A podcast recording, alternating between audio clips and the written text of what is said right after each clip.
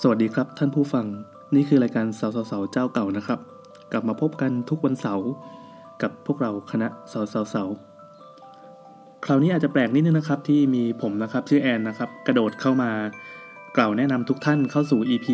59 เนื่องจากในวันที่อัดรายการนั้น ผมไม่ว่าง ผมโดนภารกิจจากลูกเมียนะครับ ให้ไปเที่ยวส่งท้ายปิดเทอม เป็นภารกิจที่ไม่สามารถหลีกเลี่ยงได้นะครับ ความยุ่งเหยิงมันเกิดขึ้นตรงนี้แหละครับ เพราะว่าปกติแล้วผมจะเป็นคนที่เอาคอมพิวเตอร์ไปเป็นคนเอาเสียงเอาอะไรมาใส่เอง ไอ้ที่เสียงแย่ๆนั่นแหละผมทำเองเท่านั้นแหละ แต่คราวนี้พอมันไม่มีอุปกรณ์ไม่มีไมโครโฟน เออ พวกชาวคณะที่เหลือก็เลยต้องใช้โทรศัพท์ในการอัดเสียงนะครับ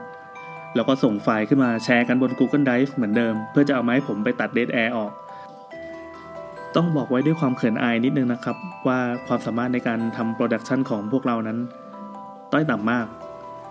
คืออัดเสร็จปั๊บตรงไหนที่พูดผิดหรืออะไรผิดก็กดพอสตรงนั้นนะแล้วก็กดลบลบลบไปแล้วก็กดอัดต่อ พอเสร็จปั๊บแล้วก็เซฟไฟล์แล้วก็เอ็กพอร์ตเป็นไฟล์ MP3 แล้วก็โยนขึ้น SoundCloud เลย กระจายลงสู่พอดแคสต์แต่ครั้งนี้ต่างจะออกไป เพราะว่าพออัดเสร็จปั๊บมันไม่มีคนที่คอยคุมเวลาคอยคุมให้ดึงกลับมาประเด็นคือที่ผ่านๆมามันมีนะ เออแล้วแถมยังอัดในโทรศัพท์อีก เราก็เลยไม่รู้ว่ามันต้องตัดต่ออะไรยังไงแค่ไหนบ้าง ที่แน่ๆโบทมีการคร่ำครวญนะครับว่าพี่แอนช่วยเอาอันนี้ไปใส่ให้หน่อยก็คือสิ่งที่โอ๊ตโบทไปอัดเพิ่มมาให้ดังนั้นเดี๋ยวเราจะขออนุญาตแทรกลงไปเป็นระยะระยะนะครับ แล้วก็ขออนุญาตตัดต่อให้มันดูกระชับสวยงาม เออมันอาจจะเป็นผลดีกับผู้ฟังก็ได้ แต่สำหรับผมนั้นเหนื่อยชิบหายเลย โอเคครับมาฟังกัน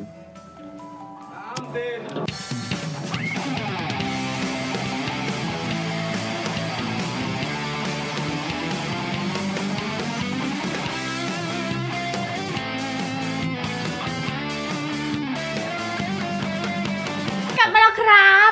กลับมาแล้วครับ ทำไมโบนไม่ทันวะ ไอ้เหี้ยกำลังดู แอบ รูป แอบแอบอัดก่อน ไม่กำลังดูรูปพี่ตัวถ่ายแล้วหัวกูร้านมาก ทำไมแสงเข้าหัวมึงเหรอ คือคือมันเป็นเรื่องที่แบบไม่ต้องสงสัยอะไรอะเพราะมันล้านอยู่แล้วไง ไอ้เหี้ยกูไม่คิดว่าหัวกูจะร้านเท่าไหร่นี้ เหมือนคนอ้วนนี่บอกถ่ายยังไงให้อ้วนอ่ะ ถ่ายยังไงให้ผอมสิ เอาเหรอเออ เอองง เราต้องคิดไงเออถ่ายยังไงให้ผอมอะไร อ๋อ เงี้ย เอ้ยพูดพูดถึงเนี่ยหัวร้านเนี่ย ตอนงานถาปนิกที่ผ่านมา ม มีคนมาทักกูแบบประมาณสามสี่คนเว้ยแล้วเขาก็บอกว่าจำเสียงกับจำหัวได้ ไอ้สัสกูแบบอ่ะกูแบบไอ้เหี้ยอะไรเนี่ย ก็ดูเป็นเอกลักษณ์นี่นะ ดีใจดีไหมวะ ภาพถ้าแบบโบสเหมือนพี่อย่างเงี้ยนะถ้าเกิดพี่ไปเขาคงแบบไม่เข้ามาทักอะบอกอ๋อนี่คุณโบสหรือเปล่าครับ เฮ้ยแนทอธิบายพี่แกงนี้พี่แกงหน้าตา มันไหน หล่อ เดี๋ยวใจเย็น สมส่วนใช่ไหม ไม่ต้องพูดว่าคนหมั่นไส้คน ใส่ จะได้ ใส่สูตรแล้วเป็นไง เวอร์ชันไหนดีวะ เอาเอาเวอร์ชันแบบ ออกอากาศได้ เอาเอาเวอร์ชันคนอวดหัว ใส่สูตรก็หล่อไม่ใส่ก็หล่อ ครับ ไม่ใส่อะไร ไม่ใส่เลยก็หเอรอ อใส่อะไรก็หล่อ ครับ แต่ถ้าใส่เกลือจะเค็ม พอเถอะ นี่กดตรงนั้นเดี๋ยวพัง อ๋อเหรอ ใน ก ข ด ณะ ไลค์อะ อย่ากดตรงนั้น อ๋อกดอย่างเงี้ยกดอย่างเงี้ย เออกดตรงนั้นใช่ไหม อืม อยากกดต้อง กด นั้น กดตรงนี้แล้วมันจะยื่นออกมา แล้วก็จะใช้ได้ ครับ เออ จริงอะ เสาเสาเสา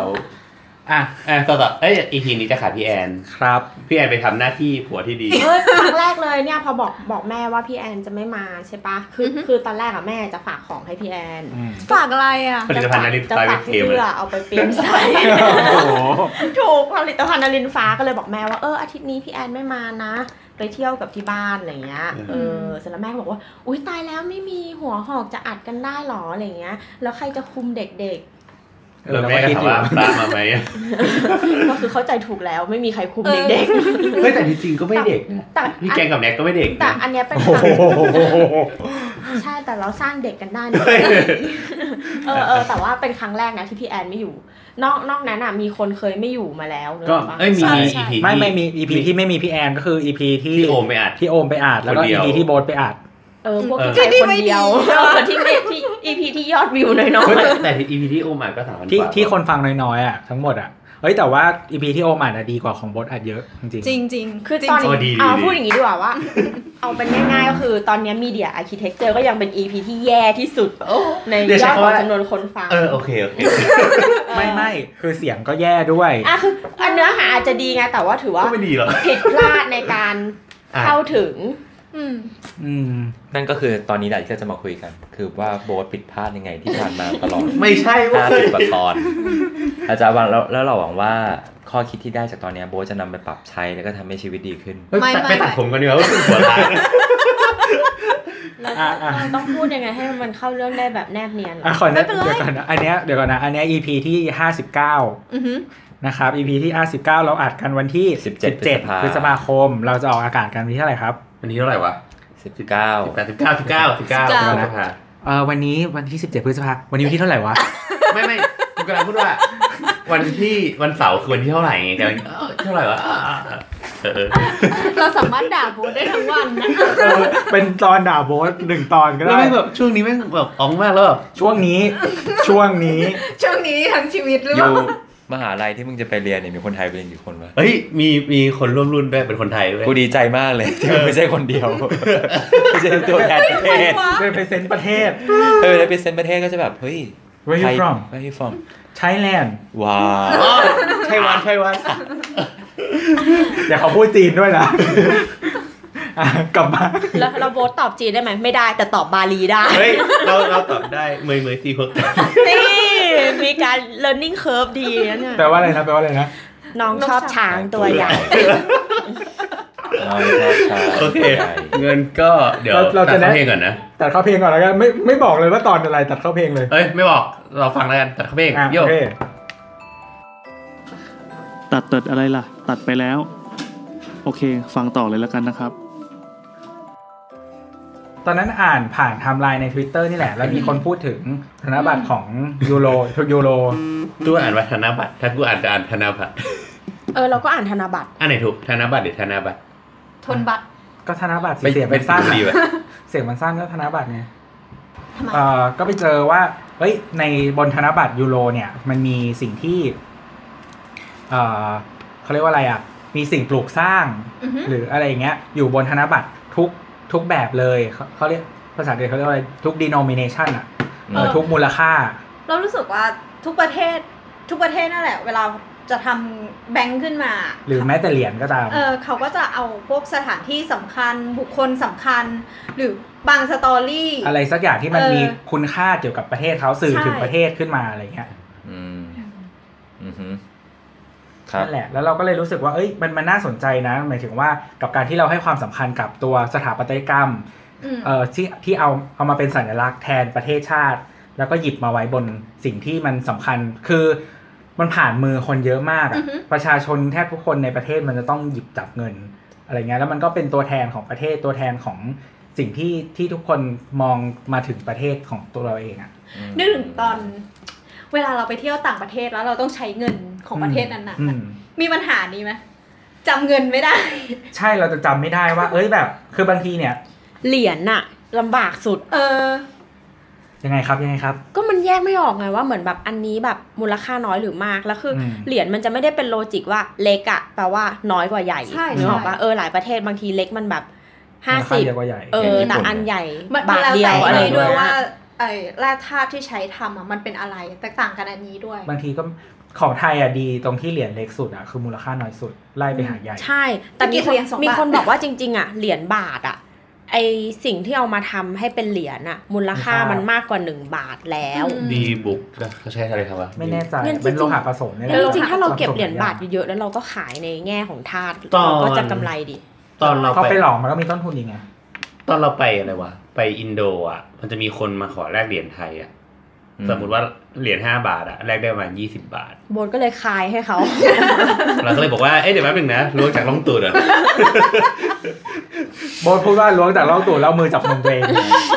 เออหรือว่าตูดคือตรงนมอ่ะไม่ใช่ ทำไมโลจิกมันเป็นอย่าง ไม่แต่ว่าแต่ว่าแต่ว่าของแบงก์มันจะมีศัพท์เขาเรียกว่าเซเยงเรจ คือ คือถ้ามูลค่าของเงิน มูล ออกมา มีค่ามากกว่าต้นทุนในการผลิตกำไรในส่วนนั้นเราเรียกว่าเซเยงเรจ อืม ม นั่นแหละ ดูมีความรู้ขึ้นมา ใช่ ไม่ทันแล้ว จำได้ เรา เพิ่งได้ เรา มา จำได้ว่าตอนเราไปเวียดนามอ่ะ คือเวียดนามเป็นใช้ธนบัตรที่มีเลขศูนย์เยอะอ่ะ เข้าใจว่าแบบ คือมูลค่าหนึ่งยูนิตหนึ่งดองเนี่ยมันน้อย เออ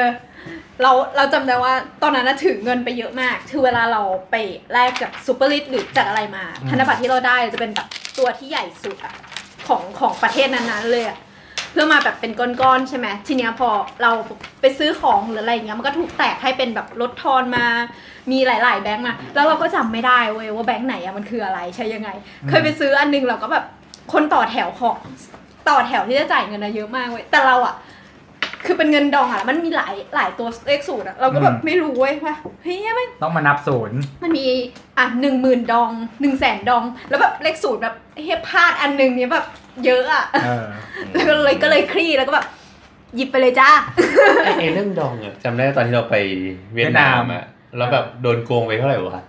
เจ็ดหมื่นดองอะไรเงี้ย แล้วแบบ โกงไป ต ยั อน งไง นั้นโมโหมากกูกับตัว ไม่ โมโห คือเหมื มา อก นตอนนั้นอะที่ไปเวียดนามไปไปกับโบสองคนเหมือนแบ็คแพคอะไรเงี้ยแล้วก็ เออ เหมือนเราไปเช่ามอเตอร์ไซค์ขับมั้ง เออ แล้วเขาบอกว่าเหมือนจะมีเงิน เที่ยวเมืองไหนเนี่ยโฮจิมินห์ โอ๊ยไม่ใช่ฮานอยฮานอย ตอนนั้น เยไม่ใช่ไม่ใช่ฮานอย ตอนนั้นเรานั่งจากสมุกดาหารไปสวรรณเขตแล้วก็เข้าไปเว อ๋อตอนที่เราเช่ามอเตอร์ไซค์นั่นอยู่ฮานอยแล้ว อยู่เว เว้ยเหรอ อืม เออเออเว้ยเว้ยแล้วก็ทีนี้เหมือนกับว่าเขาก็บอกว่าเนี่ยมันจะมีเหมือนแบบมีเงินก้อนที่เป็น deposit อ่ะ ลอง ว่าแบบเออ อันนี้ไว้ก่อนอะไรอย่างเงี้ย แล้วก็เดี๋ยวเช่าเสร็จแล้วเดี๋ยวจะคืนเงินส่วนหนึ่งให้ ก็คือมีค่าเช่าส่วนหนึ่งกับ มัดเจ้า มัดจำส่วนหนึ่งอะไรเงี้ยปรากฏว่ามาถึงแล้วก็ไม่คืนมัดจำก็เถียงเถียงๆกันอยู่อย่างเงี้ยก็แบบสุดท้ายก็ทำอะไรไม่ได้ก็ต้องปล่อยไป แล้วหงุดหงิดมาก แล้วแบบพอขึ้นรถรถไฟปั๊บก็คุยกับตัวไอ้เหี้ยเมื่อกี้เราโดนโกงเท่าไหร่วะแปดสิบบาท เออคือมันไม่ได้เยอะมากอะไรเงี้ย เออกูจำไม่ได้แล้วตอนตอนไปเวียดนามอ่ะคือต้องแบบต้องคิดเป็นจำนวนแบบว่าห้าหมื่นดองตีเท่ากับเท่าไหร่แล้วก็แบบคือถ้าต่ำกว่าห้าหมื่นปล่อยปล่อยปล่อยเลย เออนั่นแหละแต่แต่ว่ามันจะมีบางประเทศมันจะเหมือนกับว่า ธนบัตรอ่ะมันก็เขาเรียกว่าอะไรนะ ขนาดก็จะบอกมูลค่าด้วยอย่างเช่น อืม ว่าเอ่อมูลค่าเยอะกว่า มันก็จะ ก็ ใบ ใบ ให ใหญ่ ญ่ก ก ว่า ว่า อืม หรือว่าบางที่ก็สมมติถ้าความสูงเท่ากันมันมีความยาวมันจะยาวกว่า อืมใช่เรามีเรื่องของกระเป๋าตังค์เว้ยกระเป๋าตังค์อ่ะ มันจะมีค่าของแบบไอ้ความกว้างของกระเป๋าตังค์ที่แล้วแต่ประเทศนั้นน่ะ อ่าใช่ ใช่ปะพ่อน่ะว่าไปซื้อกระเป๋าตังค์มาแล้วก็เป็นกระเป๋าตังค์ที่แบบใช้ไซส์ยุโรปอ่ะซึ่งมันจะแคบ อื มันจะแคบกว่า นจะมีขนาด เล็กกว่า ทีเนี้ยถ้าใส่ธนบัตรไทยอ่ะ ไม่ได้ มันมันจะเกินออกมาเว้ย ส่วนใหญ่แบงค์พันอ่ะเป็นแบงค์ที่มีปัญหาบ้านเราอ่ะ เออแบงค์เราใหญ่ แบงค์พันมันค่อนข้างยาว ใหญ่ใช่ต้องพับเอา อ๋อมีหน้าล่ะเวลาซื้อกระเป๋าตังค์มามันชอบใส่ไม่เข้า ใช่ อืม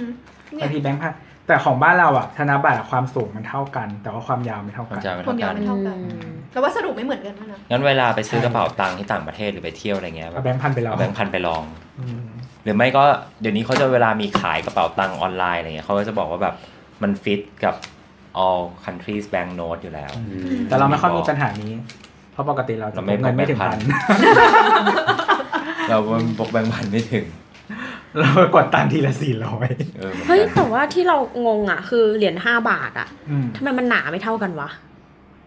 มันใช้เคนไปาย น สัง แล้ว เก ห ต รือเป ปะ ล่า ไม่มันไม่เท่าจริงๆ ไม่เท่าแบบเบาเลยอ่ะ หรือมันเป็น มีแบบ มัน ห เป็น นา ซีรีส์มันมากเป็นใหม่ แบบเบา มันเป็นซีรีส์แบบ คนละ บา ปี งแล้วก็แล้วก็แบบคือมีหลายระดับมากเหรียญห้าบาทถ้าเอามาวางแบกกันอ่ะจะเห็นชัดมากแล้วก็ อืม เราก็จะเป็นเหรียญที่มีปัญหาว่าตู้คายออกมาบ่อยที่สุด อ๋อใช่ หยอดราคาหยอด เหมืนมันมี ราคา ช่วงหนึ่งอ่ะที่ทั้งเหรียญห้าและเหรียญสิบอ่ะพอมันเปลี่ยนซีรีส์ปีอ่ะมันเหมือนลดน้ำหนักลงหรือเปลี่ยนคอมโพสิชันโลหะแล้วไม่น้ำหนักมันไม่เท่าเดิม อืม อืม อืม มันทำให้ใช้กับตู้ไม่ได้เลย แล้วทีนี้ก็คือตัวต้องอัปเดตไง เขาไม่ปรึกษากันหรอแต่ละ เหรียญสองบาท ทีม ก็ อะ ยังใส่ตู้ไม่ได้ เออทุกวันนี้เหรียญสองบาทยังใส่ตู้เลยไม่ได้ เปลี่ยนก่อนแล้วค่อยมาอัปเดตทีหลัง แต่เหรียญสองบาทที่เกลียดที่สุดอะคือตอนที่มันเปลี่ยนเป็นสีเงิน เออ เพราะมันใกล้กับเหรียญบาท ไม่ มา ช่วง ก มาก ช่วงแรกเป็นสีเงินก่อน เห็นเงินก่อนแล้วค่อย สี มา เงินก่อนจะ หลื เป็นสีเงินหนา เอาเหรอ อืม ใช่ ทำไมตอนหลังเราเห็นสีเงินน่ะเยอะกว่าสีสีทอง คือครั้งแรกที่เหรียญสองบาทออกมา เป็นสีเงิน แล้วก็เหรียญสตางค์อ่ะเป็นสีทองเหลือง แล้วตอนหลังอ่ะเขาเปลี่ยนก็คือให้เหรียญสตางค์อ่ะกลายเป็นสีทองแดงแล้วเปลี่ยนเหรียญสองบาทเป็นสีทองเหลือง อ๋อเหรียญสตางค์ไม่เคยสังเกตเลยรู้แต่ว่าเกลียดมันมาก อืม อืมอืม แมคโดนัลไม่รับ ตอนแรกเราก็เกลียดไว้จนกระทั่งเราเจ ผิดกฎหมาย อ นะ เออใช่ อันนี้เราเคยคุยกับตัวบอกว่าเหรียญห้าสิบตังค์กับยี่ห้าตังค์เราสามารถผสมอะให้มันเป็นบาทขึ้นเป็นบาท สิบ สิบบ าท บาท ได้ ได้ สิบ ไหม บาท ตัวบอกได้ คือมันชำระหนี้ได้ตามกฎหมายถึงสิบชื่อไปแล้วเขา บา จะ ท เขาจะมาฟ้องเราปะ เขาเราไม่ดังขนาดนั้น คือชำระหนี้ตามกฎหมายได้สิบบาทอะไรเงี้ยแต่จริงๆมันจะมีบอกด้วยนะว่าแบบ มี นี้ เป็นเทียร์ของมัน ใช่ ว่าอะไร มีรา อะ คา ได้ไม่เกินกี่ เท่าไหร่ใช่ใช่ กี่อะไรอย่างเงี้ยเพราะฉะนั้นจริง ๆอะที่มันเคยมีข่าวว่าซัมซุงปะเอาเงินไปจ่าย ใช่ แอ จ่า ป ยแอป เปิล เปิล ที่จ่ายเป็นเหรียญ เป็น ส เหรียญ ลึง อะ ทั้งหมด ก็ ก็ผิดกฎหมายดิ เออ เอ้ยแต่มันนะเขาเกิดที่ประเทศอะไรนะ เออไม่รู้ เหมือน Apple อ่ะฟ้องอะไรมันสักอย่างหนึ่งอ่ะ อืม แล้วมันก็ถูก ได้ค่า ถูกบอกว่า ล ผิดจริง เ ให้จ่ายค่าเสียหาย แต่ว่ากฎหมายแต่ละประเทศ แล้วมันก็ อาจจะ ข ไม่เหมือนนกัน ใส่รถแบบคาร์โก้อะไป อืมรถแต่ละประเทศอาจจะไม่เหมือนกัน อืม อืม ซึ่งแบบนั้นน่ะก็คือวิธีนับก็คือช่างเราเออ เออใช่ใช่เขาก็ใช้วิธีชั่งน้ำหนักเอา เออแต่บางธนาคารเขาจะมีเครื่องนับเหรียญโดยเฉพาะ แต่เขาชอบ เฮ้ยเราไม่เคยเห็น คิด เครื่องนับเหรียญเลย แต่เขาก็คิดอยู่ดีเขาคิดแบบร้อยละเท่าไหร่ ร้ อ่ะ อยละหนึ่ง ค่า ร้อยละ ค่า สอง นับ อะไรเงี้ อะ ย เพราะฉะนั้นถ้าเราเอาเหรียญไปฝากแบงก์อะเราก็จะเสียตังค์ ใช่แล้วต้องไปฝาก ดูดิ เซเว่น ไม่ make sense เลยอะ ไม่เพราะว่ามันเป็นต้นทุนไง คือแบบยูแบบใช้เวลาพนักงานแบบนานมากแต่ว่าได้เงินแค่ไม่กี่ร้อยอะ งั้นก็อย่าทำออกมาสิวะ ถ้ามันมีปัญหาขนาดเนี้ย มันต้องใช้ไง เหมือนแบบ เหมือนแบบคือเหรียญสลึงอะน้อยมากที่มันจะใช้เนกอะว่าแต่มันก็ยังมีแบบบางซูเปอร์มาร์เก็ตอะที่เวลาคิดว่าลดเป็นสัดส่วนอะ อืม เออเราก็เหลือเหลือเท่านี้อย่างนี้ใช่แล้วก็เลยกลายเป็นสลึง ซึ่งแบบ ทุกวันเนี้ยเราเราพกเหรียญสลึงเพราะว่าซูเปอร์มาร์เก็ตพวกนั้นนั่นแห แต่ ละ เวลาเอามาจ่ายอ่ะเขาก็ทำหน้าไม่พอใจนึกออกปะซึ่งถ้าไม่ชอบอ่ะก็ไม่ต้องทำดิ เฮ้ย มันมีโปรดักต์อันหนึ่งที่เรางงมากราคาเป็นสลึงตลอด หกสิบแปด คือนมสด เออน มตัวนี้คือนม นมพาสเจอร์ไรส์อะลองไปสังเกตดูในเซ ป็ เว่นอะ ลิตรอะ ทุกคือไอที่เป็นแบบขวดลิตรอะทุกอันมันจะแบบเออแบบ 43 บาท 50 ตังค์อะไรอย่างนี้ ทุกยี่ห้อ ไม่รู้ทำไม มันเป็นสินค้าควบคุมปะวะ เออ ไม่รู้ว่ะ เหมือนแบบอาจจะควบคุมว่าราคาไม่ให้เกิน เรา ท่ อะ นั้น ต้องซื้อทีละสองเท่านี้ขวดเหมือนกัน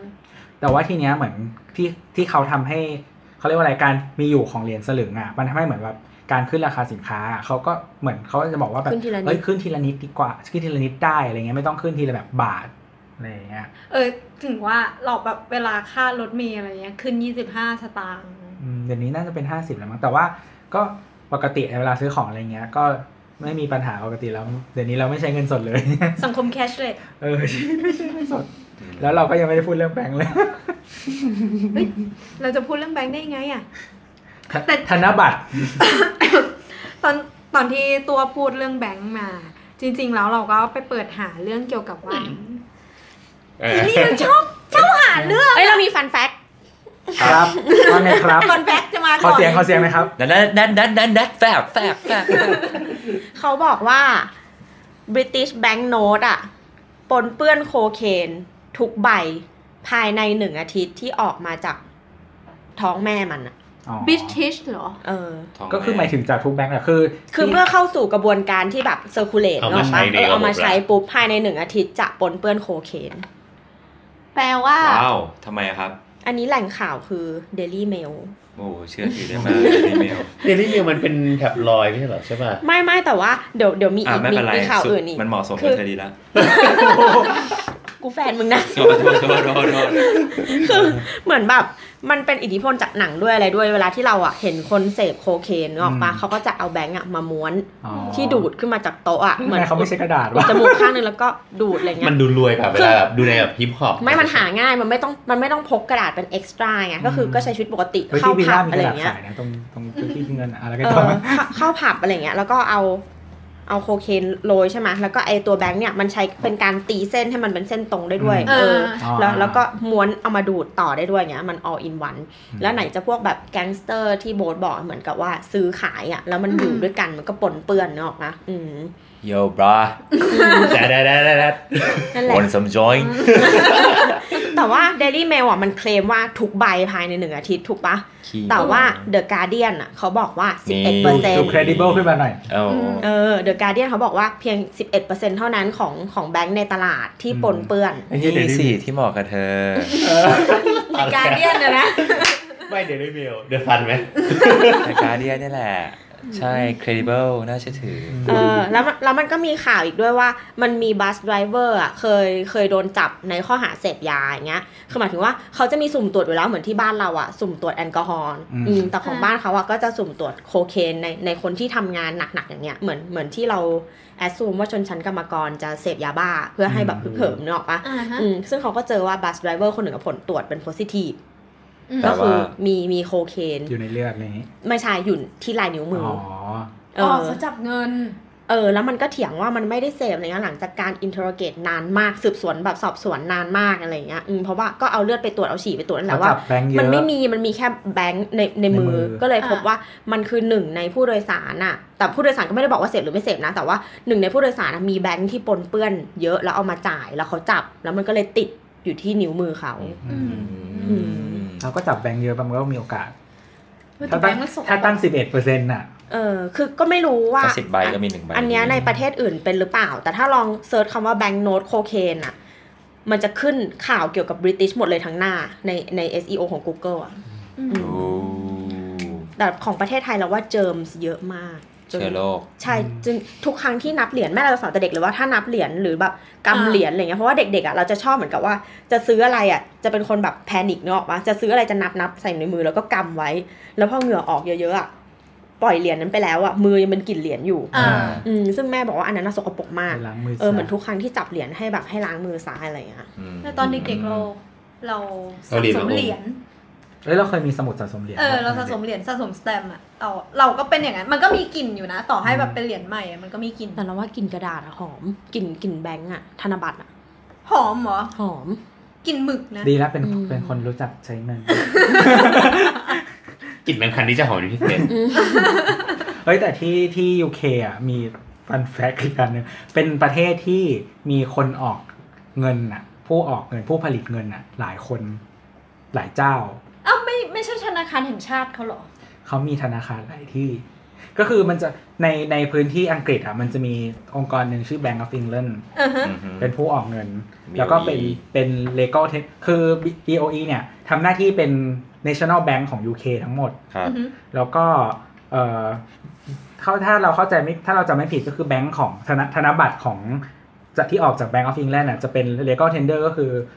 เป็นสิ่งที่เขายอมรับให้ใช้หนี่ได้ตามกฎหมายทั่วทั่ว UK อืม ประมาณนั้น แต่ว่าพื้นที่อื่นๆ เช่นสกอตแลนด์หรือว่าเอ่อหรือว่าไอร์แลนด์เหนือเนี่ย ก็ต้องไปแลกเงิน ก็อาจจะไม่แลกก็ได้หรือแลกก็ได้ แต่ที่เงินมันมีค่าเท่ากันอะแต่ว่ามันจะมีผู้ออกผู้ออกพิมพ์เงินคนอื่นมาด้วย อืม เราจำไม่ได้ว่ามีกี่ธนาคารแต่มีหลายที่ อืม ซึ่งไม่เป็นแบงก์เอกชนอะไรอย่างนี้ด้วย อย่างเช่นที่สกอตแลนด์น่าจะมีแบบ Royal Bank of Scotland หรืออะไรอย่างนี้ อืม BS อืมชื่อ RBS ที่โลโก้เหมือนห้างดังในประเทศไทยนะครับ บอกไปเลยบอกมันเซ็นทรัล ไม่เราเราเคยพูดหลายครั้งแล้วนี่มันเหมือน เออเราเราพูดใน EP ห้า บอก แล้ว แล้ นะคว รับ ว่า ไป อีก ฟั ธ ง นา ได้ คารเนี้ยกอล์ฟเซ็นทรัลไป ใช่ ถึงเขาจะมีมาร้อยกว่าปีแล้วเซนทรัลมีเจ็ดสิบ ใช่ครับ ไม่ยุ่งนะ นั่นแหละนั่นแหละ ก็คือจะมีหลายหลายหลายธนาคารที่เป็นคนพิมพ์แบงก์ออกมานะครับ แล้วก็โมเดลเนี้ยถูกแอพพลายอยู่ที่ที่ประเทศหนึ่งก็คือฮ่องกง แต่เรารู้สึกว่าการที่เอกชนสามารถพิมพ์แบงค์ได้เนี่ยมันทำให้เศรษฐกิจมันดูไม่แน่นอนหรือเปล่า ไม่แบงก์กลางเขาก็คุมจำนวนที่พิมพ์ได้ คือเขาให้โกโคต้ามาอย่างเงี้ยเหรอ ใช่ ใช่ คือปกติแล้วมันควรจะถูกแบกด้วยทองค เออ ส เอ มัย อเอก่ออนนู้น เคยเคยเคยได้ยิน สมัยก่อนนู้ าน ยู่ ำแต่ตอนนี้มันเป็นอารมณ์เหมือนประมาณว่าเป็นเฟียสมันนี่คำว่าเฟียสมันนี่ก็คือแบบเป็นเปเปอร์เบสแบบผลิตออกมา โดยที่ที่อเมริกามันเป็นอย่างนั้น ไม่มีอะไรแบก ไม่มีอะไรแบก อ้าวแล้วอย่างนี้ แบกด้วยความน่าเชื่อถือ ใช่ อ้าวแล้วอย่างนี้ ของมัรัฐบาล นเราไม่สามารถที่แบบจะผลิตเงิน ได้ ออกมาเยอะ ก็เป็นแบบเวเนซุเอลาตอนนี้ ๆ ก็จะเงินเฟ้ออย่างเงี้ยเหรอ คือหมายถึงว่าเขาบอกว่า เออเดี๋ยวกันนะ บ้านวันนั้นดูสารคดีบ้านบ้านแบบมันมันเป็นสัมภาษณ์ผู้หญิงคนหนึ่งอะแล้วเขาก็บอกว่า แล้วเขาก็ชูเหมือนแบบอะไรวะแตงกวาหรืออะไรไม่รู้ขึ้นมาอันหนึงอะแล้วเขาก็บอกว่า เนี่ย ราคาเท่าตอนที่เขาซื้อบ้านเมื่อ 20 ปีที่แล้ว อืม อ๋อ แตงกวาหนึ่งอัน เงินเฟ้อมาก อืม อืม เยอรมนีก็เคยเจอสภาพนี้หลังสงค ใช่ ราม สง โล คราก มเคยได้ยินที่ ตอนนั้นคือจ่ายด้วยเงินไม่มีใครเอาแต่จ่ายด้วยบุหรี่มันแพงกว่า อืม บุหรี่มีค่ามากกว่า แพ้สงครามเนี่ย เหมือนเคยอ่านในไงวะ ค่าเงินลง สื่อเล่มเล่มสีแดงปะ มึงจำหนังสือ เล่มสีแดง ป็นสี เยี่ยม ขอบคุณครับ อ่ะอ่ะเราต่อปวกแดง ครับ คืออะไร อายไหมครับ ที่เขาบอกว่าแบบตอนนั้น ไม่บอกชื่อด้วยนะ คนคนที่เป็นข้าราชการนี่ถือว่าแบบเงินแบบเงินเดือนน้อยมากหมายถึงว่าได้เงินมาเท่าไหร่ก็ไม่พออ่ะ ประเทศ คน ไหน ตอนเยอรมันแบบแพ้สงคราม แพ้สงคราม จบ คือคือ ไม่ไม่ไม่แล้วก็หมายถึงว่า คนคนที่แบบพอจะมีเงินแบบใช้ได้ได้จริงๆอ่ะคือคนที่ไปไปแบบไปเป็นแรงงานอยู่แบบต่างประเทศอะไรอย่างเงี้ย อ่า คือก็ก็ต้องเข้าใจอย่างนี้ไงว่า พอสมมตินะ ถ้าประเทศที่เราอยู่อะมันแบบมันสูญเสียความสูญ สูญเสียสูญเสีย สูญสิ้นความเป็นประเทศแล้วอ่ะ ส่วนเสียความเป็นประเทศ ไอ้ค่าเงินสกุลเงินของประเทศนั้นน่ะเนี่ยมันไม่ได้รับการยอมรับเนี่ย ก็บอกแล้วว่าแบกด้วยความเชื่อมั่น เออแล้วทีเนี้ยถ้าสมมติว่าคนที่ไม่เป็นแรงงานต่างประเทศก็คือเขาก็ได้เงินเดือนเป็นเงินของสกุลประเทศนั้นที่เขาไปทำงานเนี่ย คือบางประเทศอ่ะ เขาทุกวัน บางประเทศนี่ก็คือไม่ใช้เงินตัวเองแล้ว อย่างเช่นแบบซิมบับเวอะไรอย่างเงี้ย เออ ก็คือเหมือนเงินเดิมมันไม่มีมูลค่าแล้วอะไรเงี้ย ก็คือแบบซื้อของเป็นล้านอะไรเงี้ย ก็บางทีก็ไปลาวอะไรอย่างเงี้ย ซื้อของเป็นซื้อของแบบ ใส่เงินเป็น แบงค์พันล้านอะไรเงี้ย นั่นแหละก็ต้องใช้เงินประเทศอื่นมาใช้ แต่ แบ เรา บ เปิดหามันมีแบงค์ที่มีเลขศูนย์เยอะที่สุดอะเป็นแบบเทาซันมิลเลียนอะไรอย่างเงี้ย ทอสันมิลเลียนกับบิลเลียน ไอ้ไอ้ซิมบักเวฟอะที่ตอนอิกโนเบลมันแจกอะเงิน อะไรอะ อะไรวะ อ๋อ อิงโนเบลมันแจกเงินให้รางวัล หนึ่ง คนที่ชนะรางวัล หนึ่ อิ ง งโนเบล พัน เป็นซิมบับเวเป็น อ่า เงินคนซิมบับเว ประมาณ 0.000125 ปอนด์ อืม ถ้าจำไม่ผิด โอเค ต่อ นั่นแหละ อ๋อ ตะกี้พูดถึงแล้วอ๋อ จะบอกว่ามีอีกประเทศหนึ่งที่มีแบงก์เอกชนออกเงินก็คือฮ่องกง อือฮึ อ๋อใช่ เขาจะมีมูลค่าถ้าจำไม่ผิดแบงค์มูลค่าต่ำๆอะธนบัตรมูลค่าต่ำๆอะรัฐบาลเขาจะออกเอง แต่ว่ามูลค่าสูงกว่านั้นอะจะมีแบงค์ออกมีแบงค์ออกสามแบงค์มี Standard Charter แล้วก็ ซีบี HSBC ซี แล้วก็ Bank of China ฮ่องกง อืม อืมก็เพราะฉะนั้นฮ่องกงอะมันจะมีหน้าตาแบงค์หลากหลายมากอืมแล้วก็เวลาไปดูก็จะแบบเหมือนคนคือปกติเวลาแบงค์มันก็จะมีทรายที่เขียนว่าแบบ แบบ national bank ใช่ป่ะ อืม เออสมมติแบบที่อเมริกามันก็แบบ Federal Reserve อะไรเงี้ยแต่ที่ฮ่องกงมันจะเป็นแบบ Standard Charter Bank เอออะไรเงี้ยแล้วก็แล้วแล้วแบงก์ฮ่องกงก็เป็นที่ที่แบบมีฮงจงฮงจุ้ยอะไรอย่างเงี้ย อ้าวเหรอ มีฮงจุ้ยอยู่ในแบงค์ด้วยเหรอ ใช่ใช่ก็คือเหมือนเขาก็จะเลือกอย่างเช่น สัตว์มงคล มาอยู่บนเอ่อบนแบงก์แล้วก็แบบเหมือนการวางเลเยอร์การเลือกใช้สีอะไรอย่างเงี้ย เป็นประเทศที่ฮ่องกงฮ่องกงนะเป็นแบบสินแสทุกอย่างเลย ใช่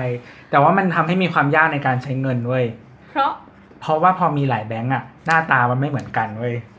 อืม แล้วเวลา อ๋อ สมมติแบบคือ denomination เดียวกันมูลค่าเดียวกันอะแล้วแบบก็ต้องมาดูก่อนว่า อันนี้ แบงค์อะไรวะ ฟอร์แมตไม่เหมือนกัน เออ แต่ละแบงค์มันไม่เหมือนกัน ม ครับ อ่ะทีนี้เรากลับมาสถาปัตยกรรมบนแบงค์ เมื่อกี้ตอนตอนเราพูดถึงอังกฤษนึกถึงอันเนี้ยที่ที่เราคุยกันบอกว่า คนที่อยู่บนแบงค์เยอะที่สุดในโลกอะ่ะ อืม คือใคร คือคือควีน อลิซาเบธ Elizabeth ที่สอง เซกันนะครับคืออลิซาเบธที่สองเพราะว่าอะไรครับ เพราะว่าอะไร ตัวอธิบายดิ เอ้ยมึงชงอย่างเงี้ยเหรอ เอ้า แม่ เพราะว่า ในสถาบัน เพราะว่าควีนอลิซาเบธที่สองเนี่ย เป็นเขาเรียกว่าอะไรอ่ะ head of state ภาษาไทยว่าอะไรวะ ก็ผู้ครองรัฐ ไม่ใช่ไม่ใช่ เป็นเหมือนเขาเรียกว่าอะไร เป็นประมุข ตอบอะไรก็ผิดอีก เออ ผิดในผิด ผู้ผู้ครองรัฐมันผิดตรงไหน ผิด อะ ในผิดอีกที เป็นประมุขของรัฐมากที่สุดในโลกนะครับ ก็น่าจะเป็นกลุ่มประเทศที่เรียกว่าเอ่ออะไรนะ Commonwealth of Nations อะไรเงี้ยน่าจะตอนนี้น่าจะเหลือประมาณ 17 ประเทศที่ยังเป็นประมุขอยู่ ประมุกอยู่ แล้วก็มันจะมีประเทศอื่นๆ ที่เป็นเหมือนแบบอดีตอาณานิคมอะไรเงี้ยที่เอาภาพมันมันคำคำภาษา อันนี้ว่าอะไรวะ ราชาศัพท์ว่าอะไรวะ ภาพอะไรพระบรมรูป ใช่พระบรมรูปคือรูปปั้น อ้าวเหรอเราต้องใช้คำว่าพระบรมฉายาลักษณ์ ฉายาลักษณ์รูปถ่ายทิศลักษณ์คือรูปวาดปะวะ ไม่แน่ใจ อ่ะฝากพูดทางบ้านมาคอนเฟิร์มด้วยนะครับ ครับผมนี่แหละภาพอ่ะขอขอใช้ศัพท์ไม่ราชาศัพท์เอ่อภาพภาพของควีนอลิซาเบธเนี่ยอยู่เอ่อในในทั้งธนบัตรแล้วก็เหรียญคือบางทีอ่ะบางบางประเทศอ่ะจะเป็นแค่เงาหันข้าง อือฮึ จะเห็นเป็นแค่เงา เออ อะไรเงี้ยก็มีหรือบางประเทศเป็นรูปเลยก็มีอะไรอย่างเงี้ยแล้วก็อย่างถ้าถ้าเป็นเงาเราจำไม่ได้มีประเทศไหน แต่ว่ามีเหมือนมันจะบนสแตมป์ของ Royal Mail อ่ะก็คือบริษัทไปรษณีย์ที่อังกฤษอะก็เป็นรูปหันข้างเหมือนกันเป็นเป็นเงาเป็นซิลูเอตอะไรอย่างเงี้ย อื อ๋อเพิ่งไปไต้หวันมามันจะมีไอหินหินอะไรไม่รู้ว่าที่เขาบอกว่าเป็นรูปแบบควีนอะ เดี๋ยวว่า ผิดอะไรเป็นรูปควีน มันจะเป็นแบบ มาแล้วครับ เหมือนเหมือ หิ น นตาหินหินตาหินยายเป้า ไม่ใช่ไม่ใช่ มันจะเป็น หินอะไรเป็นรูปควีน เขาเรียกอะไรอ่ะเป็นเหมือนแพะเมืองผีอ่ะที่เรา อ่ะอ๋อ แล้วเจอแบบ ชื่ออะไรไม่รู้ ข้างๆอะ จำไม่ได้ เป็นรูปควีนอะ แต่เรา มันอยู่ แต่เราไม่ ตรงไหน ได้ มันอยู่ แต่เรา ตรงไหน ไม่ได้ไป เพราะว่ามันเห็นมันหินมันเป็นรูๆเราก แล้ว ลั เรา ว ก็รู้สึกว่าแบบ เกลียดอะไรรู้ๆเหมือนกัน แล้วเราก็รู้สึกแบบไอ้เฮียที่อย่างนี้เขาเที่ยวได้เหรอวะ เอ้าแพ้เมืองผีไปเที่ยวได้เลย ต้องหิดไปเที่ยว แล้วแต่อันนี้ก็แบบเหมือนแบบเป็นรูปควีนอ่ะดูจากข้างๆจะต้องแบบเป็น พ มุม ยา เดียวยาม ด้วยนะ พยายาม เออเป็นมุมเดียวด้วยอ่ะ มันคือแกงแคนยอนปะ มันชื่ออะไรไม่รู้ว่ามันมีชื่อเป็น มัน จีน มัน จีน เกิด นี่ มา แหละ จากอะไร มันเกิดจากจากน้ำ ไม่ แข็ง รู้ กั ซอด้วยอะไร ล อะ ม แต่ว่า ลมซอฟะ แต่ว่าคืออย่างอย่างแพ้เมืองผีอะหินมันจะมีความเรียบใช่ไหมอันนี้มันเป็นหินแบบพรุนๆหน่อย ถ้าไม่ผิดน่าจะลักษณะการเกิดคล้ายๆกันเป็นหิน มันการเซาะน้ำปะไม่ใช่เซาะน้ำ มันเป็นหินทรายแล้วโดนฝนเสาะหรือเปล่าไม่แน่ อื ใจ มแต่แกนแคนยอนรู้สึกเป็นน้ำมั้ง น้ำเหมือนกัน อ่ะ กลับมาครับ ธ ทำไมไม่มีใครนำเข้าเรื่องเลยวะ ไม่มีครับครั้งนี้ไม่มี ไม่มีพี่แอนไม่อยู่ ผมปล่อยไหลเต็มที่ วันนี้ผมก็ปล่อยไหลเต็มที่ครับ แอน เอ้ย ครับ แต่ตอนที่เราพูดเรื่องที่ว่าเรื่องขนาดของธนบัตรก็มีการจำแนกอะจริง ๆ แล้วเรื่องของขนาดอะมันมันเกี่ยวข้องไปยังเรื่องอื่นด้วยนะ อย่างเช่นเรื่องขนาด ไม่ใช่ ยังไม่ได้แตะสถาปัตยกรรมใดๆบนแบงค์เลยนะตอนเนี้ย อ่าขนาดเกี่ยวข้องกับเรื่องอื่น เช่นอะไรครับ ก็อย่างแบบปกติเราเราแยกแบงค์แล้วก็แยกจากสีใช่ไหม ครับ แต่ว่าในกรณีของคนที่ไม่สามารถมองเห็นได้อะเขาก็อาจจะแยกจากขนาด universal design เหรอ เขาก็แยกจากขนาดด้วย หรือแม้กระทั่งสัมผัสอะไรอย่างเงี้ย อ๋อปกติ ยัง มันจะมีพิมพ์เหมือนอักษรเบรลให้ แบงค์ รูปได้ห้าสิบไง ที่เป็นพลาสติกอะแบงค์ห้าสิบ ป็ ประ น เท โพ ศ ลิ ไท เม ย อ อะ ร์ แต่อันอื่นไม่เห็นมีเลยนะ แต่รู้สึกว่าซีรีส์ใหม่น่าจะเป็นโพลิเมอร์หมดแล้วนะ เออเขาเปลี่ยนเป็นโพลิเมอร์ใหม่ เพราะว่ามัน reuse ได้ไง ถ้าเราจำไม่ผิดประเทศแรกที่ใช้โพลิเมอร์น่าจะแคนาดา แต่คนบ่นนี่ว่าเวลาเอาไปซักผ้า มั มัน จะยับ มันอยู่ อืม อืม เราซักแบงค์กันด้วยเหรอ ไม่ใช่ บางทีเราลืม ไง แต่ว่าถ้า อืม เป็นไอ้แบงค์ยี่สิบปกติอะมันจะอยู่ยั้งยืนยง เป็นกระดาษ แต่แบงค์ยี่สิบใหม่เป็นโพลิเมอร์แล้วนะ ไม่สลายตัว อืม แต่เราชอบโพลิเมอร์มากกว่า เหมือนแบง ดู ค์ ปลอมดิ แบงค์อเมริกาเหมือนมันเคยมีคนบอกว่าแบงค์หนึ่งหนึ่งดอลลาร์มันผสมฝ้าย อ่า เพราะ ใช่ มันเป็นพลาสติกแล้วมันไม่หอมอะมันไม่มีกลิ่นแบงค์เหมือนเคยเลยอะ เหมือนมันมีวิจัยมาแล้วว่าแบบการที่ทำเป็นโพลิเมอร์อ่ะมันทนกว่า แล้วมันก็แบบประหยัดต้นทุนอะไรได้ดีกว่า แต่เราว่ามันสะอาดกว่า เพราะอย่างที่บอกว่าไอเชื้อโรคมันอยู่ในหลุมในรู มัน เอะ มันไม่ควรจะใช้นาน วัด แบบนั้นอะ วัตถุที่มันไม่เซอร์เฟซมันเรียบอะมันก็จะ อื สกปรกน้อยกว่า คือเหมือนว่าถ้าสมมติว่าแบงค์อ่ะเข้าไปอยู่ในตลาดแล้วอ่ะ มันเป็นของที่มีมูลค่าใช่ไหม แล้ววันหนึ่งถ้าเกิดสมมติว่ามันสูญสลายไประหว่างนั้นอ่ะ มันก็แบบ มันไม่ได้ใช่การเสียดุลของเจ้าของแบงค์อย่างเดียว มันเสียดุลของประเทศอะไรอย่างเงี้ย ก็คือเงินมันหายไปอ่ะ แล้วก็มีพิมพ์แทนมาเรื่อยๆ ใช่ใช่ก็คือก็ต้องเอาเอาล็อตเก่าที่มัน ใช่ไม่แต่ มัน เขาก็ แบบ ต้องคำนวณไงว่าแบบมีการดึงเงินออกจากระบบ อืม แล้วก็มีเงินที่สูญสะสะหายไปหรือว่า เออ มีคนเอาไปฝังดินหรืออะไรก็ตาม ใช่ ทั้งเหรียญแล้วก็ธนบัตร จริงๆ เราเคยดูหนังเรื่องหนึ่งที่เป็นโจรที่จะปล้นธนาคารเว้ยแล้วก็ไม่เลือกปล้นเงินจากธนาคาร เลือกปล้นเงินที่ธนาคารคัดจะไปทิ้งอะ่ะ อืม เออซึ่งเงินที่ธนาคารจะเอาไปทิ้งอะ่ะมันคือเงินที่ถูกทำลายลายลักษณ์อักษรแล้ว แต่ว่าเป็นเงินจริง อืม เออ น่าสนใจดี อันนี้เจ๋งสุดที่มันมีมีคนเคยเหมือนแบบธนาคารอะมันจะมีกฎว่าถ้าสมมติว่าแบงค์ชำรุดอะเช่นเผลอเอาไปซักผ้าอย่างเงี้ยแหละเราเอาไปแลกเป็นแบงค์ใหม่ได้ อืม เออแต่ว่าไอการเสียหายเนี่ยต้องทำให้ชิ้นส่วนของของมันอะหายไม่เกินกี่เปอร์เซ็นต์สักอย่าง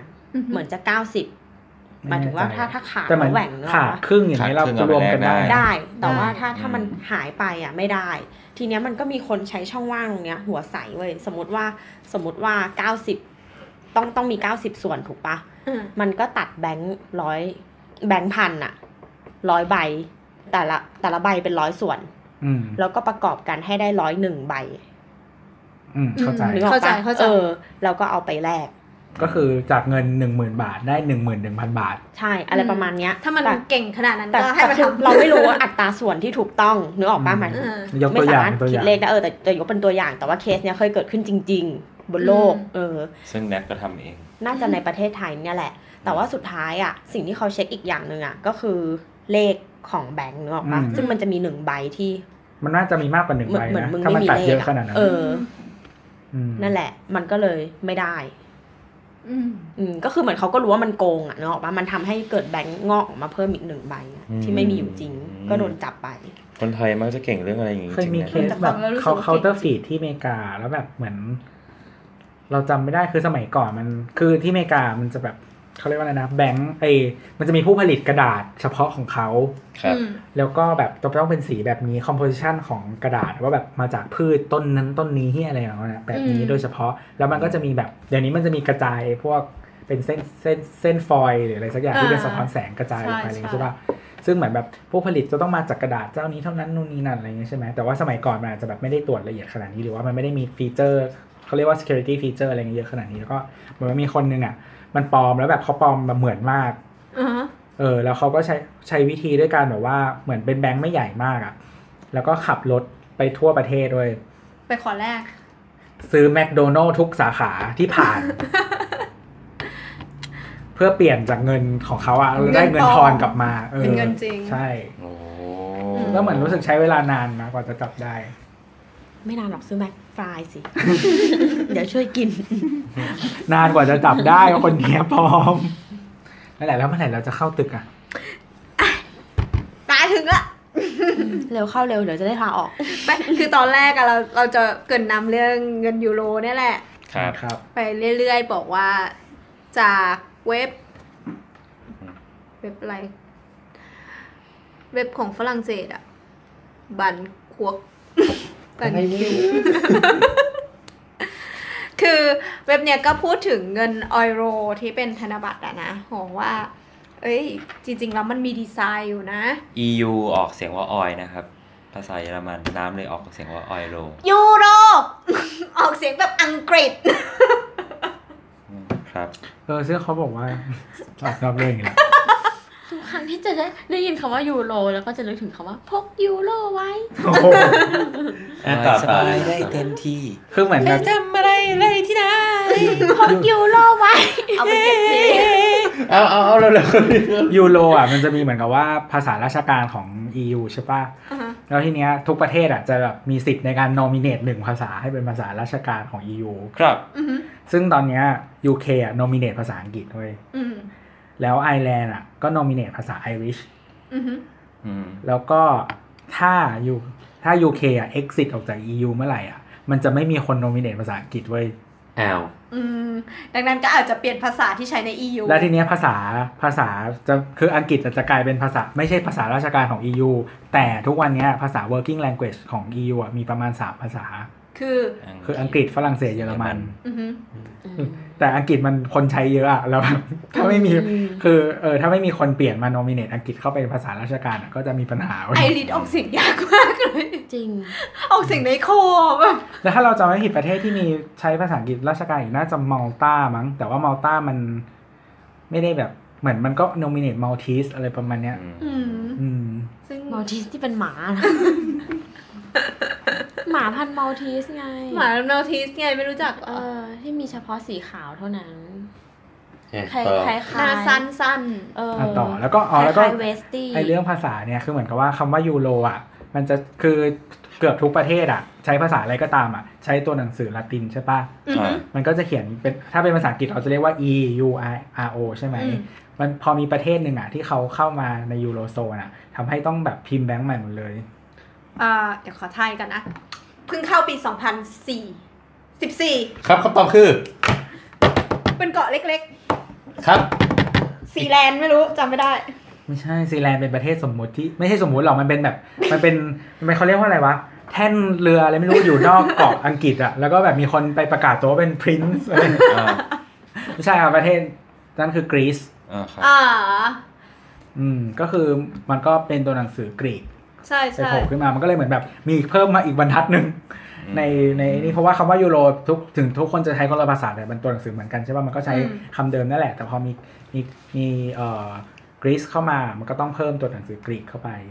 มีอียิปต์ด้วยนี่ใช่ไหม ไม่มีไม่มีไม่มี แล้วต่อไปเหมือนกับว่าถ้ามีประเทศทางกลุ่มประเทศยุโรปตะวันตะวันออกอะ ออก เข้ามา มันก็ต้องตัวเพิ่มตัวหนังสือไซริลิกเข้าไปอีก อืม ไซริลิกคือสคริปต์ที่ใช้เขียนพวกภาษารัสเซียอะไรพวกนี้ อืม อืม สลาปิก ใช่ภาษากลุ่มสลาฟนี่แหละ ขอบคุณมากครับสำหรับความรู้จากคุณตัวนะครับ ครับซึ่งไม่เกี่ยวกับสิ่งที่เราจะพูดเลยครับ ใช่ สิ่งที่เราจะพูดเราพยายามนำเข้าเรื่องมาสี่รอบแล้ว ก็คืออ่ะธนบัตร ธนบัตรของเงินออยโรเนี่ย มันก็จะมี ไม่รู้ ยูโร พกยูโรไว้ อุ่น ใจเฮ้ก็คือมันอะคือในบรรดาเงินธนบัตรออยโรอะมันจะมียูโรโอเค มันจะมีพวกอ่ามันมีรูปของ drawway อะไอประตูหน้าต่างอะไรอย่างเงี้ยซึ่ง เกรดเกรด เออเก็บตัวตัวพวกเนี้ยมันอะแบ่งตามเลเวลของ ระยะเวลาของเกี่ยวกับสถาปัตยกรรมด้วย ยุคยุคเป็นยุค ใช่ แบ่งตัวเลเวลเป็นยังไงวะ คืออย่างตัวของ 5 ยูโรอะก็จะเป็น อันนี้คือแบงค์เล็กสุดปะครับ ใช่ใช่ใช่ก็จะเป็นของ มีกี่แบงค์ มีกี่ มีกี่ มีกี่ขนาด 7 ขนาดค่ะ มีห้าสิบ 5 10 20 ห้าสิบ 50 50 100 สองร้อยแล้วก็ห้าร้อย 200 แล้วก็ 500 เออ เหมือนพี่รหัสติวน้องรหัสเลยว่ะ เอามึงจะตอบไปตอบเร็วเร็ว หนู คน ไม่ ไท รู้ ยเวลาแลกแบงค์ไปยูแลกแบงค์เราไปเที่ยวยุโรปอะชอบแบงค์อะชอบแลกแบงค์ห้าร้อยไปเว้ย ไม่หรอกไม่ได้ชอบหรอกอีอีที่แรกมัน เอ ให้ อ มา มันมันจะให้แบงค์ใหญ่ แล้วแบบตอนพี่ไปเรียนอะ อืม เคยเหมือนกับว่าก็เออ ก็มันก็ใช้แบงค์ย่อยจนหมดแล้วเหลือแต่แบงค์ห้าร้อย เออ เคยโดนด่าด้วย แล้ เพ ว ราะ มันมี แบง วัน ค์ใหญ่ หนึ่งอะ จ่าย เอาไปเอาไปจ่าย ที่ไหน ที่เรียนอะแล้วเพื่อนแบบเหมือนประมาณว่า ไม่เคยเห็นแบงค์ ช็ ร้ อ อย ก บา อะรทวย ใน อะ ชีวิตแบบ คือคนยุโรป ไม่ ไม่ไม่คนเยอรมันนี้ไม่งยังไม่เคยเห็นแบงค์ห้าร้อยกันเองเลยเว้ย ใช่ แล้ว ใช่ ควักออกมาแล้วแบบเพื่อนแบบ what the fuck เราเราแบบบางที นี่อะไร เราไป เนี่ยเศร เที่ยวษฐีจาก อะ ประเทศไทยเหี้ย ทุกคนจะมองว่าเรารวยเว้ยจริง ๆ แบบไม่หรอกคือกูแลกมาแบงค์เดียวแบงค์ เออ เดียว กูกูขอแบงค์ย่อยแล้วเขาไม่ให้ คือแบบ จริง ไปซื้อของชำแบบ แต่นึ ซื้อก เป๊ปซี่ สภาพ แคนมาเขาก็แบบด่าแบบมึงเป็น นึกส เพี้ย ภาพ อะไร เรานึกสภาพเราจ่ายกับข้าวอาหารตามสั่งในในใช้แบงค์สองหมื่นจ่ายอย่างเงี้ย เออ เออเที่ยก็น่าด่าอยู่ ซื้อ เราแบบเข้าไอ้ ซื้อของ80บาท ดีเดลหรืออะไรเดล เอาดีอะไรเงี้ย ไม่ เอา ไอ้ ดีลิดเดิล ดีเดนใช่ไหม จะมีเอาดีลิดเดิลเรเว่ เออ เออ อั อั นนี้ เข้า เข้า ชื่ ชื่ออชื่ ชื่ อ อ ร้า ร้าน นไปซื้อไอ้ grocery เล็กๆใน ข้าวกล่อง ในบ้าน อะไอ้พวกนาสีทั้งหลายอ่ะ เออก ล่องละสามยูโรเงี้ย นั่นจ่ายแบงค์ร้อยไม่ก็โดนด่า จะมีอ๋อมีเพนนี่อีกอันหนึ่ง เออ ใช่จะมีเรเว่แพงสุดเอาดีกับลิดเดิลราคาใกล้เคียงกัน แล้วก็เพนนี่ต่ำสุดเกรดต่ำสุดครับ เออต่อ เขา น้ำ เขาบอกว่าเหมือนกับว่าต่อไปเขาจะแบบอาจจะมีการยกเลิกแบงค์ห้าร้อย ห้าร้อยในไทยอะเหรอ ถ้าเป็นไทยจะได้า ยูโรสิ ทำไมต้องมองอย่างนี้ น้ ยกเลิกทำไมแบงค์ห้าร้อยไทยก็ดีอยู่แล้ว แบงค์ห้าร้อยยูโรเพราะว่าเหมือนกับว่า พวกเนี้ยมันเป็น tools ในการแบบแครี่เงินจำนวนมากโดยใช้สเปซน้อย แล้วก็เก็บไว้เป็นจุดๆ คือมันอาจจะเป็นแบบทำแบบพวกทำธุรกรรมที่เหมือนกับว่าไม่ไม่สะอาดอ่ะ อืม เอ ม้ว อน ใช่ ระยัด นี้ ไว้ใน เป็ ร่อง เงื่ ตู ไขอัน ด เดียวเป็น เป็นข้อเดียวกันที่อินเดียก็ยกเลิกแบงค์อย่างนี้ไป อืม เออ มีอยู่ช่วงหนึ่งที่อินเดียแบบเอายกเลิกแบงค์ขนาดไหนวะ เขาเขายกเลิกแบงค์ขนาดเล็ก ขนาดไหนจำไม่ได้จำไม่ได้อะแต่ยกเลิกแบงค์ไป คือเขาใช้ไม่คือเขายกเลิก แบงค์ที่เหมือน มีเซอร์คูลมี circulation ในระบบอะเยอะที่สุดเอาไปสอง เ denomination ใช่ใช่ใช่ เพื่ออะไรอ่ะ ก็คือสองอย่างก็คือลดธุรกรรมเอ่อเขาเรียกว่าอะไรนะลดธุรกรรมที่แบบไม่ไม่สะอาดอะธุรกรรมสีเทาอะไร ใช่ ทั้งหลาย กับ แห สี ล่ เทา แล้วก็อีกส่วนหนึ่งก็คือเขาอยากจะผลักดันให้ทุกคนอะมาใช้ระบบ e-money อืม มีคนฆ่าตัวตายไปเลยนะ เพราะว่าเก็บเงินไอ้เนี่ยไว้เยอะ ใช่แล้วเขาไปแลกไม่ทัน ม โอ้ช แล้วเงินก็หายไปเลยมูลค่าหายสุดท้ายฆ่าตัวตาย อืม แล้วก็มีคนเหมือนกับว่า บางทีเห ไอ มือน คน กับ ที่มันแลกไม่ทันนี่มันทำอะไรอยู่มันถึงไป อุ้ แล ย ก คน ไม่ทัน เข้าแถวแบงก์อินเดียยาวมาก เออก็มีคนพันล้านอะแล้วแบบมีไทม์วินโดว์แป๊บเดียวแล้วคนแบบโอ้ยเดี๋ยวแบงก์ก็ปิดอะไรอย่างเงี้ย อ๋อ แล้วมันก็มีเหมือนคนแบบ จะได้เงินเดือนสมมติได้เงินเดือนเป็นเงินสดอย่างเงี้ยแล้วแบบเอาเขาไม่มีเงินมาจ่ายเราอะไรเงี้ย อืม อืม แบบไปต่อ ATM เงินก็หมด ATM อ่ะ โอ้ทำไมรัฐบาลทำอะไรไม่รอบคอบเลย อืมก็เหมือนมีคนบอกว่าก็ก็ด่าเหมือนกันคือเขาไม่ได้ด่าว่าที่การยกเลิกแบงค์นะ แต่หมายถึงว่าใน ด่าการ manage ของ ใช่ รัฐบาล ด่าการ manage ว่าแบบต้องเตรียมเงินอย่างอื่นมาให้พอต้องนู่นนี่นั่นเพราะคนมันยังต้องใช้อยู่ไง อืม ครับ โชคดีจังที่เกิดเป็นคนไทย เยี่ยกลับมาสู่แบงก์ยุโรปยังไงนะฮะแบงก์ยูโรมีเจ็ดขนาด ใช่ค่ะ ห้าสิบยี่สิบห้าสิบ เริ่มกันที่ สองร้อยห้าร้อย ซีรีส์ปัจจุ ค่ะ ซีรีส์ปัจจุบันชื่อ Europa Series ใช่ ออกในปี 2013 เป็นปีแรก ครับผม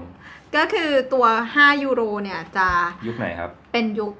คลาสสิก ครับ สีเทาสีเทา แล้วคลาสสิกนี้คือเขาเอาอะไรมันเป็นซิมโบลว่าแสดงว่าเป็นค ซิม ลาส โบ สิ ล ก ก็จะมีคลาสสิกเนี่ย ตัวแทนของเขาก็คือโรมัน ก็จะเป็นไอสะพานส่งน้ำที่เราเคยพูดใน EP ประวัติศาสตร์ สถาสถาปัตยปัตย์ กรรมแบบช่วงโรมันอะไรเงี้ยมันจะมี ใช่ สะพานของเอควาดัก แล้วก็เอ่อประตูชัย ซึ่งในธนบัตรตัวเนี้ยก็จะมี มีอะไรบ้างวะมีด้านด้านหลังอาจจะเป็นไอตัวสะพานส่งน้ำนั่นแหละ ส่วนด้านหน้าก็จะเป็นประตูชัย ด้านหน้าจะเป็นสะพานลงน้ำก็ได้นะด้านหลังอาจจะเป็น เออหวานเรารู้ได้ไงว่าว่าไหนมันนะมันมีธ มั ง นจะมีชื่อเรียกอยู่ มันมีธงกับลายเซ็นอยู่เนี่ย อ๋อ ก็คือด้านหน้าปกติภาษาอังกฤษเขาจะเรียกว่า upwards ครับ อืม ด้านหลังเรียกว่า reverse อืม มีความรู้กับที่เราพูดเมื่อกี้ไปตั้งหลายป อ่ะ ระโยค เข้าสู่แบงก์สิบ แบงค์สิบเนี่ยก็จะเป็นยุคของโรมาเนส ครับ คือช่วงศตวรรษที่ 18ถึง แล้ 13 วเขาเอา ใครอยากฟังดีเทลนะครับ ไปฟัง EP ประวัติศาสตร์สถาปัตยกรรม ใช่ นะครับ ศตวรรษสิบแปดถึงสิบสามมามันเรียงอย่างนี้วะ สิบสิบแป ด 18ถึง แปดถึงสิบสาม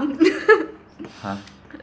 แปดถึงสิบสาม อืม โอเค ครับ โอ แบ เค งค์ยูแบงค์สิบยูโรเนี่ยจะเป็นสีสีประจำมูลค่าเป็นสีแดง อือฮึ แล้วมีอะไรอ่ะสัญลักษณ์ข้างในมีอะไร จะมีสะพาน อ้าวก็เหมือนกันนี่ อันนั้นสะพานส่งน้ำแต่อันนี้เป็นสะพาน คือทุกอันน่ะด้านด้านออฟเบิร์สอ่ะจะเป็นประตู ส่วน อืม ด้านรีเวิร์สจะเป็นสะพาน อ๋อเหรอ ใช่ เป็นอย่างนั้นเลยเหรอ ใช่ ใช่ใช่ใช่ จำไม่ได้เลยใช้อย่างเดียวเลยมัน ซึ่งจริงๆ อันเนี้ยเป็นมาตั้งแต่ซีรีส์เก่าแล้วซีรีส์แรก อืม พอเป็นซีรีส์ยูโรปาก็ยังเป็นอย่างประมาณนี้อยู่ ก็คือเหมือนเขาบอกว่าจะเป็นสัญลักษณ์ ถ้าเราเข้าใจจำไม่ผิดก็คือสะพานน่ะเป็นการแบบเชื่อมโยงการของระหว่างประเทศต่างๆ แล้วก็ประตูก็แบบเปิดเปิดๆหากันอะไรอย่าง อือ เงี้ย ฮึ อืม อืม ซึ่งมันก็พยายามจะแบบเป็นเขาเรียกว่าอะไร generic design ก็คือหมายถึงว่าเป็นตัวแทนยุค แต่ไม่บอกว่าเป็นสถานที่ไหนเป็นพิเศษ ใช่ใช่ใช่ อืม เป็นตัวแทนยุค แต่ละประเทศจะได้ไม่น้อยใจกัน ใช่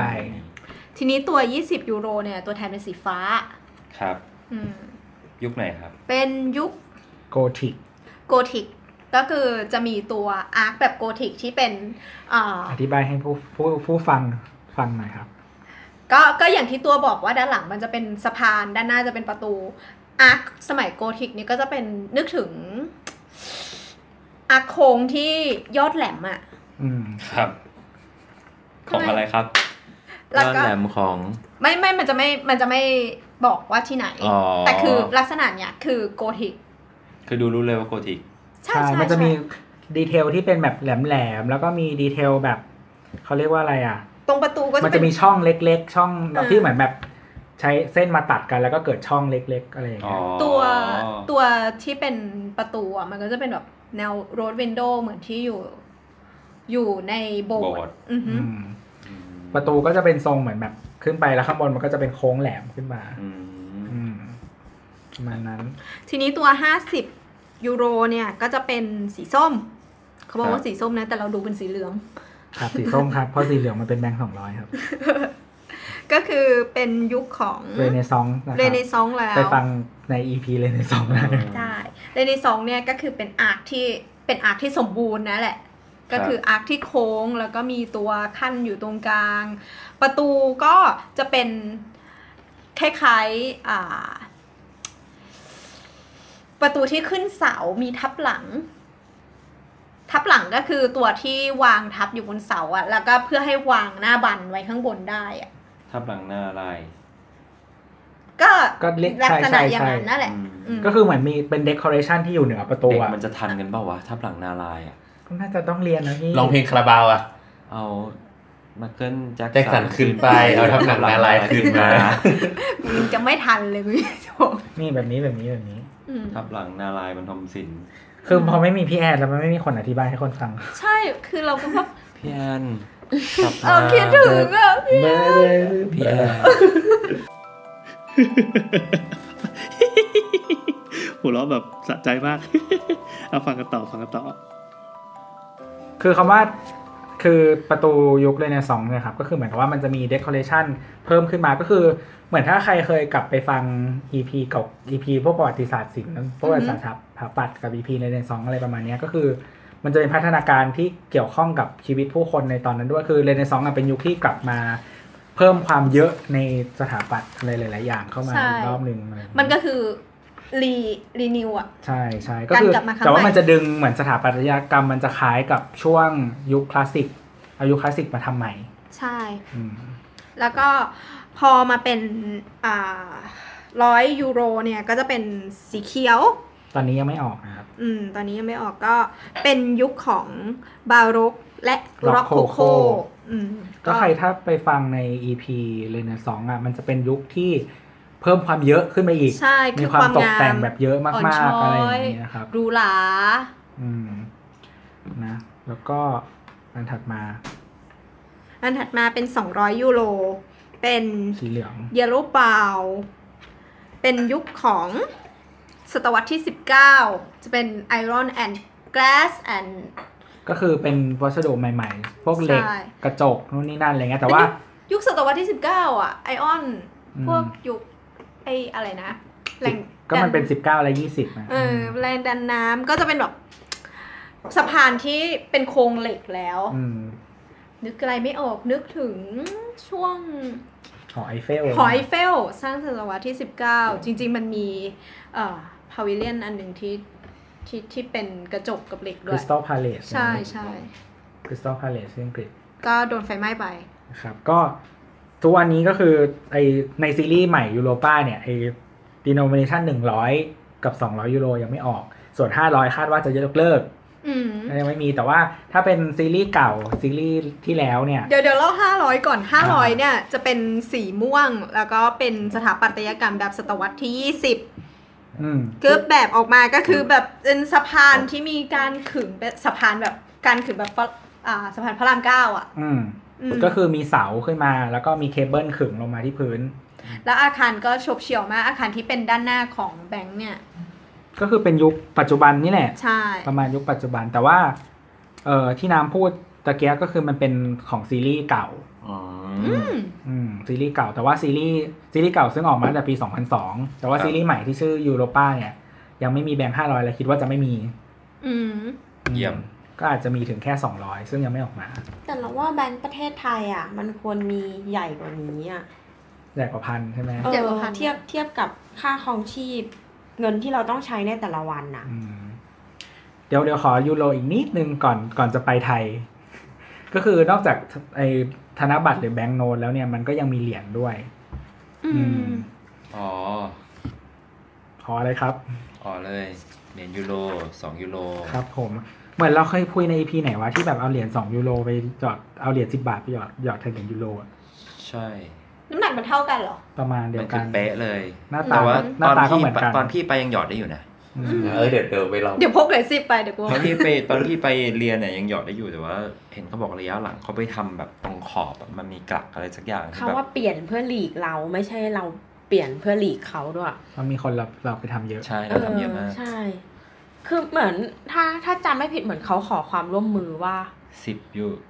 แปดเท่าอ่ะ ให้เราอะเปลี่ยนให้เรา อื อะ ม เลิกเนื้อออกปะ สิบบาทกับแปดสิบบาทอะ อืม เออแปดเก้าเท่า เหรียญยูโรอะมีทั้งหมด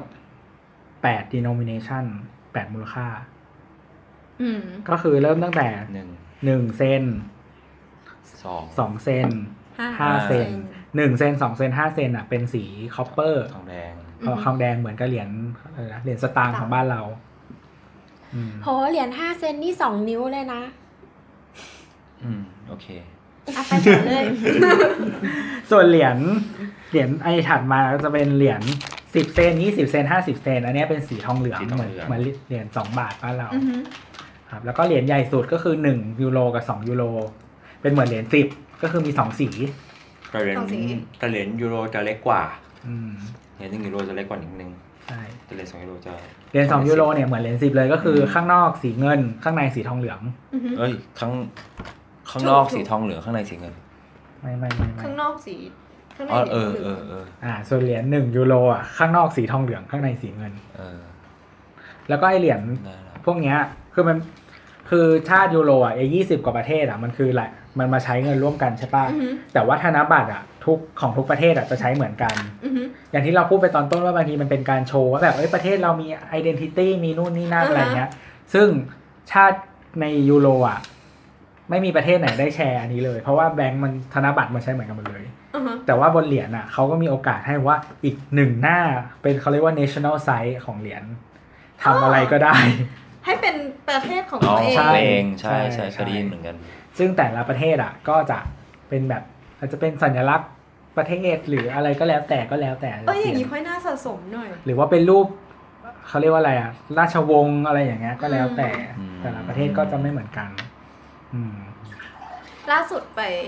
ไปสิงคโปร์ใช่ไหม แล้วก็ไปกินร้านอาหารอัลฮาลา อืม ทีเนี้ยก็เผอิญ ร้า ว่าน อาหารอะไรนะ อันฮาลา อันฮาลา อาหารมุสลิมอ่ะ อ่าฮะ แล้วทีเนี้ยแบบ ฮาร้านน่ะเหรอ เออแล้วแบบพนักงานเขาอะคุยถูกคอมากเลยเขาก็เลยบอกว่าเนี่ยขอเหรียญสิบหน่อยเอ้ยเหรียญเหรียญไทยบ้างดิเขาว่า อืม สะสมเหรียญแต่ตอนนั้นน่ะไม่ได้พกเลย ก็เลยไม่ได้ ไม่ได้ไม่ได้ให้ไป ยังคิดอยู่เลยอืมยังมีคนสะสมเหรียญอยู่เว้ย เฮ้ยมีอันนี้ด้วยอะเขาบอกว่ามีมาร์กประจำเหรียญเป็นแบบสัญลักษณ์เล็ก ๆ ที่อยู่ในเหรียญอะเราจะบอกว่าเป็นของประเทศอะไร เอาเหรอ เป็นเป็นแบบเบลเหรอหรือว่าเป็นยังไง เออเป็นรูปพิมพ์รูปเขาเรียกมินมาร์กอะน่าจะเป็นรูปนูนต่ำอะ อ่ะฮะ โอ้ อ๋ออันนี้ของเหรียญยูโรใช่ปะ ใช่ อย่างเช่นยกตัวอย่างประเทศเบลเยียม รูปเป็นหัวของเซนต์ไมเคิล อื้อหือจะรู้ไหม พาทรอนเซนต์ของบราเซลส์อะไรอย่างนี้นะครับ แล้วก็ของเยอรมันเป็นตัวหนังสือ อืม เป็นอะไร มีตัว A ตัว D ตัว F ตัว G แล้วก็ตัว J A D ไม่ได้เรียงกันนะหมายถึงว่าแบบแค่มีตัว A หนึ่งตัวเอาเป็นเยอรมัน โซดอย โคตรดอยเลย เออ ของฝรั่งเศสเป็นคอนูโคเปีย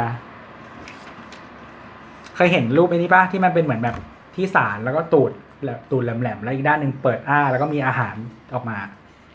มันคืออะไร อะไรวะ ฟังดูมัน เรี ไม่ ยบ ใช่ เรียงไม่ทันฟังเสร็จแล้วแบบอะไรวะ คือมันเป็นเหมือนเหมือนภาชนะสารอย่างหนึ่งอ่ะ กระชอม มันไม่ใช่อ่ะ เดี๋ยวก่อนเดี๋ยวเอารูปให้ดู บุ้งกี่ ช่วยอธิบายให้เราหน่อย ที่ตอนนี้คิดถึงสัตว์ประหลาดอยู่อะ โอ้ยากว่ะ ยากอ่ะ มัน มันเหมือนมันเหมือนเขาสัตว์เลยอะแต่ว่า มันเหมือนหมวก เหมือนครัวซอง เออ หั่ มัน น ข่าวสัตว์ เหมือนครัวซองหั่นครึ่ง เหมือน แล้ว คอนเน่ เออ แต่ เหมือน ว่า คอนเน่แล้วผลไม้ ตาย ในยั ดิ ด บ แล้วทำไมมันต้องมีอาหารวางอยู่อะ ไม่แน่ใจเหมือนกันเนี่ยเขา มัน เรียก เป็นที่ใส่อาหารเหรอ เขาเรียกว่าคอนูโคเปีย ใครเคยดูไอ้อะไรนะฮังเกอร์เกม มันไม่เคยดูเลย ไอจุดที่มันแบบไว้ไว้เอาวางของ อ่า เอาวาง อ่าว างแบบ อ่า สป라이ให้ อ่า ให้ผู้แข่งขัน ไป มาเอาอ่ะ เ เออเนี่ยเรียกคอโนโคเปีย อ๋อเราเพิ่งรู้เรานึกว่าชื่อของอาคารนั้นชื่อว่าคอนูโคเปีย ไอ้วอลันเทีย อืมนี่แหละเป็นสัญลักษณ์ของฝรั่งเศส อืม ไอไอธนบัตรยูโรอ่ะจริงๆ แล้วมันมีดีไซเนอร์คนหนึ่งเป็นชาวดอยช์ชาวดัตช์ ฮะดัชหรือดอยช์ จะได้ ดัตช์ ซื้อ ดัตช์ดัตอะไรช์ ถ้าดอย Dutch นี่คนเยอรมันนะครับ โรบินสแตมคือ รู้ นางก็ รู้ไหมว่าทำไมดัชถึงกับดอยเหมือนใกล้กัน เออ อ่ามา ทำไม ใช่ไหมครับ ดูหาเรื่องมากเลยอ่ะ อยากรู้ อยากรู้ ทำไมครับทำไม ก็คือสมัยก่อนอ่ะ คนอังกฤษอ่ะเอ่อได้ยินคำว่าดอยช์ใช่ไหม อ่าฮะ แล้วก็เรียกคนโซนนั้นทั้งหมดอ่ะ ว่าดอยช์ ครับ แล้ว อืม แล้วก็เพี้ยนเป็นดัช แล้วทีเนี้ยก็เรียกคนเยอรมันอะว่าไฮดอไฮดัช แล้วเรียกคนที่อยู่ประเทศโลคันทรีอะก็พวกก็พวกเบเนลักอะไรเงี้ย พวกพวกคนเนเธอร์แลนด์นี่แหละ อ่า ว่าโลดัช อ่า เออ แต่ว่าต่อมาเหมือนแบบ เยอรมันมันก็มีชื่ออื่นจนตอนตอนหลังก็เลยเปลี่ยนไปเรียกเยอรมันใช่ไหมแต่ว่าอีคนเนี้ยมันก็ไม่ได้เรียกชื่ออื่นก็ยังเรียกดัชต่อไปเรื่อยๆ ซึ่งดัชอะก็คือมาจากดอยช์นั่นแหละ อื อ๋อ ม อ อ่ะกลับมา Fun ที่ fact อีโรบินสแตมต่ อนางก็เอาส i r เ t ชันของบรรดาสะพานที่อยู่ด้านหลังของธนบัตรเนี้ยแหละมาท ช่วงของตัวเองมึงนะ ำจริงอ่ะเรา ตัว อ่ะ ตัวตัวตัวตัวแฟกแฟก EP เนี้ยต้องบอกว่าเป็น EP ตัวด้วยซ้ำ ไม่ มึงไม่เตรียมมาไงผมว่าไม่เตรียมมาแค่นั้น ต่อเลยนะอย่าเปลี่ยนความมั่นใจ อีโรเบิ อ ร์ ย่า ต ช้าไอ้สัตว์ แต่พี่มั่นใจนะว่า EP นี้ดีกว่ามาเวล ต่ ะ อต่อ พูด ต่อ เล ต่อย ต่อ อาดีไซเนอร์คนนั้น โอเค แต่เรามั่นใจนะว่า EP เนี้ยดีกว่ามีเดียกิเล็ก เฮ้ยอย่าเอาไปเทียบดิ อีโรเบิร์ตสแตมป์เนี่ยมันก็เอาสไปเรชันของธนบัตรของยูโรเนี่ย ครับ มาทำเป็นสะพาน ซึ่งนางก็ถอดแบบมาจากธนบัตรนั้นนั่นแหละ โดยใช้ถึงขั้นแบบที่เป็นสีออกมาเลย แต่จริงๆก็คือมันต้องอธิบายรูปอ่ะพี่แอนอธิบายหน่อยค่ะ ไม่มีพี่แอนโว้ย ก็ อันนี้ธนธนบัตรกี่ยูโรนะเนี่ย ทุกทุกใบ อ๋อทุกทุกดีโน ก็ มิเน เป็น ชั่น เจ็ด เลย เออเป็นเจ็ด เจ็ดอัน สะพานอืม อ๋อเหรอ แต่ว่าเป็นสะพานสั้นๆไงมันได้เป็นสะพานใหญ่ คนฟังเซิร์ชว่าอะไรดีครับ ฟังต้องเซิร์ช เซิร์ชว่าอะไรวะ เฮ้ย มันอยู่ในเนเธอร์แลนด์ อืม อ่ะแล้วไงต่อ อ่าเซิร์ชของดีซีน่ะ เว็บดีซีน่ะ เขาจะรู้ไหมดีซีนคืออะไร อ่ะเล่าต่อเล่าต่อเล่าต่อ ดีซีน เดี๋ยวเราหาคีย์เวิร์ดให้เล่าต่อไป อ่าก็ไม่มีอะไรก็แค่เนี้ยแหละ เออเชี่ย นั่นก็คือเป็นสถาปนิกที่แบบอัส อ๋อ ไ r เ t ชัน เราเราว่าเซิร์ชชื่อเซิร์ชชื่อคนทำนะครับ ชื่อโรบินส t ตม สะกด R O B I R N O B I N S T A M อ๋อนี่ โรบินส t ตม สตัม อืม นี่แหละ ก็ เออ มันเป็นแบบสะพานเล็กๆ อย่างเงี้ย แต่ว่ามันก็คือเหมือนหน้าตาเหมือนกับที่อยู่บนธนบัตรเลย อืม แล้วก็ก็มีหลาย อ๋อ เขาทาสีสะพานอ่ะ เป็นสีตาม ไม่ไม่ denomination ของแบร ไม่ น ได้ ด์ใช่ ทา ปะ เอ้ยคือทาบางส่วนไว้ยแต่บางส่วนอ่ะ คือวัสดุเป็นสีนั้นเลย อืม คือเราเราไปดูอีกเว็บหนึ่งซึ่งเราทำลิงก์หาย ประมาณว่านางอ่ะเอาวัสดุอ่ะ เยี่ยมเฉียบ เอาวัสดุอะมาเทียบกับสีแบงค์เว้ยว่าไอ้สีมันถึงกันไหมเลยอะ อืมแต่ว่าอันเนี้ยอย่างแบงค์ห้าร้อยยูโรเป็นสีม่วง มันก็เป็นเหล็กปะมันก็ต้อง อืม ทาสีปะ ใช่ใช่ก็คือบางส่วนก็ทาสี เออหรือว่าอันเนี้ยแบงค์สองร้อยยูโรอ่ะเป็นสีเหลืองก็เป็นสีเหลือง อืม อย่างอันนี้แบงค์ยี่สิบยูโรสีฟ้าก็เป็นสีฟ้า น่ารักเชียว เออเป็นสะสะพานเหมือนสะพานข้ามคลองอ่ะ เล็กกว่าแบบสะพานผ่านฟ้าอีก จริงจริงจริงเหมือนทำเป็นสะพานตัวอย่างอะ โอ้ยแล้วก็มีคนมาถ่ายรูปด้วย แบบว่าถือแบงค์ยูโรแล้วก็เทียบเทียบกับสะพาน อ๋อดีน่ารักน่ารัก อืม นะ ไปลองเสิร์ชดูนะครับโรบินส a ตม อืม กลับมาแบงค์ไทยไหม เอ๊ะแบงค์ไทยนะ แบงค์ไทย มันมีตึกอะไรอยู่บนแบงค์ไทยบ้าง ส่วนใหญ่เป็นวัดหมดเลย อ่ะเดี๋ยวก่อนนะ เริ่มจากแบงค์อันนี้เวอร์ชั่นซีรีส์ล่าสุดเขาเรียกว่าซีรีส์สิบเจ็ด ปัจจุบันไหม ปัจจุบันนะครับ ออกปีนี้ อ๋อ เรายังเห็นรูปไม่ครบทุกแบงค์เลยเชื่อไหม อ่านะครับ อาจจะยังไม่ผ่านมือไม่ผ่าน แน มือ วมา อ่านะครับ จะถอนได้แล้วเนี่ย ดีโนมิเนชันเล็กสุดของแบงค์ของธนบัตรไทยก็คือ 20 บาท ท ครับ สีเขียว ครับ ครับผมเอ่ออ๋อแต่ว่าแต่ว่าซีรีส์ล่าสุดมันกลายเป็นแบบเป็นเป็นเขาเรียกว่าอะไรนะ เป็นพระมหากษัตริย์หมดเลยอ่ะ ใช่ ไม่ค่อยมีตึกละงั้นเราย้อนกลับไปซีรีส์เก่าเลยไหม มีคนตลกแดกอยู่ตอนเนี้ย เออแต่ว่าแต่ว่าเหรียญนะเหรียญยังเป็นยังเป็นรูปวัดอยู่ อืมเออใช่ยังเป็นวัดอยู่ เหรียญคือไม่น่าเปลี่ยน จำได้ไหมว่ามีวัดอะไรบ้าง โอ้โห ไม่รู้เลยว่า วัดอรุณ เห คื รีย อ ญ เหรี ห้าย ญ นี่ห้าวัดเหรียญห้าวัดเบน อ้าวเหรอ เหรียญห้าวัดเบน วัดอรุณเหรียญสิบ อ่ะเหรียญห้านะครับ วัดเบนจมาบอพิษ อ่าเหรียญห้าวัดเบน เบนแปลว่าห้า เออ ตึง เหรียญอรุณแปลว่าสิบว่ะสิ ไม่ใช่ โลจิก ได้อยู่นะโตไปน่าฉลาด นี่ยังไม่โตอีกเหรอ ตัวแล้วตัวแล้ว ต้องอย่าใช้อารมณ์พ่อบอกไว้ เหรียญสิบคือวัดอรุณนะครับ อ่ะเหรียญสองบาทวัดอะไร จังหวะมาแล้วเนี่ยโบทต้องเล่นแล้ว อ่ะ กูหายเลนส์ต่อมา มึงดูรู้เหรอ กู มันมันเป็นที่ที่ไอคอนิกเว้ย เดี๋ยวรอ ไอคอนสยาม เหรียญสองบาทอ่ะ เดี๋ยวแป๊บนึงนะ พารากอนไงไอคอนิก เป็นรูปเหมือนเจดีย์เป็นไม่ใช่เหมือนเจดีย์ก็คือเจดีย์ พระแก้ว ไม่ใช่ มันเป็นรุ่นใหม่ ปะปางเอาควัก ใช่ไหมงรุ่นใหม่หมมีด ไหม เลยอะ มีไหมมีไหม ควักกันดูใหญ่เลย ทีมสถาปนิกนะครับกำลังดูหาชื่อสถาปัตยกรรมที่อยู่บ เราคาดหวังนกับโบ๊ทเยอะมากเพราะโบ๊ทเป็นผู้ใกล้ชิด เราบนเหรียญอยู่ เฮ้ยอย่างน้อยมึงตอบให้มันตลกก็ยังดีนะเว้ย กูก็ตอบว่าพารากอนเราไงเหี้ย ไม่เห็นตลกเลย เอ้า ที่กูพูดว่าวัดอรุณแปลว่าสิบบาท ไหน ยัง ไหน ไม่ ไหนนั่นถามดิไหนนั่นถามดิเหรียญสองบาทวัดอะไร เหรียญสองบาทวัดลาย รัสเซียแมนเห็นปะนี่ตลกกระจายบอกเลยชนะ อ่ะ ขาด ให้ดูรูปรู้ไหมวัดไหน ภูเขาทอง ถูก นี่ผู้ใกล้ชิดศาสนา บอกแล้วมันคือแบบรูปมันไอคอนิกมากดูแล้วต้องรู้ว่าวัดอะไร ไหนอ่ะรูปเป็นขวดซีอิ๊วเหรอ เป็นรูปภูเขาทอง วัดอะไร ภูเขาทองก็วัดภูเขาทองดิ วัดสักเกต ห้องวัดสระเกต อ้าวเหรอ โอ้ยเป็นพระซะเปล่าไม่รู้เรื่องวัด ไม่เคยไปหรอแถวนั้นน่ะ ไม่เคย มันต้องผ่านบ้างแหละ ไม่เคยไปเลย ไม่เคยไปบ่อยอยู่นะช่วงหนึ่ง พาไปเดทหน่อยค่ะ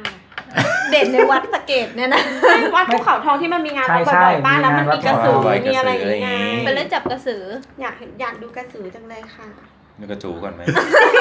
เฮ้ยเราพูดกันเนี่ย อย่าเพียงแค่ดู เออเออต่อต่อ เด็กๆอย่าคว รเด็กๆอย่าอย่าพัก เดี๋ยวก็มีคนเดี๋ยวก็มีคนมาทวีตบอกว่า เนี่ยเปิดให้แม่ฟังอยู่ หนึ่งบาทหนึ่งบาทวัดอะไร วัดอะไรวะ เหมือนพระแก้วอ่ะ วัดพระแก้วทำไมโบ๊ทเก่งอ่ะ เออ กูจำได้แบบมันมีไอเนี้ยกำแพงอ่ะกูจำกำแพงได้ ครับเฮ้ยแต่เราจะเห็นว่าตั้งแต่หนึ่งบาทจนถึงสิบบาทอะ ครับ อยู่กรุงเทพหมดเลย เออ ทำไมประเทศเรามีแต่กรุงเทพเหรอวะ นี่ อ้าว หาเรื่อ ก็ งแล้ ไม่ ว ไม่ก็แจกหน้านี่มึง เหรียญห้าสิบสตางค์วันเลยครับ โอ้ยยากละ เฮ้ย เรามีเหรียญ ห้าสิบตังค์ อ่ะมาครับ คิดว่าดูแล้วจะรู้เหรอ ไม่ไม่ใช่ เออ ไม่รู้เอา อ่ะเอาอันเมื่อกี้เหรียญอะไร ไม่ไม่ไม่ไม่ไม่มีเหรียญนะมี เอาละ แต่ ครับ ยี่สิบห้าสตางค์รวมกันถึง ตัง ห้า ค์ สิบ ยี่สิบห้าตังค์คืออะไร อ่ะห้าสิบตังค์ ยี่ห้าก่อนก็ได้ยี่ เด็ก ห้า ห ก่อ ญิ น ง ก็ได้ ชลวัน เลขที่หนึ่งตอบมาสิกับเด็กชาย นัทพันธ์ นันทพันธ์ อันนั้นมันเหรียญอ่ะยี่ห้าตังค์นะ ยี่ห้าก่อนก็ได้ยี่ห้าก่อน มั ก็ น ได้ มีหลายเจดีย์อ่ะ วัด มาละมา รา ละ ชบุรีเหรอลบบุรี ไหนขอดูดิ อยุธยาเหรอ ไม่ตอนนี้กูกำลังนึกถึงบุโรพุทโธอีกที่ โอ้ง่ายตาย วัดอะไรอ่ะ เฉลยนะครับ เออไม่รู้อ่ะ ไล่ขิง ไม่ใช่ อยู่ภาคใต้ เดี๋ยวเดี๋ยวแป๊บนึง นครศรีธรรมราชเหรอ ใช่วัดอะไรสำคัญที่สุดในที่นั่น เฮ้ย วัด เรา วะ มาละฮะมาละฮะ วัด มาละฮะ คือมันเป็นวัดดังที่สุดแล้วอ่ะในนั้นอ่ะ วัดท่าไม้ ไม่ ดังสุดร้องไห้วัดท่าไม้ วัดดูยูมีนเย่ ที่นครศรีธรรมราชสิบอกว่ามันเซิร์ช Google เนี่ยมันไม่ใช่ จำชื่อไม่ได้กูเคยไปครั้งเอ่อวัดพระมหาธาตุ เออ วัดพระมหาธาตุ ที่มีรอยเท้าเหรอ มันเป็นวัดเก่าแก่ที่มีน่าจะเป็นอาณาจักรเก่าอะไรเงี้ยแล้ว ตา ก็ มคเหมือน น ลิง ใช่ตามฮอลลีก็คือเป็นแบบเหมือนเหมือนมันเป็นสิ่งที่เหมือนเป็นสัญลักษณ์ว่าแบบเอ้ยพื้นที่นี้เคยแบบมีพุทธศาสนาเกิดขึ้นอะไรอย่างนี้นะเป็นแบบพระธาตุองค์ใหญ่ครับพระ อ่าเดี๋ยวเราดูดูห้าสิบตังค์ อ่ ห้าสิบตังค์เดี๋ยวทายก่อน เออมึง ไม่ เซิร์ช ไม่ กูเกิล ไม่กูกำลังดูไงว่าหน้าตาเป็นยังไง ไหนไหนดูดิห้าสิบตังค์ไหนไหนดู อ๋อ วัด เชียงใหม่แค่เนี้ย วัดสุเทพ รถดอยสุเท ใช่ พ วัดพระธาตุดอยสุเทพ อืม เก่งนี่ กูจำได้ว่ามีมันมีไอเนี้ยมีลม เออทำไมต้องมีล่มก็ไม่รู้ ตอนก่อน อ่า มันมันมีของเก่าด้วย เฮ้ยมี เฮ้ย เก่า ข อัอนง นี้ เก่าเป็นไง สิบสตางค์วัดพระธาตุเชิงชุมสกลนคร โอ้ยาก อืมทำไม แล้ว ชื่อคุณคุณวะพระธาตุเชิงชุมเพราะคุณเคยไป ไม่ทำอะไร จะทำอะไรครับ ตอนนั้นมีแฟนอยู่สกลไง เอ อเนี่ย เอาแฟนเป็นคนสกลเหรอนะแฟนเก่า มันจบไป แล้ว ไปให้รักนั้นผ่านพ้นไป เอ๊ะแล้วแล้วอย่างเงี้ย การการเขาเรียกอะไรอ่ะ นี่นี่วัดพระธาตุเชิงชุม อืม เดี๋ยวเดี๋ยวขอไล่ให้ครบก่อน โอเค คือเหรียญสตางค์อ่ะเป็นต่างจังหวัดหมดเลย เออ เออเนี่ยกำลังจะนำเข้าสู่คำถามของกูคือ ใครบ เดี๋ยวก่อนไล่ ไม่ ให้จบก่อน อ่าโอเค เขาก็จะเป็นภาคต่างๆ ใช่ป้าแบบ 50 สตางค์วัดพระธาตุดอยสุเทพก็เป็นภาคเหนือ อ่า อ่า25 สตางค์เป็นวัดพระมหาธาตุก็เป็นภาคใต้ ครับ แล้วก็วัด 10 สตางค์วัดพระธาตุเชิงชุมเนี่ยก็อยู่อีสาน อือฮึ แล้วก็มาเป็น 5 สตางค์ สนุกสินะ เป็นแถวๆตะวันออก ให้ถ่าย ไม่ใช่ อีสาน ไม่ใช่ ก็อีสานไปแล้วไง อ๋อเออ เอิ่ม ตะวันตก ภาค ต้องกาญจนแถวๆกาญจนบุรี ภาคกลางภาคกลาง ภาคกลาง วัดอภวัน ไม่ใช่ ชุลวันตอบผิด ชลวันพี่ครับแอ ภาค บ กลางอยุธยาไง เป็นวัดที่มีแบบสิ่งปลูกสร้างที่สูงที่สุดในจังหวัดอยู่ สิ่งปลุกทุกทุกจังหวัดก็มีสิ่งปลุกสร้างที่สูงที่สุด วัดนั้นจะ เอา อยู่ในวัด วั ไงอดยู่นั้น ในวัด วัดนั้ ไง น ต้องเป็นพระปางแน่เลยพระปางจะเป็นส่วนที่สูงที่สุดเว้ย ครับ วัดอะไรวะ พระปางสามยอด มีใบไหมครับ มีใบ ปางสามยอดเหรอ ไม่ใช่ ไม่ใช่ลบบุรี ใบหน่อยครับใบหน่อย หึใกล้กรุงเทพ ใกล้กรุงเทพ อยุธยาเนี่ยแหละ ไม่ใช่อยุธยา กูว่าสุพรรณบุรี ไม่ใช่สุพรรณบุรี นครปฐม นครปฐม นี่ อ่า เอ่อเจดีย์ภูเขาทอง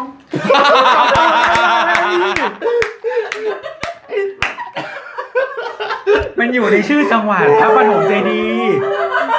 ดีจังเลยอ่ะ อันนี้อันนี้อันนี้อันนี้เฉียบ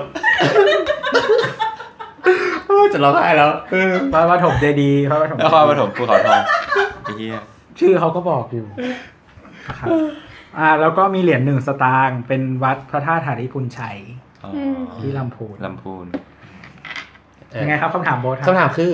คำ ไอ้ ถาม การ พา เลือก ติดคุกอีกแล้วครับวันนี้ ไม่ไอการเลือก การเลือกวัดเข้าไปอยู่ในเหรียญน่ะกับมูลค่าของมันน่ะมีความสัมพันธ์เป็นยังไง พร้อมแล้วที่จะอยู่ในคุก ไม่ไม่เราอยากรู้ มีผ้าเหลืองอะ เพราะหมายถึงว่ามันสัมพันธ์กับ อันเนี้ย การเลือก อันเนี้ยเราไม่แน่ใจเพราะว่าเราเราลองสังเกตดูวัดที่ เออเขาเรียกว่าอะไรอ่ะ สัมพันธ์กับระบบกษัตริย์มากที่สุดอ่ะ เออ วัดพระแก้วอ่ะรูเหรียญหนึ่งบาท อืม เพราะว่าหนึ่งบาทคนใช้เยอะที่สุดในสมัยก่อน เป็นไปได้ เฮ้ยแต่ว่าคือในต่างประเทศอะ ม อย่างอย่างบุคคลสำคัญที่อยู่ในธนบัตรอะก็ไม่ได้เรียงตามราคาบัตรนะเว้ยอย่าง เดี๋ยว ควี ก่อนอันนั้นเดี๋ยวค่อยว่ากันอันนี้กำลังวิเคราะห์เหรียญไทยอยู่ ใช่ อันนี้เขามีหลักเกณฑ์อย่างเป็นทางการปะ มี เนี่ย ไหม ไม่รู้ว่าเราไม่เคยได้ยินเลย ไม่รู้ว่าอาจจะมีเหตุผล คือเราคือเราเคยเอ่อคือเราลองอ่านแล้วก็ไม่เจอ เรา นะ เราเคยฟังที่เขาไปพูดที่ reading room อ่ะ ครับ ครับ ก็เรื่องเหรียญกับเนี่ยการการทำให้แบบ คือวิธีคิดของเขาอะที่เขาเสนอมาคือเอ่อธนบัตรหรือว่าเหรียญต่างๆอะเปรียบเสมือนกับเป็นหนังสือพิมพ์อะ อือหือ ที่ทำให้คนมันเห็นทุกวันอะดังนั้น เป็นพอ มี พันด้า เออเป็นเพราะว่ากันได้อย่างหนึ่ง มีความเป็นไปได้อย่างที่บอกว่าหนึ่งบาทเพราะคนมันใช้เยอะเว้ยดังนั้น จึงจึงเลือกวัดที่ สำคัญ ที่มีความสำคัญอะอยู่ในเหรียญที่มีคนใช้เยอะ อืม ปิงปองปิงปองอันนี้ก็ขออัดเพิ่มเหมือนกันคือวันนั้นน่ะเราก็คุยกันว่าเฮ้ยเราเคยไปฟัง อันหนึ่งที่เขาบอกว่า มันมีทฤษฎีว่า แบงก์ไทยอ่ะมัน มันมีสัญญาบางอย่างที่ที่ซ่อนอยู่ภายใน แบงก์อาจจะเรียกว่าพอพายกันดาก็ได้หรือว่าอะไรหลายอย่างอ่ะ ซึ่งเออเราก็คิดขึ้นมาได้ว่า เราอ่ะ เคยไปฟังสำนักอันหนึ่งใน YouTube แหละ ซึ่งถ้าลองไปเสิร์ชอันเนี้ยเราแนะนำให้ไปเสิร์ชก่อน แต่เดี๋ยวเราจะมาสรุปให้ฟังว่า เขาจะพูดถึงเรื่องอะไรคร่าวๆเอ่อไปเสิร์ชคำว่าแบงค์แบงค์ที่แบงค์ที่แปลว่าธนบัตรอะนะ แล้วก็ที่แปลว่าธนาคาร เออ แล้วก็เสิร์ชคำว่า reading room Bangkok นั่นแหละมันจะมีขึ้นมาเป็นหน้าของผู้ชายคนหนึ่งกำลังพอยมือไปที่สไลด์อะนะ มันจะเขียนว่าแบงค์พาร์ทหนึ่ง โดยอีสัมมนาเนี่ยมันมีชื่อว่าสัญญาและสามัญสัญญาและสามัญชนบนธนบัตร ร่วมเสวนาโดยเอ่อชาตรีประกิจนนทการและพานุษย์ไตรเวชอืมคร่าวๆก็คือ อีสัมมนาเนี่ย เหมือนเขาพยายามจะยกยกประเด็นว่า เฮ้ย ธนาคารน่ะไม่ใช่ธนาคาร ธนบัตรเนี่ยก็เหมือนกับเป็นแอดอันหนึ่งอะที่คนต้องใช้ตลอดเวลา เหมือนเป็นป้ายโฆษณาเป็นบิลบอร์ดอะบิลบอร์ดที่คนต้องใช้มันตลอดเวลา ดังนั้นเนี่ยอีตัวธนบัตรนี่แหละ ก็เหมือนกับ เป็นเครื่องมืออันหนึ่งที่รัฐอะสามารถสร้างความพักันดาขึ้นมาได้ ซึ่งเขาอะก็พยายามจะยกทฤษฎีต่างๆ รวมถึง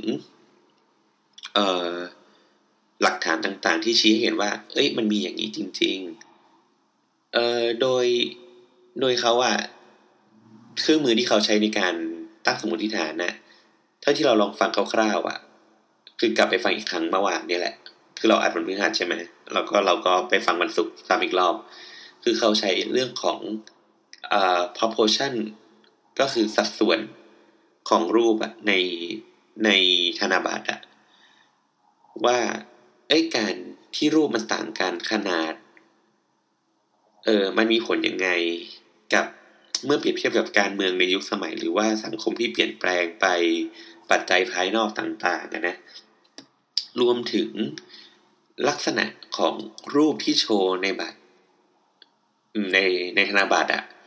ก็มีความเกี่ยวดองหนองยุ่งเกี่ยวกับ สังคมภายนอกยังไง เออ อันเนี้ยเราว่าน่าสนใจเว้ย ก็คือเราแนะนำว่า ให้ลองไปฟัง โอเคมันเราว่าบางบางทีมันก็ฟังดูไบแอสแหล้วแต่ว่า ก็ลองฟังอีกมุมมองหนึ่ง ซึ่งเราว่า เฮ้ยมันก็เปิดโลกแล้วนะว่า เออ เราไม่เคยคิดเลยว่าธนบัตรอะที่ใช้กันเพื่อแบบ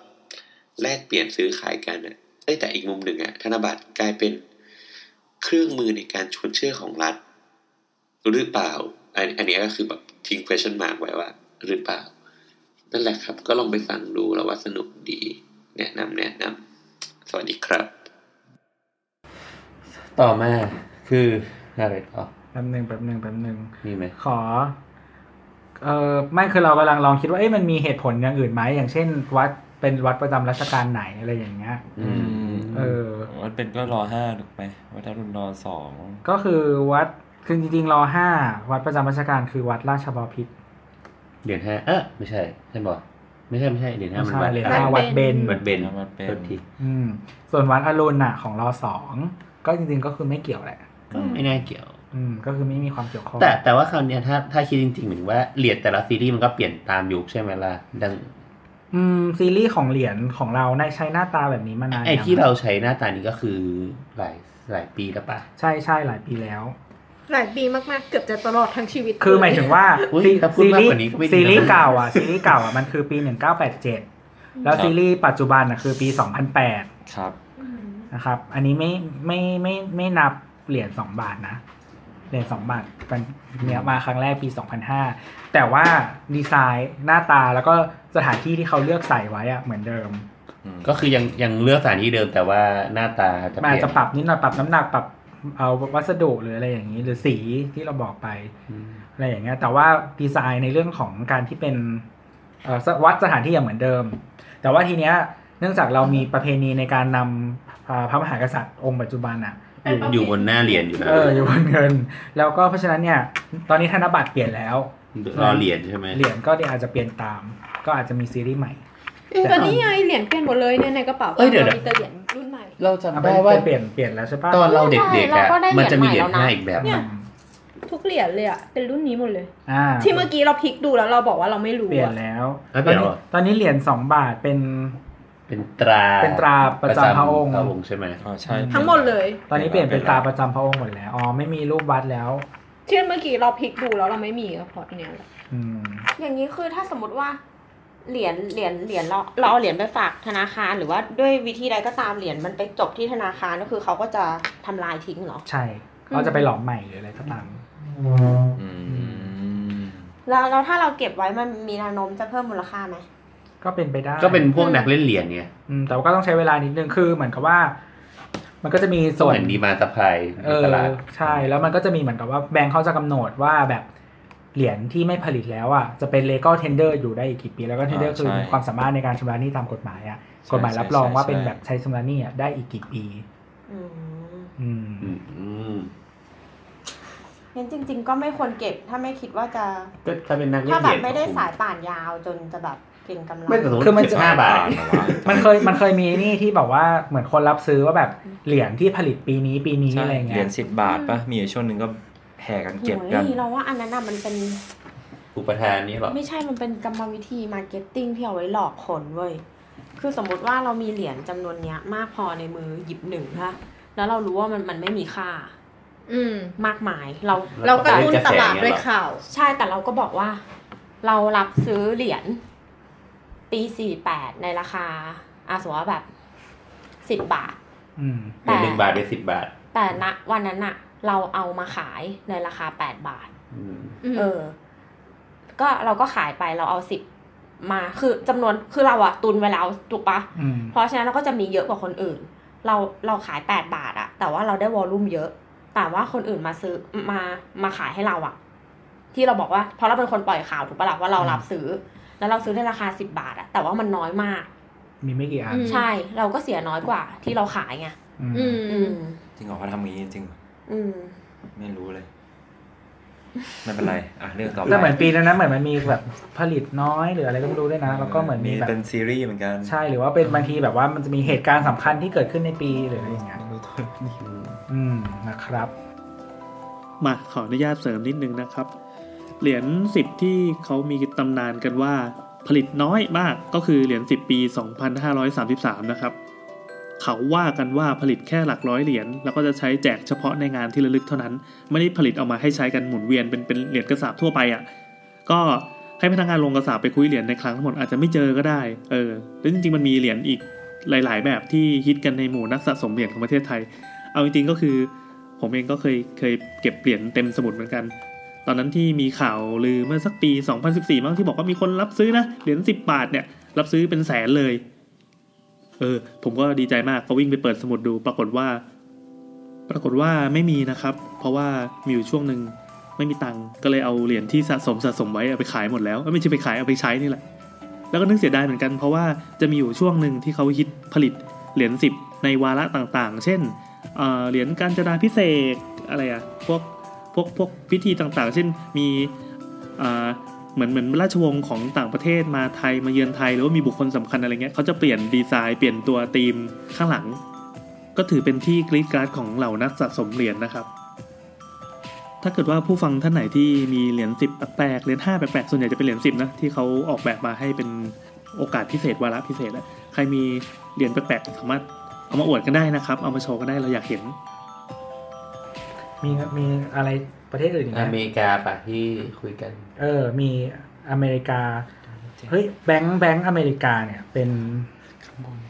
เขาเรียกว่าอะไรอ่ะ เป็นประเทศที่แบงค์ที่ธนบัตรอะแปลก ยังไง เพราะว่าทุก denomination อ่ะ เป็นสีใกล้เคียงกัน อ่าใช่ อ๋อใช่ใช่ใช่ denomination ภาษาไทยคือ มูลค่า ทุกมูลค่า คือเป็นสีเขียว คุม เป็น โทน เป็นมันจะเป็นเราลักษณะคล้ายๆกันจะมีกลมๆอยู่ตรงกลาง ใช่ใช้ลักษณะรูปแบบใกล้เคียงกันก็คือหมายถึงลายล้อมรอบอะไร อ่าฮะ ต่างๆ แล้วก็มันจะมีแบบเป็นสีเขียวมีหมึกแซมดำหรืออะไรอย่างเงี้ย ซึ่งมันคล้ายกันหมด แล้วก็เอ่อเนื้อของกระดาษอ่ะ จะเป็นสีออกเหลือง อืม อืมแล้วก็อย่างที่บอกว่ามันเป็นผลิตจากโรงงานนี้เท่านั้นพิเศษอะไรอย่างเงี้ยที่เป็นสีเราจะได้สีนี้ออกมา อืม แล้วก็น้ำหมึกก็พิเศษก็คือแบบเจ้านี้เท่านั้นสีที่ ใช่ ได้ ใช่ สีนี้ ใช่ ออกมาเป็นสีเฉพาะอะไรอย่างเงี้ย คือส่วนใหญ่อะเอ่อธนบัตรที่เราเจอมันจะเป็นมีหลายสีหลายขนาดใช่ไหม เพื่อความง่ายในการ การ แย แย ก กอืม เวลาหยิบเราจะรู้ว่าอย่างเช่นอยู่เมืองไทยเงี้ยหยิบสีแดงขึ้นมาแบงค์ร้อยแน่นอน ใช่ใช่ อะไรอย่างเงี้ยหยิบสีเขียวขึ้นมาแบงค์ยี่สิบแต่ที่อเมริกาเขียวหมด อืม เออมันมันก็จะกลายมาเป็นที่มาของแสดงหลายๆอย่าง เช่นเรียกว่ากรีนก็คือแปลว่าเงินหรืออะไรอย่างเงี้ย อืม ใช่ อืม นั่นแหละ แล้วก็ กรีนนี่ไม่เขียวไม่ใช่ทหาร ม เอ้าทหารเขามีหลายสีนี่ น้ำนะคะคนนี้ชื่อน้ ชลวันครับชลวัน มึงพูดชื่อจริงกูเหรอ อยู่แถวลาดพร้าวตามจับ ได้ เออมีแล้วแล้วอย่างอย่างอย่างแบงค์แบงค์ของอเมริกา มีงานถาปัตยกรรม หรือว่ามีคนสำคัญอยู่อะไรบ้าง ำ เหรียญหนึ่งหนึ่งดอลลาร์มีรูปพีระมิดอยู่ พีระมิดเลยเหรอ พีระมิดเลย พีระมิดแบบไหน แบบอียิป พี ต์ ระมิดแล้วก็มีตาอยู่ข้างบนพีระมิดคล้ายๆของอียิปต์แล้วก็มีรูปตา อ๋อมีตาของ ไอ้ที่มันเป็น ขาว อิลูมินาตินั่นแบบ ใช่ที่ อ่า ที่มีคนเอามาชอบชอบเอามาเป็นเหมือนแบบเขาเรียกว่าอะไรนะเขาเรียกว่าอะไรทฤษฎีสมคบคิด สมคบคิด อะไรพวกเนี้ย อืม ว่ามันแบบ เป็นสาม สื่อ เหลี่ยม ถึงอะไรอะไรอย่างเงี้ย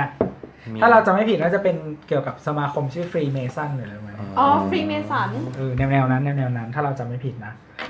อ่าก็เหรียญหนึ่งดอลลาร์ก็แล้วก็อีกด้านหนึ่งจะเป็นจอร์จวอชิงตัน ฟรีเมสันเราชอบอ่าน ก็คือประธานาธิบดีคนแรกของอเมริกา เป็นสมาคมที่บรร ที่ ดา มั คน น เก่ง เป็น เป็นจามินแฟรงกินปะ ๆเป็นจะ เอ มี อใช่ไหมที่มันเป็นสมาคมช่างไม้ป่ะ ใช่ใช่ใช่ใช่ก็มันก็มีคนเอามาโยงเป็นอิลูมินาติเป็นนู่นนี่นั่นหลายๆอย่างอะไรอย่างเงี้ย เออ ทฤษฎีสมคบคิดสนุกมาก นั่นแหละ แล้วก็เขาเรียกว่า Great Seal of the United States เออ อืมนั่นแหละ แล้วก็พอเป็นเหรียญมูลค่าถัดมาคือ 2 ดอลลาร์ ด้านหนึ่งเป็นโทมัสเจฟเฟอร์สันก็เป็นอดีตประธานาธิบดี แล้วก็อีกด้านหนึ่งเป็น อันนี้ไม่ใช่สถาปัตย์อ่ะ มันเป็น เออเขาเรียกว่าอะไรนะ โอบิลิสเหรอ มันเป็นตอนเอ่อ in เอ่อ declaration of independence ผมจำไอ้ที่มันเป็นเสาๆใช่ป่ะ เป็นเป็นภาพเหตุการณ์ เป็นภาพเหตุการณ์ อืม การตัดสิน อืม เออ แล้วก็ถัดมาเนี่ยเป็นตึกละ ก็คือห้าห้าดอลลาร์ จริงๆน่า อ่า ขยายอีก ฝั่งนั้นเป็น เอ่ออับราฮัมลินคอล์นก็คือประธานาธิบดีคนที่เท่าไหร่วะสามปะ อืม แล้วก็เป็นคนเลือกทาสแล้วก็อีกด้านหนึ่งเป็นลินคอ l ์นเมม o เรียล ใช่ที่เป็นเสาๆ ก็คือ แล้ว เห็นในหนังเป็นเขาเรียกอะไรเป็นตึกสถาปัตยกรรมนีโอคลาสสิก อ่าที่เป็นเสาดอลลิ เสาเดียวเหรอ ไม่ไม่เป็นแถวเสาเลย เป็นแถวเสาเลยเหมือนคล้ายๆชุดยุคกรีก อ๋อ โรมันอะไรอย่างเงี้ย ที่ที่เป็น จำได้ละ เป็นเพลทไอเป็นเทเลสมาแล้วก็แบบมีเสาขึ้นไป มีเสาเรียงเรียงเรียงเรียงกันข้างห อ่า น้า แล้วข้างหน้าถ้ามองมองจากตรงรูปปั้นของอับราฮัมลงไป ก็จะเป็นสระว่ายน้ำแล้วก็มีโอเบลิสอยู่ตรงปลาย มันคือฉากใน Forest Gump ป่ะ โอ้ยมันเป็นฉากหลายเรื่อง ใน มาก หลายเรื่องกับตันอเมริกาก็ไปวิ่งตรงนี้มึง คือฉากที่ไหนที่มาถ่ายวอชิงตันดีซีแคปิตอลฮิลอะไรเงี้ยก็จะต้องเจอ เออ อืม ในเขาเรียกเขาไม่เขาไม่แคปิตอลฮิลเรียกว่า national mall อืม อืมก็คือ national mall คือเป็นสถานที่ ที่ ที่แบ ร บ วมสถานที่ราชการ ใช่หลาย ๆ อย่างอยู่ตรงนั้น ก็เป็นสถาปัตยกรรมนีโอคลาสสิก มันสร้างคล้าย ๆ กรีกอะแล้วก็อับราฮัม อ่า ลินคอล์นนั่งบนบัลลังก์ ที่ใหญ่มาก เออเหมือนเหมือนแบบเหมือนเขาเรียกว่าอะไรแล้วว่าเหมือนรูปเคารพเทพซุสอะไร ใช่ แนวเนี้ ใช่ ย ใช่ใช่ เขาจงใจให้เป็นอย่างนั้ อื น ม แต่ว่าที่เขาแบบถือฝักปะเป็นมีดอยู่ในฝักปะ ไม่รู้ ไม่แน่ใจ เหมือนเหมือน รู้แต่ เหมือ ว่าน เรา นาง เคยอ่านจากที่ไหนมีคนบอกว่า เหมือน ถ้าเป็นแบบพวกรูปปั้นกรีกอะจะเป็นถือดาบ อืม เออ แต่ว่ารูปของอับราฮัมอับราฮัมลินคอล์นอะคือ เป็นแบบดาบที่อยู่ในฝัก แปลว่าอะไร ก็หมายถึงว่าสื่อว่าแบบไม่ คมในฝัก เออใช่ ในฝัก อุ๊ย หมายถึงว่าก็แบบเป็นไม่ได้แบบเป็นเรื่องของของการใช้กำลังหรืออำนาจในการห้ามหัน โอ้โหแล้วพกดาบทำไปได้ แต่ ที่ แต่อันนี้เราไม่รู้ว่ามันแบบเป็นแบบเบอร์เบอร์เปล่านะแบบจำไม่ได้ว่าอ่านจากไหนมา ครับผม ก็อันนี้เป็นคำพูดจากโบนะครับเบลอหรือเปล่าว่าตัดสินใจดู แต่แต่ฝรั่งอ่ะเขาจะมีเขาจะไม่มีแยกใช่ปะถ้าสอดก็คือสอดแล้วเขาก็จะแบบ สอดอะไรอะ เอองง สอนอะไรอ่ะ ดาบอ่ะ ครับ เออแล้วแล้วถ้าเป็นของจีนเขาก็จะเรียกแบบ Chinese สอดอะไรเงี้ย ของ อ๋อ ญี่ปุ่น สอด ก็เป็นแบบ อ๋อ คาตา มี นะ มี สอ มี ด มันมี อะไรเงี้ย แบบลาเพียมีอะไร เคลมอ เออ อย่างนั้นมีดาบอะไร แต่ใคร ไม่ ใคร เห็นมีดาบเลยบน ใครเล่นกงเล่นเกมอะไร จำไม่ได้ มีดาบหลายแบ แต่ บ ว่าของของไทยอ่ะ อาจ จ จะ ริง เบลอ ๆ ได้ อ่ะมัน จำไม่ มี ได้ เกณฑ์ในการแยกคำว่าดาบกับก ก ระ ระบี่ บี่ด้วยนะ แยกยังไง ดาบคมสองด้านกระบี่คม เอ๊ะเดี๋ยว ไม่ใช่ ดาบคมด้านเดียวกระบี่คมสองด้านอย่างนี้ป่ะ ไม่รู้อะ อ่ะ แต่ของฝรั่งมันจะมีแบบดาบที่สลิมแล้วไว้แทง กระ ดา ดาษบที่ไว้ฟั ใช่ นดาบ ได้ยินว่า ที่ กระบี่เอาไว้แทง อะไรก็ไม่รู้แต่ แต่ดาบเอาไว้ฟัน จะบอกไม่แพง กระบี่มันเล็กกว่านี้ กระบี่มันเรียวไง ใช่กระบี่มันเดียว แล้วอ่อนกว่า เรียวและอ่อน เฮ้ย ใช่ แต่บางครั้งก็แข็ง หร นะ อดาบอ่ะ คือมันจะเป็นทรงแบบอย่างนี้อ่ะ คมสองด้าน สองด้าน ที่ดาบอ่ะเอาไว้แทง Excalibur กระบี่อ่ะเอาไว้ฟัน เฮ้ย เฮ้ยดาบเอาไว้ฟันกระ บ้า บี่เอาไว้แท แล้ ง ว กระบี่เอาไว้แทง เคยเห็นดาบแบบ ไม่งั้นเขาจะใช้คำบอกว่าฟันดาบเหรอ ถูกปะ จะได้ตีความ ดา ลื บ ม มันเป็นทรงฝรั่งกระบี่มันเป็นทรงจีน ฟันดาบกัน ไม่ไม่มีใครบอกว่าฟันกระบี่นะ อ่ะครับผู้ฟังนะครับ ใครรู้เรื่อง ฟันกระบี่ฟันดาบอะไรช่วย ไขความกระจ่างให้เราหน่อย แปะลิงก์กันใต้นี้ เออเออต่อต่ออ่ะมีตึกอะไรอีกอะ ต่อมา แต่ก็เขาเขาก็ไปฟันกันที่กระบี่กันเยอะนะ เออ เฮ้ยไปถึงฟันอะไรเหรอ ต่อมาเหรียญเออไม่ใช่ธนบัตร สิบสิบดอลลาร์ ช็อตช็อต นะครับ รูปเป็นอเล็กซานเดอร์ฮามิลตันถ้าเราจะไม่ผิดเขาน่าจะเป็น เออเขาเรียกว่าอะไรอ่ะ เป็นเหมือนรัฐมนตรีคลังอะไรในแนวนี้มาก่อน อืม อืมแล้วก็อีกด้านหนึ่งเป็นเอ่อ U.S. Treasury ก็คล้ายๆ แนวกระทรวงการคลังอะไรประมาณนี้ อืม อืมของของอเมริกา ครับ ครับ ก็เหมือนเกี่ยวข้องกันนะ คือเหมือนเขาพยายามเลือกเลือกคนกับสถานที่อ่ะให้มันเกี่ยวกัน อ๋ออันนี้คือจะเป็นเรื่องของคนกับสถานที่ที่ของจองไปด้วยกันปะ ใช่ใช่ใช่ใช่คือตึกก็เป็นเขาเรียกว่าอะไรอ่ะ เป็นตึกนีโอคลาสสิกอยู่แล้ว ส่วนใหญ่อเมริกาคือยุคที่เขาสร้างประเทศอ่ะ ใช่ เขาจะสร้างสถาเขาจะสร้างตึกมาเป็นยุคเดียวกันหมดเลย ก็คือเป็นนีโอคลาสสิก ก็คือพันแปดร้อย อืมก็ อ้ย จะเป็นเสาๆเหมือนกัน แป๊บหนึ่งรูปอบา เสา ฮาน เสาเสา รูปอบาฮานิวคอมน่ะคิดว่าน่าจะไปเห็นจากที่อื่นไม่ใช่ที่อันนี้ว่ะ ก็ไม่ใช่ลินคอล์นเมมโมเรียล ไม่ใช่มิวคอมเมมโมเรียลจำไม่ได้ละถ้างแม่งเถอะ ก็คือ U.S. Treasury ก็เป็นสถาปัตยกรรมคล้ายๆกันคือเป็นเสาเรียงเยอะๆ แล้วก็ตรงกลางอ่ะ มันก็จะมีเหมือนหน้าบันก็เรียกว่าเหมือนจั่วสามเหลี่ยมข้างหน้า ครับ อยู่ด้านบน อะไรอย่างนี้นะ แล้วก็อันถัดมาก็คือเหรียญเอ้ยไม่ใช่แบงค์ยี่สิบดอลลาร์ด้านหนึ่งเป็นแอนดรูว์แจ็กสันก็คือประอดีตประธานาธิบดี แล้วก็อีกด้านหนึ่งเป็นไวท์เฮาส์ก็คือทำเนียบขาว คัน เป็นสถาปัตยกรรมนีโอคลาสสิกเหมือนกัน อืม ก็เป็นเป็นบ้านพักประจำตำแหน่งของประธานาธิบดีนะครับ ก็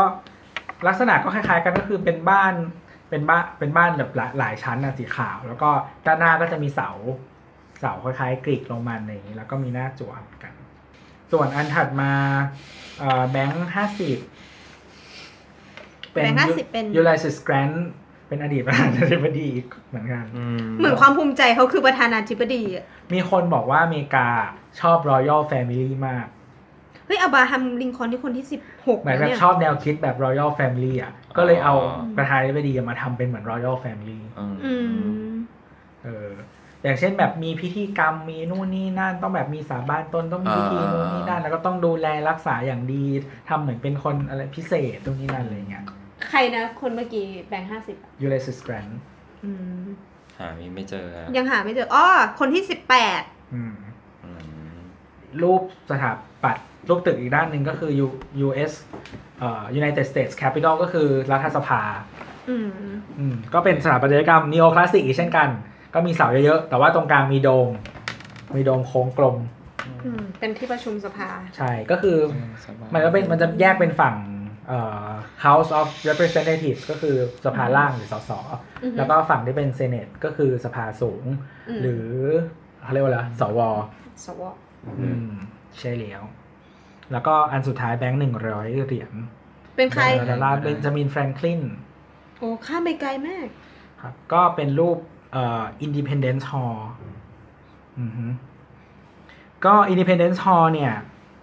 น่าจะเป็นอันเดียวที่ไม่ได้อยู่ใน ที่ไม่ใช่เป็นเป็นตึกและไม่ได้อยู่ในวอชิงตัน วอ ดี ชิง ซี ตันดีซี เป็นตึกที่ไหน อยู่ที่ที่เขาประกาศอิสรภาพไงที่ไหน ที่ไหนวะ นิวยอร์ก หล่อง เราเทพีเสรีภาพอยู่ที่นู่นนะครับใช่ไหม ฟิลาเดลเฟีย เมืองฟิลาเดลเฟียเป็นน่าจะเป็นเอ่อเขาเรียกว่าอะไรนะ โคโรนีได้เหรอไม่ใช่โคโรนี ไม่ใช่ไม่ใช่ไม่ใช่เป็นเหมือนเมืองหลวงแห่งแรกก่อนที่จะสร้างวอชิงตันดีซี นิวยอร์กอะนะ ไม่ใช่ ฟิลาเดลเฟีย ฟิลาเดลเฟียอยู่รัฐเพนซิลเวเนีย คมด้านเดียว อืม โอเคอันนี้อันนี้หมดแล้ว หมดแล้วครับ เมื่อกี้ขอแฟงเมื่อกี้ ไม่ใช่ลิงคอล์นแต่คือจอร์นวอชิงตัน จอร์จวอชิงตัน คือรูปนี้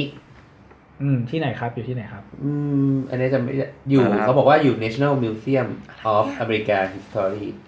อืมฮึ เออจะเป็นรูปจอร์จวอชิงตันใส่ชุดแบบเหมือนชุดกรี ชุด ก กรีก ชุดเทพกรีก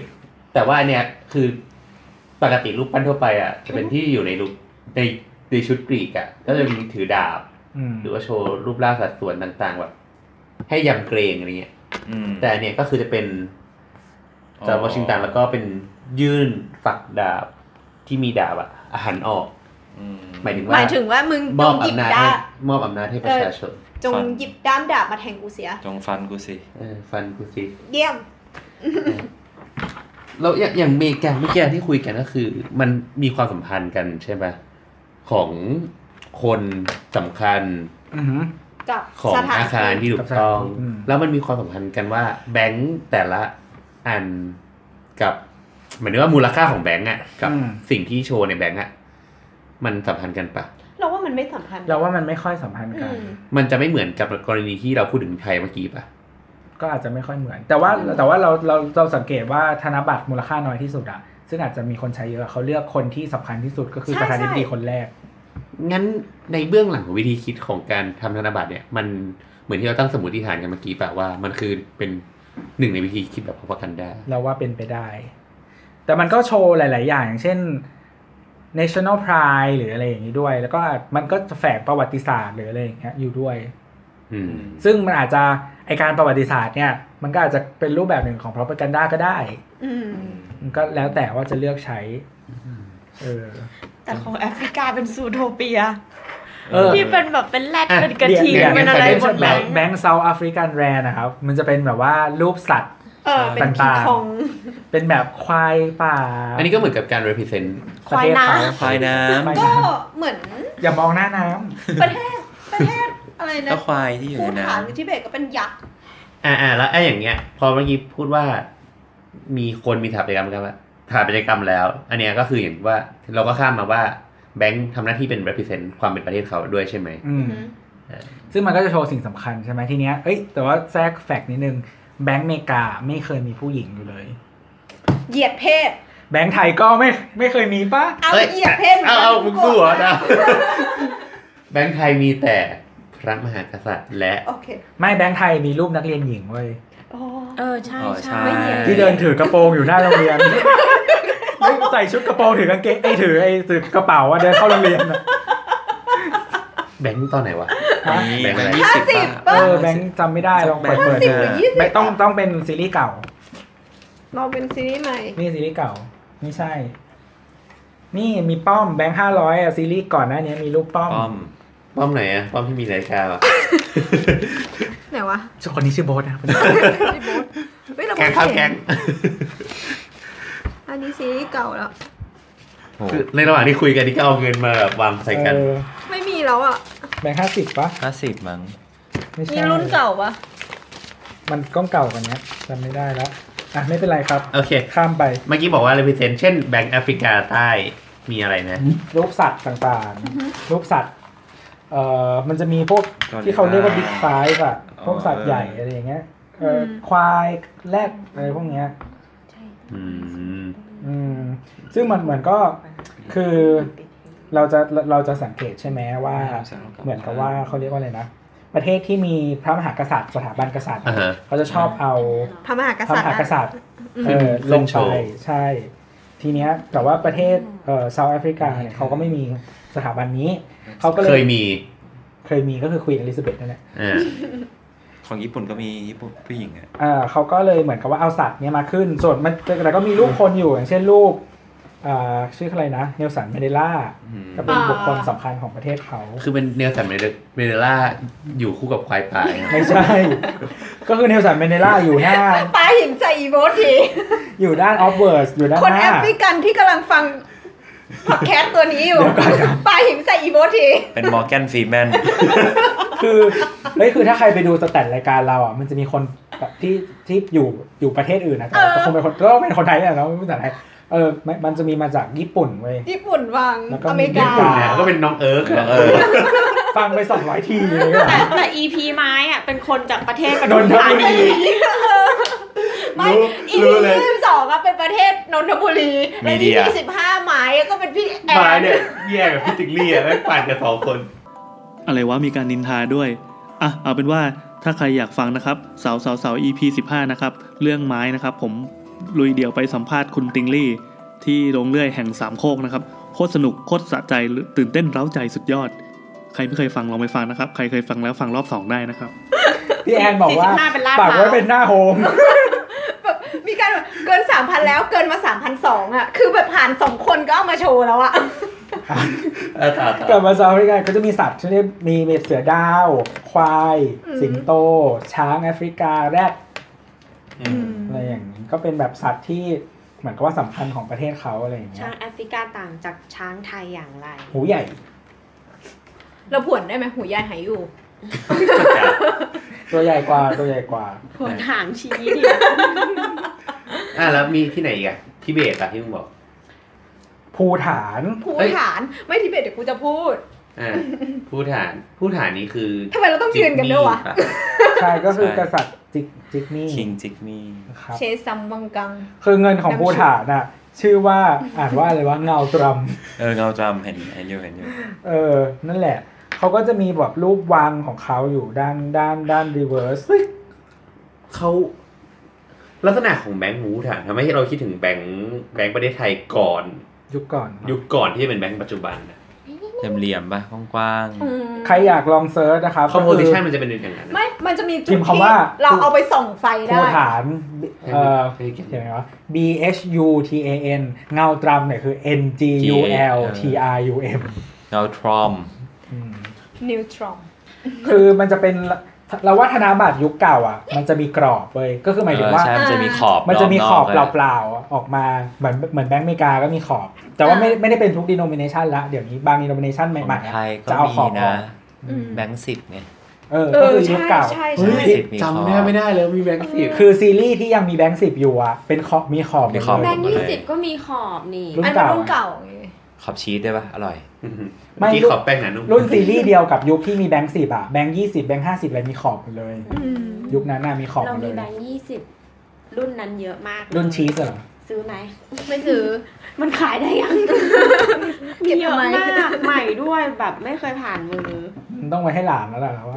เออทีเนี้ยเราเปิดไปเจออันหนึงเว้ย ต้องผลิตรูป มันมี ไปแล้ว การผลิตเงินที่แฝงทางด้านการเมืองเงินทุยการเมืองด้วย ครับผม ครับ มันคือแบงก์ของจีน ยังไงครับ อย่างที่เรารู้ว่าข้อพิพาทของจีนนะมันมีที่ทิเบตอยู่ สินเจียง ที่ที่มันมีคนมีคนชาวทิเบตชอบมาเผาตัว อืม เออจีนอ่ะก็ออกแบงค์ห้าสิบหยวนมาเว้ย แล้วก็ใช้ไอ้ รูปวัง วังของดาลายลามะอะ อืม มาเป็นแบบแบ็คของแบงค์นี้เลย อ๋อ ก็ นี่ คือ ว่า แบบ ใช้รูปเผาตัว ใช่ เป็น ก็คือใช่ โทษโทษไป ก็คืออย่างที่เราพูดกันว่าแบงก์อ่ะจะชอบใช้ข้อดีของประเทศนั้นๆกษัตริย์อะไรเงี้ย ครับ อะไรอย่างเงี้ยมามาเป็นจุดขายเว้ย แต่ของจีนอะคือใช้รูปเนี้ยมาเพื่อบอกว่ามึงอะ เป็นของกู คือการเคลมใช่ไหม เป็นการเคลม ใช่ ก็คนจีนที่เป็นแบบเพียวจีนจีนแท้ๆอะเขาจะโกรธนะถ้าเราไปพูดว่าฮ่องกงไม่ใช่ของเขาไต้หวันไม่ใช่ของเขาอะไรอย่างเงี้ย อืม แล้วถ้าเป็นคนจีนเตี้ย จีนเตี้ยก็ อร่อย แล้วจีนแตกอ่ะ ขวนไม่ทัน แจกโค้ดหน่อยครับ ก็อาจจะกวนตีนนิดนึง อืม แบง มี ค์ แบงค์ประเทศที่เราชอบที่เราบอกว่าส อ่า วย อ่า อ่า อ่า แบงค์สุรินัม เออ ซูรินัมซูรินัม มันเหี้ยอะไร แล้วจะรู้สึกเหมือนการพูดคำว่าสุรินามแล้วมันรู้สึก มันมันเหมือนสุริวิภา ใครวะ รายการสุริพาไงที่เขาร้องว่าสุริวีพา คือแบงค์สุรินัมอ่ะเป็นแบบเป็นแบบเป็นแบงค์ที่มีไอ้นี่เหมือนกันสัตว์ แต่ว่าเป็นนกหมดเลย เป็นแบงค์ อ๋ออันนี้ มั เป็น น จะ แบ ป็ ง น ค์ สีมันน่ะสวย เออสวย เออ สีมันเป็นแบบ แต่ตอนนี้ไม่เหมาะกับแนทแล้วเพราะแนทไม่นกแล้ว เย้ เป็นนกที่มีกรง ย่า แต่แต่เรื่องของเรื่องอ่ะ เรามาสะดุดที่ชื่อประเทศนี้ด้วยเว้ยสุรินัมย์ มาครับ ครับ ทำไม เรา ครับ อ่ะได้แต่ เข้าสู่เรื่องเข้าสู่ช่วงแนทแนทแนทแนทแนทแฟกแฟกแฟกแฟกเอ้ยเดี๋ยวรับไม่เราว่าช่วงนี้ไม่เข้ากับเธอละ ทำไมอ่ะ เปลี่ยนเป็นแนทน พูด อกเรื่อคำง ว่า แนทนอกเรื่องไหม พูดคำว่าแนทแฟนกูตก ก็ได้ ก็ได้นะเดี๋ยวนี้ไม่ต้องพูดแล้วเดี๋ยวนี้เธอพูดเองหมดเลย นั่นแหละเราไม่เคยเราไม่เคยรู้จักชื่อคำว่าสุรินัมย์ในแง่ของประเทศมาก่อนเลย ครับ แต่เราเชื่อว่าหลายคนที่เล่นเน็ตเป็นประจำอ่ะ จะเคยได้ยินคำว่าสุรินัมย์โทษ ไม่เคย ย่ามสุรินามย่ามโทษแบก ไม่ สุริ ใช่ นาม โทษที่ โทษที่แปล แปล ว่า ว่า ที่เป็นขนม ปัง ไม่ใช่ ที่ไปย่างกระไข่อะเหรอ เออว่าแข่งกับชิบูย่าโทสคือสุรินัมย์โทส เป็นเอ่อใส่ไข่นกกระจอกเทศลงไป พอพอคำว่าสุรินัมโทสอ่าแนทบอกตัวสะกดเขา ไม่ ก่อน ใช่โทส เออเออโทส เออเออเรื่องตัวสะกดก็เหมือนกันคือไ บอกให้เขาไปซื้อก่อนให้เขาไป ชื่อ ซื้อ ประเทศอ่ะ มันคือ S U R I N A M E ก็คือเซอร์เนมแล้วใส่ไอไปตรงหลังตัว เอ อา อ สุริเนม คำว่า เออ เซอร์เนมแล้วใส่ แต่ ไอหลังตัว แต่ว่าถ้าไปเซิร์ช Google คำว่าสุริเนมโทสเนี่ย Google มันจะแนะนำให้ตัดตัว E ตัวสุดท้ายออก เป็นสุรินัมโทส โทนนี่สะกดยังไงครับ T O A D อย่า โท โอ ส เคครับพอฟังตรงนี้ไปเซิร์ชดูก่อน แต่มันมีชื่อเล่นของสุรินัมโทสเขาเรียกว่าปีป้าปีป้า มันคืออะไรเนี่ยยังไม่รู้เลยสุรินัมโทษคืออะไร มันเป็นคางคกชนิดหนึ่ง L ซึ่งถ้าสมมติว่าเราดูรูปมันทั่วไปเนี่ย มันจะเป็นคางคกที่พรางตัวตัวเองอะ่ะ กับใบไม้แห้ง เพราะว่า สีน้ำตาลน้ำตาลหน่อย เออเขาอยู่ในเขาอยู่ในทะเลไออะไรวะเขาเรียกว่าทะเลสาบเหรอคลอง ทะเลทราย ไม่ใช่ อยู่ในแหล่ง แหล่งน้ำแบบที่ เล็ ที่ ก แบบสูงประมาณฟุตหรือสองฟุตอย่างเงี้ย หนอง เราก็มี บ่อ เออเออถูกแล้วพอได้ละเราเราเราก็มีเหมือนแบบว่าใบไม้อ่ะร่วงลงไปเยอะ แล้วก็เป็น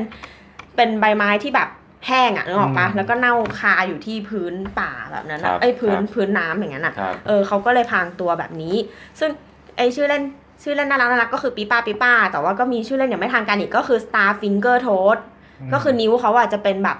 เป็นดาว เหมือนเป็นดาวอ่ะ ไม่ฟังตอนนี้มันน่ารักมากเลย น่ารักก็คือเวลาเขาอยู่ในน้ำส่วนมากอะเขาจะแบทั้งแขนแล้วก็ขาออกไปเหยียดตัวนึกออกปะ อือฮึ เออเพื่อให้ตัวเองอะเหมือนใบไม้ไงแบนๆแล้วก็แบบเหยียดออกไปทั้งแขนและขาไงเป็น อืม ท่าชายโยตลอดเวลา อืม แล้วก็จริง ๆ สุรินัมอ่ะมันมีหลายที่ หมายถึงว่า หมายถึงว่าถิ่นกำเนิดของน้องอ่ะน้องอาศัยอยู่ตามธรรมชาติอะในหลายที่ในเซาท์อเมริกาได้แก่บราซิล โคลัมเบีย เอกวาดอร์เปรูอะไรแบบนี้ อืมแล้วก็มีความแปลกหลายอย่างก็คือแปลกอย่างแรกเลยตัวผู้อ่ะปกติอ่ะพวกตระกูลกบเขียดป่าดอ่ะ มันจะร้องโดยการเหมือนกับว่า ขับลมนึกออกปะก็แบบพองตัวแล้วก็อืออืออืออย่างเงี้ยนึกออกปะเออ คือแบบ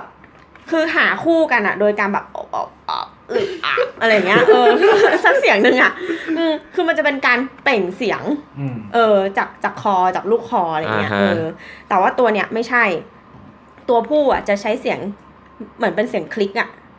อืม ซึ่งสร้างจากการที่เอากระดูกกระทบกัน ในการหาตัวเมีย เอากระดูกไปกันพบกันนะ เราเราถ้าตัวเมียยินยอมที่จะ คนไม่มีบาคูลัมใช้กระดูกกระทบไม่ได้ ซับซับๆกันอ่ะ อืม บาคูลัมคือกระดูกจูบ ครับผม เออพอมันตกลงที่มันจะ ดูแล้ว อึบอึบกันอ่ะ ตัวผู้ก็จะขึ้นไปขี่ตัวเมียตัว โอ้ นั้น ตรงนี้เราไม่ฟังละ ทำไมอ่ะ ไม่ใช่คือจะพูดเรื่องวางไข่ไม่ อา ใช่ ขีดตัวเมียตัวงาน ซึ่ง ได้ไงค มั รั น บ ใช้เวลานานเท่าไหร่ในการผสมพันธุ์หนึ่งทีรู้ไหม ทำไมครับ เออเห็นไหมครับ สองชั่วโมง สิบสองชั่วโมง เยี่ย เชี่ย มาราธอนมาก มาราธอนยังไม่วิ่งขนาดนี้เลย เธออึดเหมือนคางคกเลยค่ะเขาหลังให้ชมแบบนี้ ที่รักเธออึดเหมือนท่าเอ้ยคังคกเลยค่ะ ดุดันเหมือนคางคก เออต่อต่อ แล้วแล้วก็ตอนแรกเนี่ยก็คือ ผิวมันอ่ะ จะเหมือนกับว่ามีหลุมเล็กน้อย อืม แล้ว หลุมสิวหลุมสิว แล้วที่มันผสมพันธุ์กันนาน 12 ชั่วโมงเนี่ยก็คือตัวผู้อ่ะ ตัวเมียจะค่อยๆ ปล่อย ปล่อย ไข่ เออไข่ของตัวเองออกมาทีละปิด แล้วตัวผู้ก็จะค่อยๆผสม ไอ้จำนวนน้อยๆนั้นนะ เหมือนเหมือนเราค่อยเหมือนเป็นหลอดทดลองเยอะๆแล้วค่อยๆหยอด มันผสมภายน ผ่า อน ก ดิบ ไม่ผสม เปอร์เนี่ยเหรอ ผสมข้างนอกก็ ก็ด้แหละ ไม่ใช่ ดก คือ เพิ่ม ผู้หญิงอ่ะ ก็ก็ปริศออกมาทางทางปิ่มเขานั่นแหละนึกออกปะ แล้ว เอ ตัว อ ผู้อะ แล้ว ก็ปริศออกมาเหมือนกัน ใช่ มันผสมภายนอกปะ เออใช่แล้วแต่พอตัวผู้ผสมไข่แต่ละใบเสร็จอ่ะ ก็จะพยายามเอาไปหยอดลงไปบนหลังตัวเมีย อืม ที่มันเป็นรูอยู่ อืม อืม แล้วก็ไอไอรูนั้นอ่ะจะพอ มัน พ คือเหมือนรูขุมขนเงี้ยเหรอ พอมันใกล้ breeding season อ่ะ มันถึงจะเปิดรูนึกออกปะเหมือนเหมือนขยายรูอย่างเงี้ยเออแล้วก็จะหยอดหยอดหยอดหยอดไปประมาณ 60ถึง100 รู บนหลังตัวเมีย อืม แต่พอแต่พอทั้งคู่อ่ะรู้สึกว่า กูจบละ12 ชั่วโมงเนี้ยตัวเมียก็ เห แบ นื่อบยละ เออ รูหมดแล้วรูเต็มอย่างเงี้ย รูตัน อืมแล้วก็ตัวผู้ก็แบบไม่มีน้ำเชื้อเหลือแล้วเนี่ยแยกย้ายกันสักพักหนึ่ง หลังของตัวเมียหนังอ่ะ จะปิด ปิดสนิทหุ้ม หุ้ม หุ้มไข่ ไข่หลุมหลุมๆทั้งหมดนั้นอะไว้ ด้วย บน เมื ห อ ลั ก ง ด้วยป่ะ อืมไม่ด้วยด้วยหนังเลยสกิน อ่า เขาใช้คำว่าสกิน อ่าแล้วไง เอ ต่อ อ ซึ่งพอมันพอมันปิดเสร็จอ่ะอีไอปกติอ่ะ วงจรชีวิตกบอ่ะ หลังจากมันก่อวอร์ดผสมไข่ อืม มันก็จะเป็น ค่อย เออ ๆค่อยๆ มันก็จะ ออา เป็นลูกออ ส ส แล้วก็พอลูกออสเสร็จปุ๊บก็จะมีขาขาหลังงอก แล้วค่อยเป็นขาหน้างอก แล้วก็เป็นกบใช่ปะ่ะ อืม แต่เนี่ยมันข้ามสเต็ปลูกออสไปเพราะว่ามันเป็นลูกออสขนาดอยู่บนหลังแม่แม่มัน มันมันเหมือนเราอยู่ในท้องแม่เป็นค่อยๆ มันเป็นลูกจิงโจ้อะ แต่ว่าถ้าแต่ถ้าซูมอะก็จะเห็นนะว่ามันกรุ๊กกริ๊กกรุ๊กกริ๊กกรุ๊ก เอ้ ก ย ริ๊ก เรา นกออกปะ แล้วคือมันรับอาหาร มันเห็น จาก กึ่ง แมั โปร่ง ยัไ ใสอะ ไม่คือเวลาเวลาไอตัวพวกเนี้ย มันมี มัน อาหารอยู่ที่ไข่อยู่แล้ว ใช่ มันเหมือนมีออวู สัตว์สัตว์เราลูกเป็นไข่อะมันจะมีอาหารมากกับไข่ อ๋อวูโวเดี๋ยวอ๋อวูโอวอว ก็คือไข่แดงอะไข่แดงมันเป็นอาหารอยู่แล้วนี่ โอโอวู เออ นั่นแหละ แล้วพอพออีลูกออสเนี่ยเข้าสู่สเตจที่มีขาครบสี่ขาแล้ว อืมครับ มันก็จะต่อยหนังอะให้ทะลุออกมา เจาะเจาะออกมา เออ มันก็จะเจาะรูออกมาเองจากหลังแม่มันแล้วเราก็พร้อมที่จะ เหมือนกอริลลา พร้อมที่จะออกไปหากินทันทีโดยที่ไม่ต้องการ พร้อมจะ การ ลุยมานานแล้ว แคร์การดูแลอีกต่อไปเนาะคือบางคนอาจจะต้องแบบแม่อาจจะต้องอมไว้ในปาก อ่ะ จากใบไม้ลงไปปล่อยในน้ำแต่นี่ไม่ต้องคือออกมาปุ๊บพร้อมแบบพร้อมที่จะเป็นแบบออกไปหาเหยื่อกินอะไรอย่างนี้เลย มันพร้อมจะลุยกันมานานแล้ว แล้วแล้วหลังที่แม่หลังแม่มันอ่ะ ก็จะปิดกลับไปใหม่ แล้วจนถึงกว่าจะถึงเข้าฤดูผสมพันธุ์ถึงจะมีรูขึ้นมาอีก อืม ซึ่งซึ่งซึ่งหนังที่มันปิดสนิทตอนที่แบบลูกอยู่ข้างในอ่ะเป็นระยะเวลาสี่เดือน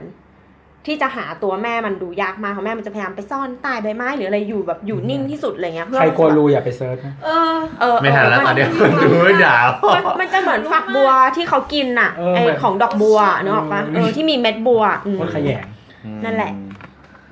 จบแล้วค่ะ เออ ก็จะเป็นช่วงสี่เดือนที่ท้องถือว่าท้องสั้นมาก แล้วตอนออกมาไม่น่ากลัวมากเลยอะ เออ ก็เป็นแบบเป็นมือ แล้วเรา ตะเกียกตะกาย ท้องหนึ่ง ออกมาที่หลังเยอะๆ หลัง เยอะๆ นึง อย่างเงี้ เนี่ย ย รับได้กี่ตัว หกสิบถึงหนึ่งร้อย เออใครใครกลัวรูอย่าไปเซิร์ชดู อืม เอว นั่นแหละ แต่ว่าจริง ๆ ตอนที่น้องไม่ท้องอ่ะ ค่อนข้างน่ารัก เอ้ยมีมีที่ไอ้นี่ สยามพารากอนที่ตอนนี้เปลี่ยนชื่อเป็นซีไลฟ์อ่ะ ซีไลฟ์ เออ ซีไลฟ์แบงคอก เออ มีตัวนี้ด้วยเหรอ มี โอ้ชิต ส่วนมากส่วนมากหลายที่ก็มีตัวนี้ให้ดูตอนเราไปสวนสัตว์ที่ญี่ปุ่นก็มีตัวนี้ แล้วเขามักจะตั้งไว้ข้างกรงซาลามันเดอร์พันธุ์ที่เหมือนโปเกมอนน่ะ อ่า ซาลามันเดอร์สีขาวอ่ะ อืม ที่มีแผงคออ่ะเออเขาจะชอบอยู่ข้างกรงกัน เชี่ย อันนี้พี่แกงดูอยู่เหรอ Amazing ว่ะ ไม่เอา ไม่ดูไม่ดูเคยดูแล้วกลัว แต่มันแต่มันมีมันมีหลาย ขยะ แบบคือมันมีแบบที่เขาเหมือนใบไม้แห้งเลยกับแบบ อืม ที่แบบออกเหลือง แล้วก็จะมีทั้งไข่ที่มันสีขาวกับไข่ที่มันสีเหลืองอะไรอย่างเงี้ย ไอตอนแข่เราว่าเราโอเคเว้ยแต่ตอนที่แบบเราเรารู้สึกขนลุกตอนที่มันแบบพยายามจะตะเกียกตะกายออกมาพร้อม ไม่ กัน ตอนไข่มันน่าเกลียดกว่าที่คิด ไข่ เพราะว่ามันไม่เรียบ น่าเกลียด มันจะโผ ต ล่ อน ขึ้นมา ไข่ ครึ่งหนึ น่าง เกลียดมากอ่ะ เออมันจะ มัน โผล่ มั ขึ้ นมีนมาค แม รึ่งลงหนึง อะไรอีกตัวหนึ่งอ่ะจำไม่ได้แมลงอะไรที่คล้ายๆ อย่างเงี้ยแต่ว่าไข่อ่ะคือมันไม่เป็นรูบนหนัง มันเป็นแบบไข่เป็นกลมๆแล้วก็แปะ แปะเลยเอาไข่แปะเลย อืม ด้วยติดที่หลัง แต่รู้สึกจะเป็นหลังตัวผู้มั้ง เออ ฟังดูแล้วก็ทุเรศนะ วันก่อนดูสารคดีอะไรวะ ประมาณว่าแบบคุณพ่อที่แปลกๆอะไรในในแบบในอาณาจักรสัตว์เลยก็มีแมลงนี่แหละ อืม แล้วก็มีอีกอันหนึงเราว่าแปลกมากเลย เราไม่เคยรู้สิ่งนี้ นกอีมู ทำไม นิวซีแลนด์ รถ คือ กดขายแน่นเฟอ อีโน อีโน คือนกอีมูอ่ะ มันเป็นสัตว์ที่แบบ แก้เสียวฟัน ตั อี ว มูฟอร์ม โอเค อ่าต่อต่อ ตัวพ่ออ่ะจะเลี้ยงลูก อ่ะฮะ ก็คือหมายถึงว่าแบบตัวเมียหลังไข่เสร็จอ่ะปุ๊บตัวผู้ก็จะไล่ไป แล้วมันก็จะกกไข่เอง อ่าน่ารักดี เออดีอ่ะ คือไม่คือกกไข่อยู่แบบนานอ่ะ ไม่กินข้าวไม่กินอะไรเลย ผอมแย่เลย แล้วก็คือน้ำหนักลดไปเขาบอกว่าน้ำหนักลดจะลดไปประมาณแบบสามสิบเปอร์เซ็นต์อะไรเงี้ยเสร็จแล้วอ่ะพอลูกฟักออกมา ก็จะเลี้ยงลูก คือเลี้ยงเออเลี้ยงลูกอยู่อีกประมาณแบบเกือบปีอ่ะ Sugar daddy ถึงจะแบบแยกออกไป แต่ว่าแบบแล้วก็จะจะจะคอยป้องกันลูกแบบ ถ้าแม่หรือว่าใครมาก็จะไล่ออกไป แม่ด้วยนะ เออใช่ อย่ายุ่งกับลูกกู ไม่แล้วคือเหมือนเขาบอกว่าแบบนกนกอีมูอ่ะคือเหมือนผู้หญิงอ่ะไอตัวเมียมันผสมได้หลายที หลายที่หมายถึงก่อนที่จะท้องคือผสมหลายที ไม่ใช่ คือผสมท้องแล้วไข่แล้วก็ผสมใหม่ โอ้ แต่ตัวผู้อะมีรังเดียว ม ก็คือหมายถึงว่าพอได้รังของตัวเองแล้วอะก็อยู่กับลูกนี่แหละ แต่อีตัวเมียอะไข่แล้วใช่ไหมยังไม่หมดซีซั่นเลยกูไปผสมต่อ โอ้พ่อบ้านดีชอบชอบ ทำไมเราไม่ใช้ระบบนั้นบ้าง แล้วเขาก็บอกว่า ฟัง แบบ เรื่องนี้รู้สึกดีกว่าอีเขียดนั้นอีก เอ้ยแต่ว่าแต่ว่าไอ้สุรินามมาอย่างที่บอกว่าแหล่งน้ำเขาอยู่มันค่อนข้างเฉพาะเนกอะปะ อืม แล้วก็การการก่อสร้างหรืออะไรอ่ะ ศัตรูทางตามธรรมชาติเขาน้อยเหรอ ไม่ไม่ใช่หมายถึงว่า ที่กำลังจะบอกคือมนุษย์อะได้ลุกลานที่อยู่อาศัยเขาเยอะ รู้สึก มาก ยิ จ น น ดี จ มาก น กับ ตอนเนี้ย การ เขาอยู่ใน ทำลาย ลิสต์ที่ อยู่อยู่ใน เดนเจอร์ เอออยู่ในลิสต์ที่แบบควรแก่การปกป้องแล้วนะ มันถึงได้เข้าไปอยู่ในสวนสัตว์หลายที่ไม่ใช่เออไม่ใช่ว่ามันแปลก แต่เพราะว่า นั่นแหละ ก็อยากให้แบบ ต้องอนุรักษ์อะไรอย่างเงี้ย อยากให้อนุรักษ์อยากให้คนเห็นความสำคัญอะไรอย่างเงี้ย จงไปลุก ก็มี ลาน คน ซะ แบบน้ำอ่ะ จงไปลุกลานซะ เฮ้ยแต่นกอีโมไม่เอ็นเดนเจอร์นะเต็มไปหมดเลย แต่ถ้าเรามีพวกกบเขียดอะไรอย่างเงี้ยน้อยลงนะ จะทำให้แมลงมากขึ้นนะ ใช่ นะแล้วก็จะมี มันทำให้ แมงสาบ ก็เลื กับอก แมงวันแมงหวี เอา เยอะ เสียศู ขึ้นนย์ เราสามารถเลี้ยงหมาให้กัดแมลงสาบได้ไหม หมามึงกินยุงเหรอ โอเค เฮ้ยแล้วอะไรวะจะจะกี้จะพูดอะไรเรื่องนกอีมูวะอีกนิดนึงอ๋อผมบอกว่า คือไอตัวผู้ที่ฟักอะก็ไม่รู้ว่าไข่ทั้งหมดนะเป็นลูกตัวเองด้วยหรือเปล่า แต่ก็เลี้ยง ก็คือแบบโหยหาอยากเลี้ยงลูกมาก ไม่คือเพราะว่าตัวเมียที่บอกว่าผสมได้หลายทีไงเราก็ไม่รู้ว่าไข่ที่ผสมมาใบไหนเป็นลูกใคร คือ แต่ว่าแบบ เวลามันออกไข่ที่มันออกหลายฟองเหรอ ใช่ใช่ก็ไม่เยอะมากหรอกแบบสองสามฟองอะไรอย่างงี้มั้งเออไม่ไม่เยอะไม่ได้เยอะมากเพราะไข่มันใบใหญ่มาก อืม แล้วไข่มันสวยมากเปลือกสีเขียว ใช่ใช่ใช่เอาแล้วที่อย่างนี้ คือคลอดมาแล้วก็หน้าไม่เหมือนพ่ออย่างเงี้ยนะ มันมันมัน ดีนะที่พ่อมันไม่เคยเห็นหน้าตัวเอง มันไม่เคยส่องกระจก มันเลยไม่รู้ว่าคนนี้ลูกกูหรือเปล่า ติดตามฟังวิดแคสได้ในอีกช่องหนึ่งนะครับ ส่วนนี้คือรายการเสาเสาเสาเรามาฟังเนื้อหากันต่อไป อ่ะอ่ะทีนี้ช่วงสุดท้าย ได้ใช่ไหมโอเค คือช่วงสุดท้ายรับเนี่ย สุดท้ายใช่ไหม เออ เออ ใช่สิ คืออย่างนี้พอเราพูดว่ามันมีคนสำคัญคนนั้นคนนี้เป็นอ่ะอย่างอเมริกาก็เป็น ประธานาธิบดี ประธานาธิบดีเป็นใครอ่ะ ผู้บุกเบิกต่างๆไพโอเนียต่างๆใช่ป่ะ ครับบางประเทศก็ ก็พระมหากษัตริย์ ใช่คือ ครับ คืออย่างอังกฤษเนี่ยเป็นควีนแล้วก็แต่ว่าเขาจะมีคนอื่นด้วยนะพวกวัดนักวิทยาศาสตร์นู่นนี่ เจมส์วัตต์อะไรเงี้ยพวกนี้ ใช่ ใช่ ใช่ ใช่ ฟาราเดย์อะไรเงี้ย เออ แล้วคราวเนี้ยเอ๊ะหาปันนี้กอะมันสำคัญขนาดไหน มีคะววามสำคัญบ้างไหม เฮ้ยมึงเกือบจะแลนดิ้งดีแล้วอะแต่เมื่อกี้มันหักมากเลยจริงๆมึงควรบอกว่า จริง ๆ แล้วมันมีบุคคลสำคัญอีกประเภทหนึ่งที่ได้ขึ้นไปอยู่ในธนบัตรด้วย แล้วมึงก็คิดดูสถามนิกในสังคมไทยมึงก็ดูอีก นั่นก็ เขา คือ จะเอามึงเข้าไปเหรอ นั่ เขา น ก็ ก็ ดู คือ พุทธ นั่นก็คือ เอาโบทขึ้นเขานึกว่าคานที คันทีตัดอ้วนขึ้น อาจจะอ้วนขึ้น ใครไปดูแบงก์อินเดียครับ มีรูปคันทีแบบหลาย denomination เลย อืม อ่ะอ่ะแล้วมีแบงค์ไหนที่มีสถาปนิกขึ้น โอเค ไห มีประเทศไหนที่เขาให้ความสำคัญเกี่ยวกับสถาบันนิกจนเอาไปขึ้นแบงก์มั้าง คืออย่างนี้เมื่อกี้ตอนตัวเกรินมาตอนเริ่มต้นรายการว่าไปอ่านในอาร์เดลี่มาใช่ไหม อืม ที่บอกว่ามี 15สถาปนิกที่แบบ ปรากฏตัวอยู่บนแบง ธ ค์ นบัตร ในธนบัตร ก็อย่างเนี้ยในบทความเนี้ยมันก็จะมีอยู่ เอาเอาที่แบบอาจจะพอคุณชื่อ ครับ เช่นเลอคอมบูซีเออร์อย่างเงี้ย ทำอะไรครับ คน เดี๋ยว คื เดี๋ยว ใคร เอากว้างๆก่อน อ๋อ มีเลอคอมบูซีเออร์มี อ่ามีเช่นแบบกุสตาฟไอเฟลเนี่ย กุสตาฟไอเฟล ไม่ก็เล่าให้นิดนึงสิ เกริ่นเบาๆ ว่าเขาคือใครคนไม่รู้จัก เออให้มันจบไปเลยทีเดียว ก็ทำหอไอเฟล ยักษ์แย่ยัก ครับ ษ์ยั อ่ะ น คอมพิวเตอร์ก็เป็นเป็นอะไรเขาเรียกอะไรอ่ะเป็นผู้บุกเบิกยุคโมเดิร์น อืม ครับ หมายถึงว่ายุคโมเดิร์นใน Modern วงการ Needs สถาปัตย์ Movement แล้วเขาไปโผล่ในธนบัตรของ ไปช่องขับ ของสวิต ส เซ วิ อ ต ร์ เซ แล อร์แล นด์ นด์สวิสฟรัง แต่เราเข้ามาแล้ว ก็เป็นชาวสวิส ปิงปองปิงปองเอ่อนี่คือการอัดแก้ไขนะครับเอ่อคือเรื่องของเรื่องคือวันนั้นที่อัดกันนะมันก็ดึกแล้ว แต่ก็รู้สึกว่าเอออัดไม่ค่อยดีเท่าไหร่ พูดแบบไม่ค่อยรู้เรื่องก็เลย เออมาขออัดแก้ตรงนี้ละกัน คือวันนั้นเราคุยกันถึงเรื่องประเด็นว่าเฮ้ยมันจะต้องมีสถาปนิกอะอยู่บนแบงค์หรือเปล่า ซึ่ง เออมันก็มีสถาปนิกอยู่บนแบงค์จริงๆ โดยสถาปนิกคนนั้นน่ะที่เรากำลังพูดถึงในการอ่านวันนั้นน่ะก็คือเลอคอบูซีเอหรือว่าบางคนก็เรียกว่าเลอคอบู หรือว่าเลอคอบูซีเออเออ แต่นั่นก็นั่นแหละ เอาเป็นว่า เราเรียกว่าคอบูละกัน ซึ่งมาดูกันว่าอีลุงคอบูเนี่ยคือใคร แล้วก็ปรากฏตัวอยู่ในแบงก์ของประเทศอะไร คอบูซิเออร์เนี่ยปรากฏอยู่ตัวอยู่ในแบงก์ของแบงก์ประเทศสวิตเซอร์แลนด์นะครับ โดยปรากฏตัวอยู่ในแบงก์สิบสิบฟรังก์สวิสเออหลายคนอาจจะถามว่า เอ๊ะแล้วอีอีลุงคอบูเนี่ยคือใคร คอบูเนี่ยจริงๆแล้วก็อืมเป็นคนสวิตเซอร์แลนด์ แต่แบบสุดท้ายก็ไปเปลี่ยนสัญชาติเป็นคนฝรั่งเศส อืมแล้วแล้วประเด็นคือแล้วเขาสำคัญยังไง แบบถึงได้ไปปรากฏตัวอยู่ในแบงค์ต้องพูดก่อนว่า เอ่อคอบูซีเออร์เนี่ย หรือคอบูซีเอเนี่ย นอกจากจะเป็นสถาปนิกแล้วอะก็ยังเป็นนักคิดนักเขียน เป็นศิลปิน เป็นจิตรกร คือคือเหมือนก็คนแบบสมัยก่อนเนาะก็ทำหลายๆอย่างอะมันคือไม่ได้ทำแค่อาชีพเดียว คอมพิวเตอร์เนี่ยก็เป็นเหมือนเป็นหนึ่งในสัญลักษณ์ของสถาปนิกในยุคโมเดิร์นเลย ที่แบบมักจะพูดถึงเรื่องของความเรียบง่ายของเลขาคณิต การออกแบบอาคารที่ไร้การประดับตกแต่งเอ่อเต็มไปด้วยแบบแนวความคิดแบบฟังก์ชันนิซึมและแบบอาคารที่เขาออกแบบอะก็มักจะสร้างด้วยเหล็กคอนกรีต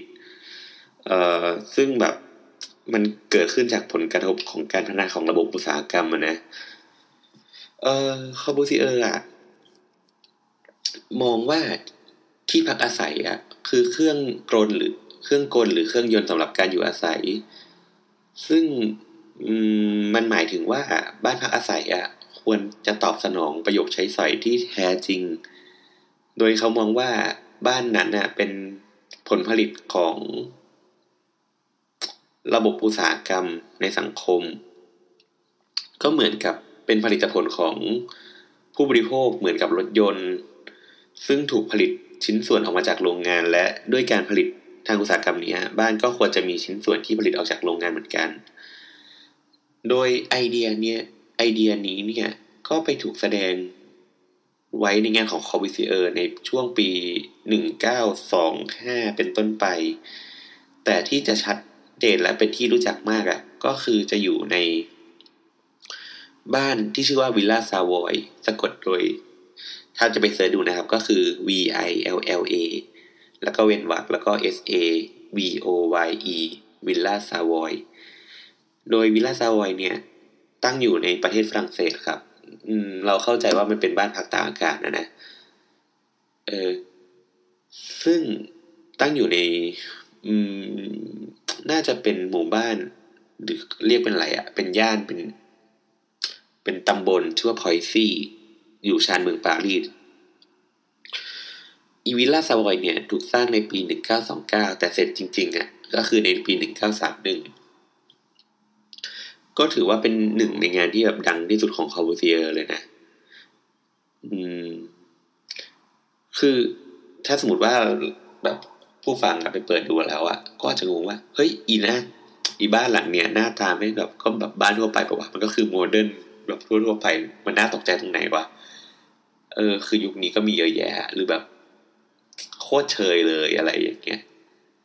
แต่จริง ๆ แล้วอะคือถ้าลองคิดแบบย้อนกลับไปในบ้านเมืองสักยุคปีหนึ่งเก้าหนึ่งศูนย์หรือหนึ่งเก้าสองศูนย์ในยุโรปอะคือบ้านพักอาศัยส่วนมาก หรืออาคารส่วนมากในยุโรปที่เกิดขึ้นเนี่ยก็จะเป็นอาคารที่ เป็นผนังหนาๆช่องเปิดแสงน้อยๆเอ่ออาคารส่วนมากอาจจะรับน้ำหนักโดยการใช้ผนังโดยตรงก็คือระบบที่ชื่อว่าเอ่อ bearing wall ก็ก็เหมือนไม่รู้จะอธิบายยังไงเหมือนกัน เอาเป็นว่า ถ้าไม่เข้าใจอ่ะย้อนลองย้อนกลับไปฟัง EP ประวัติศาสตร์ศิลปะก็ได้ เหมือนจะเคยพูดพูดกันไปแล้วในเรื่องนี้ ซึ่งการออกแบบโดยใช้ bearing wall เนี่ย มันก็คือทำให้พื้นที่ภายในของบ้านหรืออาคารที่เกิดขึ้นน่ะมันถูกจำกัดการสร้างพื้นที่อ่ะโดยโครงสร้างเป็นหลักๆ แต่แต่ถึงยังไงอ่ะมันก็ไม่ได้เป็นอาคารแบบย้อนกลับไปแบบเหมือนยุคกรีกยุคเอ่อ ยุคเก่าๆเลยอะคือมันก็ยังมีการใช้เหล็กและกระจกอยู่บ้าง แต่ว่าคราวเนี้ยประเด็นหลักๆ คือ โครงสร้างมันก็เป็น bearing wall ทางดังนั้นมันมันทำให้เกิดข้อจำกัดหลายๆ อย่างเกิดขึ้นมา แต่ก่อนจะเริ่มการอธิบายว่าวิลล่าซาวอยเนี่ย มันดียังไงเนี่ยคือเราอาจจะไม่ได้อธิบายในเชิงของทาปัตยกรรมมาก แต่ว่า เออไม่ใช่ คือถ้าเราอธิบายในเชิงของสถาปัตยกรรมมากเกินไปอ่ะ คือคนฟังอ่ะต้องเข้าใจในแบ็กกราวของตัวของคอบูด้วยอ่ะ แต่โอเคถ้าเกิดว่าไม่ไม่ได้แบบเรียนสถาปัดมาอย่างเงี้ยเราอาจจะขออธิบายเป็นภาพภาพใหญ่กว้างๆสองอย่างที่ช่วยอธิบายแนวคิดของคอบูได้ ก็คือหนึ่งคืออินตัววิลล่าสวอยเนี่ย ออกแบบภายใต้แนวคิดสองสองอย่าง ก็คือหนึ่งคือ international style และ 2 คือภายใต้แนวความคิดใหม่ที่คอบูซิเออร์คอบูเสนอ ขึ้นมาว่ามันเป็นแบบแนวความคิดเกี่ยวกับสถาปัตยกรรมใหม่ ก็คือโมเดิร์นอาร์เคเต็กโมเดิร์นอาร์เคเต็กเจอร์นี่แหละ โดยคอบูคอบูอะตั้งชื่อไว้ว่าไว้ว่าไฟไฟพอยออฟโมเดิร์นอาร์เคเต็กเจอร์เออไฟพอยออฟโมเดิร์นอาร์เคเต็กเจอร์ซึ่งเราอาจจะขอเริ่มอธิบายคำว่า international style ก่อน international style เนี่ยก็คือ คือสไตล์การออกแบบที่ถูกพัฒนาขึ้นในช่วงแบบทศวรรษที่ 1920 และ 1930 คำว่า international style เนี่ยถูกนิยามขึ้นโดย Henry Russell Hitchcock และ Philip Johnson ในปี 1932 โดยอ้างอิงจากงานสถาปัตยกรรมที่เกิดขึ้นในยุคศตวรรษยุคทศวรรษที่ 20 โดยคำอธิบายคำว่า international international style เนี่ยถูกอธิบายโดย Getty Research Institute คือรูปแบบของสถาปัตยกรรมที่เกิดขึ้นในเนเธอร์แลนด์ฝรั่งเศสและเยอรมันภายหลังสงครามโลกครั้งที่หนึ่งและแนวความคิดเนี่ยก็ได้แพร่กระจายออกไปทั่วโลก และได้กลายเป็นรูปแบบสถาปัตยกรรมที่เป็นกระแสหลักในปี 1970 โดยลักษณะของสถาปัตยกรรมแบบ international international style เนี่ยคือจะไปเน้นที่รูปแบบรูปทรงอาคารที่ดูเบา เน้นการใช้วัสดุในระบบอุตสาหกรรมเป็นหลัก ปฏิเสธการประดับตกแต่งและสีสันอาคารและการสร้างที่เป็นลักษณะของแบบเป็นระบบโมโมดูล่าก็คือเป็นโมดูลโมดูลกันไป และอีกประเด็นหนึ่งที่เราบอกว่าคอบูซิเออร์ออกแบบวิลล่าซาวอยโดยใช้อีกแนวคิดหนึ่งก็คือ five point of archi- of modern architecture อะก็คือเอ่อก็อย่างที่เราเคยบอกไปว่าสถาปัตยกรรมในยุโรปสมัยนั้นน่ะมันเป็นลักษณะของอาคารทึบตัน สร้างโดย bearing wall ดังนั้นเราแอบคิดเองว่า ไอ้ระบบความคิดเนี่ยของคอบูเซเออร์ก็คือเป็นการแอนทายตัวของเอ่อของระบบการก่อสร้างเดิมหรือรูปแบบของสถาปัตยกรรมเดิมอะนะ โดยไฟพอยไอคิเล็กไฟพอยออฟไอคิเทคเจอร์เนี่ยเออไม่ใช่ออฟไอคิเทคเจอร์ต้องบอกไฟพอยออฟนิวอะออฟโมเดิร์นไอคิเทคเจอร์เนี่ยที่คอบูเซเออร์เสนออะ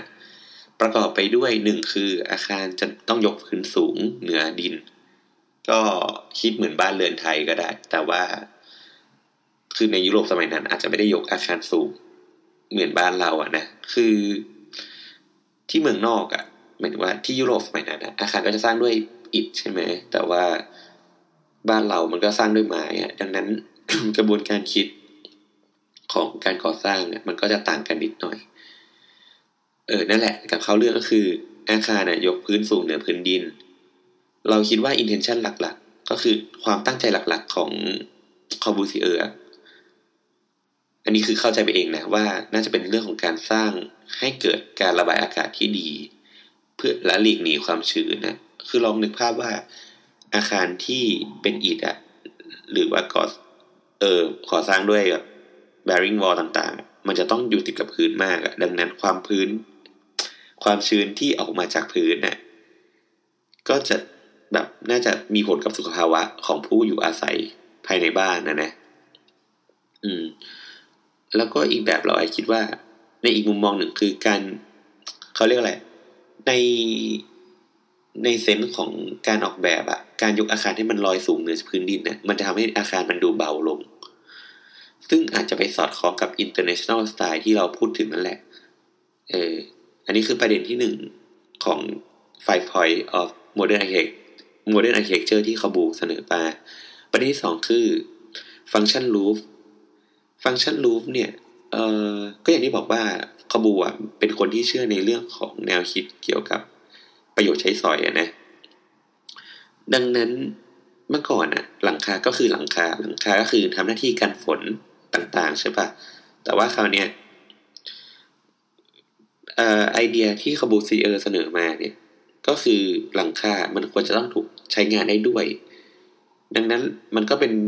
เอ่อที่มาของหลังคาในยุคยุคนี้เนี่ยก็คือหลังคาที่เป็นแฟลตแฟลตสแลบก็คือหลังคาเรียบที่เราเออกไปใช้งานได้นะ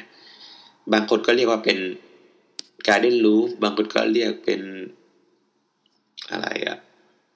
เออนั่นแหละ ก็คือหลักฐานที่เอาไปใช้งานได้ ประเด็นที่สามคือผังพื้นอิสระ เหมือนที่เกิดไปนั่นแหละว่า อาคารเมื่อก่อนน่ะมันถูกสร้างโดย bearing wall ดังนั้นเอ่อการจะกั้นผนังหรืออะไรทีเนี่ยมันลำบาก เพราะว่าผนังก็คือโครงสร้างโครงสร้างก็คือผนัง แต่การการเข้ามาถึงของระบบอุตสาหกรรมอะมันทำให้เกิดเหล็กทำให้เกิดวัสดุต่างๆ มากมาย โดยมันก็เชื่อเกิดระบบเสาและคานเกิดขึ้น ดังนั้นการกั้นผนังอะมันก็ทำให้คาบูสามารถสร้างอาคารแบบลักษณะที่ผนังกับโครงสร้างไม่จำเป็นต้องไปด้วยกัน ซึ่งมันถูกเรียกว่าฟรีฟรีแปลนนะนะก็คือผังพื้นอิสระตามภาษาไทยก็แหละ อืมแล้วก็เกี่ยวเนื่องมากับ อย่างที่บอกว่าการเปลี่ยนแปลงของโครงสร้างที่เกิดขึ้นเนี่ย ก็ทำให้เกิดประประเด็นที่สี่ก็คือหน้าต่างยาวหรือริบบิ้นวินโดว์หรือริบบอนวินโดว์แล้วแต่คนเรียกอะนะ ก็คือก็เป็นก็ทำให้เกิดหน้าต่างที่แบบเป็นหน้าต่างกว้างแบบในปัจจุบันได้อะซึ่งซึ่งไอการเกิดหน้าต่างกว้างแบบในปัจจุบันเนี่ย มันก็ช่วยทำให้เกิดแสงอะแสง จากภายนอกเข้ามาในอาคารในปริมาณเยอะขึ้นกว่าเมื่อก่อน รวมถึงการสร้างระบบระบายอากาศที่ดีให้กับอาคาร และประเด็นที่ 5 ของข้อเสนอของคอบูก็คือฟรีฟาซาดฟรีฟาซาดก็ ก็ก็น่าจะเป็นผลกระทบ ไม่ใช่ผลกระทบผลเกี่ยวเนื่องเกี่ยวกับนี่แหละ การเปลี่ยนแปลงของโครงสร้างที่เกิดขึ้นนี่แหละ ก็ทำให้ฟาซาดของอาคารหรือรูปร่างหน้าต่างของอาคารน่ะไม่จำเป็น ที่จะต้องขึ้นอยู่กับตัวของโครงสร้างใด ๆ ทั้งสิ้น ซึ่งพอผนวกรวมกันเนี่ย เอ่อวิลล่าซาวอยอ่ะก็เลยกลายเป็นอาคารหนึ่งในอาคารที่มีอิทธิพลอย่างมากกับโลกสถาปัตยกรรมในในยุค 30 นะนะ จนเกิดการเรียนแบบไปทั่วโลก ซึ่งอีอาคารหน้าต่างเนี่ยก็จะเห็นได้แบบในทุกมุมโลกเลย เอ่อวิลล่าซาวอยอ่ะเป็นหนึ่งในอาคารที่ถูกยูเนสโกอ่ะขึ้นทะเบียนด้วยว่าเป็น World Heritage Site ส่วนเหตุผลที่ว่า เอ้ยทำไมงานเนี่ย แบบสไตล์ international style หรือสิ่งที่คาบูเซียร์สร้างเนี่ย มันถึงได้รับความนิยม ก็มีคนวิเคราะห์กันว่า ปัจจัยหลักๆอ่ะก็คือหนึ่งคือเรื่องของการเปลี่ยนแปลงภายหลังสงครามโลกครั้งที่สองอะนะ เอ่อก็คือเหมือน เขาเรียกอะไรอะระบบอุตสาหกรรมมันถูกพัฒนาไปขั้นสุดอะจนการวัสดุต่างๆอะไม่ว่าจะเป็นเหล็กอะไรเอยกระจกเอยอะมันราคาถูกลง รวมถึงการปฏิวัติอุตสาหกรรมที่เกิดขึ้นเนี่ย ส่งผลให้การผลิตต่างๆอะมันรวดเร็วมากขึ้น การเกิดแมสโปรดักต์มากมาย เกิดวัสดุก่อสร้างที่หลากหลายเอ่อเกิดลิฟต์เกิดกระจกอย่างที่บอกไปนะ อืม แล้วก็รวมถึงการขยายตัวของเมืองและการเกิดขึ้นแบบ ของอุตสาหกรรมต่างๆ มากมายนะจนทำให้แบบมีแรงงานจากเอ่อพื้นที่ต่างถิ่นน่ะเข้ามาทำงานในเมืองมากขึ้น ซึ่งระบบการก่อสร้างแบบเนี้ยมันก็ตอบสนองต่อก็ต่อไลฟ์สไตล์หรือว่าการเปลี่ยนแปลงของเมืองที่เกิดขึ้น ซึ่งระบบอันเนี้ยมันมีการก่อสร้างที่มีความซับซ้อนและใช้ระยะระยะเวลาที่น้อยกว่า การก่อสร้างแบบเดิมๆที่เคยทำอยู่ เออ นั่นแหละ อันนี้ก็คือภาพคร่าวๆของความสำคัญของอิลุงคาบูเนี่ยแหละ ที่ว่า เฮ้ยทำไมมันถึงสำคัญนักวะ ซึ่งสำหรับเราเราก็ถือว่า เออคาบูอะก็ถือว่าเป็นแบบบุตรหมายสำคัญของยุคสมัยเลยนะ ว่า เออ ถ้าแบบพูดถึงโมเดิร์นอาร์เคเจอร์ก็ต้องมีแบบอีภาพอีลุงหัวล้านใส่แว่นเนี่ย เข้ามาเหมือนกันว่าอีลุงคาบูนี่แหละ คือหนึ่งในคนสำคัญของสถาปัตยกรรมยุค โมเดิร์นก็เหมือนที่เราคุยกันแล้วอะว่า เฮ้ย แต่ละประเทศอะก็จะมีวิธีการคัดเลือกหรือคัดกรองคนมาอยู่บนหน้าแบงค์ไม่เหมือนกัน ซึ่งมันก็ขึ้นอยู่กับว่า เอ่อประเทศนั้นๆเนี่ยให้ค่านิยมกับอะไรมากกว่า เช่น สมมติว่าให้ค่านิยมกับนักคิดนักเขียนศิลปิน เออคนพวกเนี้ยก็อาจจะขึ้นไปอยู่บนแบงค์ได้ ซึ่งเราก็คิดว่า เออคอบัวก็ก็มีความเหมาะสมประมาณหนึ่ง อันนี้ในความคิดเรานะว่าเออมันก็ควรอยู่ไปอยู่ในแบงค์นั่นแหละ เพื่อแบบอาจจะเป็นสร้างแรงบันดาลใจให้คนสมัยใหม่ ให้เขารู้ว่า เออ ประเทศนี้ให้คุณค่ากับเรื่องของแนวความคิดต่างๆนะนะโอเคแต่ครับเราจะเพิ่มเติมอีกนิดหนึ่งละกันเพิ่งคิดขึ้นได้ ว่า เอ้ยจริง ๆ แล้วอะคอบูอะก็ไม่ได้สร้างงานที่เป็นโมเดิร์นอาร์เคเต็กเจอร์แบบที่เราพูดพูดไปใน International Style Five Point of Architecture ที่เขาเคยพูดอะในช่วงหลังของคอบูซิเออร์เนี่ย เอ่อ ก็มีเขาเรียกอะไร แนวความคิดของคอบูอะก็เปลี่ยนไปเยอะมากเว้ย คือหลังจากผ่านมาสามสิบปี แล้วก็หลังจากการจบลงของสงครามโลกครั้งที่สองเนี่ยคอบูซิเออร์อะก็เปลี่ยนเปลี่ยนแนวคิดของเขาไปเลยเว้ยจาก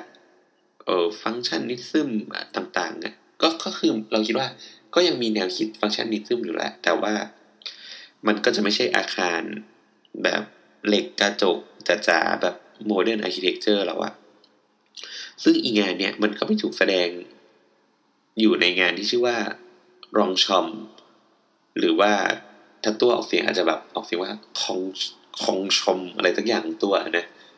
แต่แต่นั่นแหละ โดยอีอาคารเนี่ยรองชอมเนี่ย เราออกเสียงว่าลองชอมแล้วกันนะ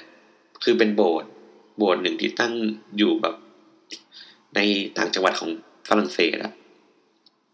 โดยกระบวนการออกแบบอะของโบสถ์หลังเนี้ย ก็คือขบูอะเปลี่ยนจากวัสดุสีขาวอะไรเงี้ย ก็มาสู่แบบการการสร้างโดยใช้สิ่งที่เรียกว่าสัจจะวัสดุอะโดยอาคารก็จะโชว์แบบ คุณค่าของของวัสดุที่เกิดขึ้น ความหยาบของผิววัสดุต่างๆ คอนกรีตเปื่อยต่างๆ เนี่ย ซึ่งมันก็อยู่ภายใต้แนวคิดที่ชื่อว่า b r u t a l i s m มาแหละ ซึ่ง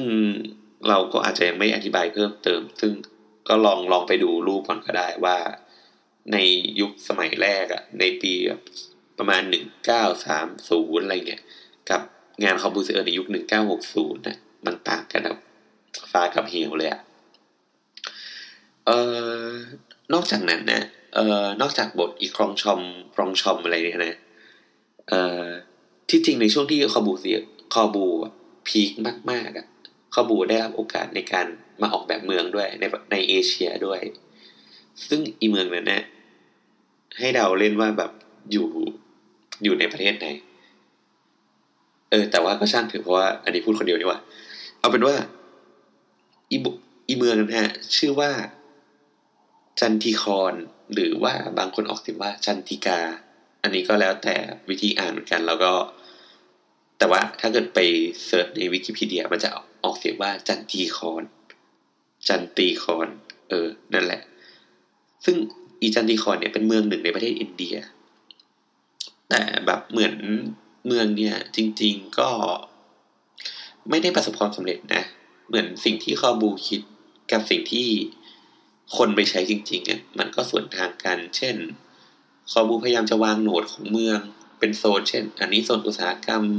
อันนี้โซนที่พักอาศัย อันนี้โซนโรงเรียนโซนโซนเอ่ออาคารราชการอะไรเงี้ยแต่ว่าด้วยความที่ย้อนกลับไปในสมัยนั้นนะอินเดียมันก็ยังไม่ได้พัฒนา การคิดแบบคอมบูซิเออร์คือการวางเมืองที่เป็นฟังก์ชันแบบชัดเจนแยกออกจากกันนะมันก็เลยอาจจะไม่ได้ประสบความสำเร็จมาก เพราะว่ามันก็จะมี เราไม่แน่ใจว่ามันมีภาพภาพหนึ่งอะที่ตลกมากคือ เป็นภาพของคนคนอินเดียที่จะต้องใส่ชุดสูทอะใส่สูทแล้วก็เดินเดินเท้าอะเพื่อไปทำงาน เหมือนสมมติว่าแหล่งที่พักอาศัยอยู่ห่างจากที่ทำงาน สักห้ากิโลอะแต่ว่าทุกคนไม่ได้มีเงินพอที่จะซื้อรถไงคือห้ากิโลถ้าแบบมีรถมันก็ง่ายใช่ป่ะแต่ว่าในสมัยนั้นมันไม่มีรถอะ คนก็ต้องเดินเท้าอะก็คือเป็นใส่สูทแล้วก็ใส่ขาสั้น ใส่รองเท้าแตะเพื่อเดินไปทำงานแล้ว พอไปถึงเนี่ยค่อย เอากางเกงมาใส่อะไรอย่างเงี้ยนั่นแหละมันก็ชี้ให้เห็นว่าแบบ แนวความคิดดังกล่าวมันก็ไม่ได้ประสบความสำเร็จในบางพื้นที่เหมือนกัน ซึ่งถ้าเกิดว่าใครไปเสิร์ชจันทีคอนเนี่ยก็ลองไปเสิร์ชโดยสะกดที่ว่าจอแม่นากาศนอนเนนแล้วก็ เอ่อตอประตักปะวะ ไม่ใช่ตอประตัก เออ นั่นแหละทีแล้วก็ แล้วก็คอรอหอการัน จันทีคอน เออ นั่นแหละครับ ก็ก็อัดแทรกจบแค่นี้แหละ สวัสดีครับ ก็อย่างที่บอกว่าเพราะมันเหมือนคอมพิวเตอร์ก็สร้างงานมากมาย แล้วก็ถือว่าเป็นหมุดหมายสำคัญของ ของยุคสมัยเลยอะ อืม ครับ อืมนั่นแหละ ก็เลยสำคัญก็เลยอยู่บนแบงค์ อะไรไปอยู่เป็นแบงค์ เอ้ ได้ ยสส่วนตัวเราก็ชอบชอบชอบที่เขาเปลี่ยนนะ คือต้องเห็นว่างานยุคหนึ่งของเขา อืม ที่ที่เราบอกว่าเขาเป็นฟังก์ชันนิซึมอะงานของเขามันค่อนข้างดัก ดักหมายถึงแบบว่า ดูแล้วรู้เลยว่าอ๋อมันต้องเป็นตรงไป มันต้องหน้าต่างต้องอยู่ตรงนี้แน่ ที่ ๆอะไร ที่จริ เงี้ ง ย เราว่า คือถ้าเราพูดขึ้นมาเดี๋ยวๆโดยที่ไม่มีบริบทอะ อืม มันอาจจะคิดภาพไม่ออกแต่ว่าต้องไปดูงานในยุคนั้นนะ อืม โดยทั่วไปแล้วก็อยู่ดีก็มีงานอียิปต์วิลล่าซา ประ ว มาณ ขึ้นมา ประมาณปีพัน หนึ่งเก้าสองเจ็ด หนึ่งเก้าสองเจ็ด อืมก็มีงานวินล่าสวอร์พร้อมทฤษฎีต่างๆที่เขาไปซื้อออกมา อืม มันมันทำให้เขาเรียกว่าเปลี่ยนแลนด์สเคปของของวงการรวมถึงแบ ครับ อาคารไปหมดเลยอะดังนั้นเราเลยคิดว่าคอมพิวเตอร์ก็มีความสำคัญกับวงการสถาปัตยกรรมยุคยุคหนึ่ง ครับ อืม อืมส่วนตัวคิดว่าเขาสำคัญมาก อืม เรา ก็ลย เราชอบเป็นคนนี้เราช ก็ อบ เลยได้ ได้อยู่บนแบงค์ เออแต่อยู่อยู่ของสวิต อ้าวก็เขาเป็นคนส เอ วิ อ ส เขาเป็น นะ คนสวิต ก็ถือว่าคนสวิสก็ถูก ไม่ แล้ว แต่งานนางชื่อภาษาฝรั่งเศสหมดเลยนะ อ้าวก็สวิสมันไม่มีภาษาของตัวเองก็ใช้ฝรั่งเศสเยอรมัน เยอรมัน อิตาเลียนโรมันช์ ในประเทศเป็นกลางก็อย่างนี้นะใช้ไม่เยอะ อืม เออนั่นแหละ อืม อ่ะแล้วก็สตาร์ไอเฟล เออก็กูซาไปเฟลก็หอยเฟลใช่ไหม Eiffel เออ ชาวฝรั่งเศส เออมีออกโตวักเนอร์ออสเตรีย วักเนอร์ ทำอะไรเอ่ย ออฟเตอร์วัตเนอร์ก็เป็นก็เป็นอยู่ในยุคโมเดิร์นเหมือนกัน ก็เป็นแบบผู้บุกเบิกยุคแรกๆแล้วเป็นแบบนักคิดนักทฤษฎีอะไรเงี้ยเกี่ยวกับ อืม สถาปัตย์ อยากแทรกเก็ตความรู้คำว่าสวิตเซอร์แลนด์เมื่อสะกดเป็นภาษาไทยอ่ะ ครับ ตัวบอกเขาไปสิสวิตเซอร์แลนด์กับสวิตเฉยๆอ่ะการันต่างกันเพราะอะไร ทันตคาตต่างกัน ทุกวันนี้เรายังเขียนไม่ได้ การันดิเออการันต่างกัน เธอบอกไปดิ เดี๋ยวนะ ความต่างของ ม่ อะไรนะส ใช้ วิตเซอร์แลนด์กับ สวิสกับสวิตเซอร์แลนด์ สวิสที่เป็นสวิตเทิร์นออนเนี่ ไม่ ยนะ ใช่ ไม่ใช่ สวิสแบบชาวสวิสซึ่งภาษาอังกฤษมันจะเขียน S W I S S อืม S W อ่ะภาษาไทยเขียนไง ที่ถูกต้อง ก็สวอีกสอส เอ อ อ ืม สวอีสอจบ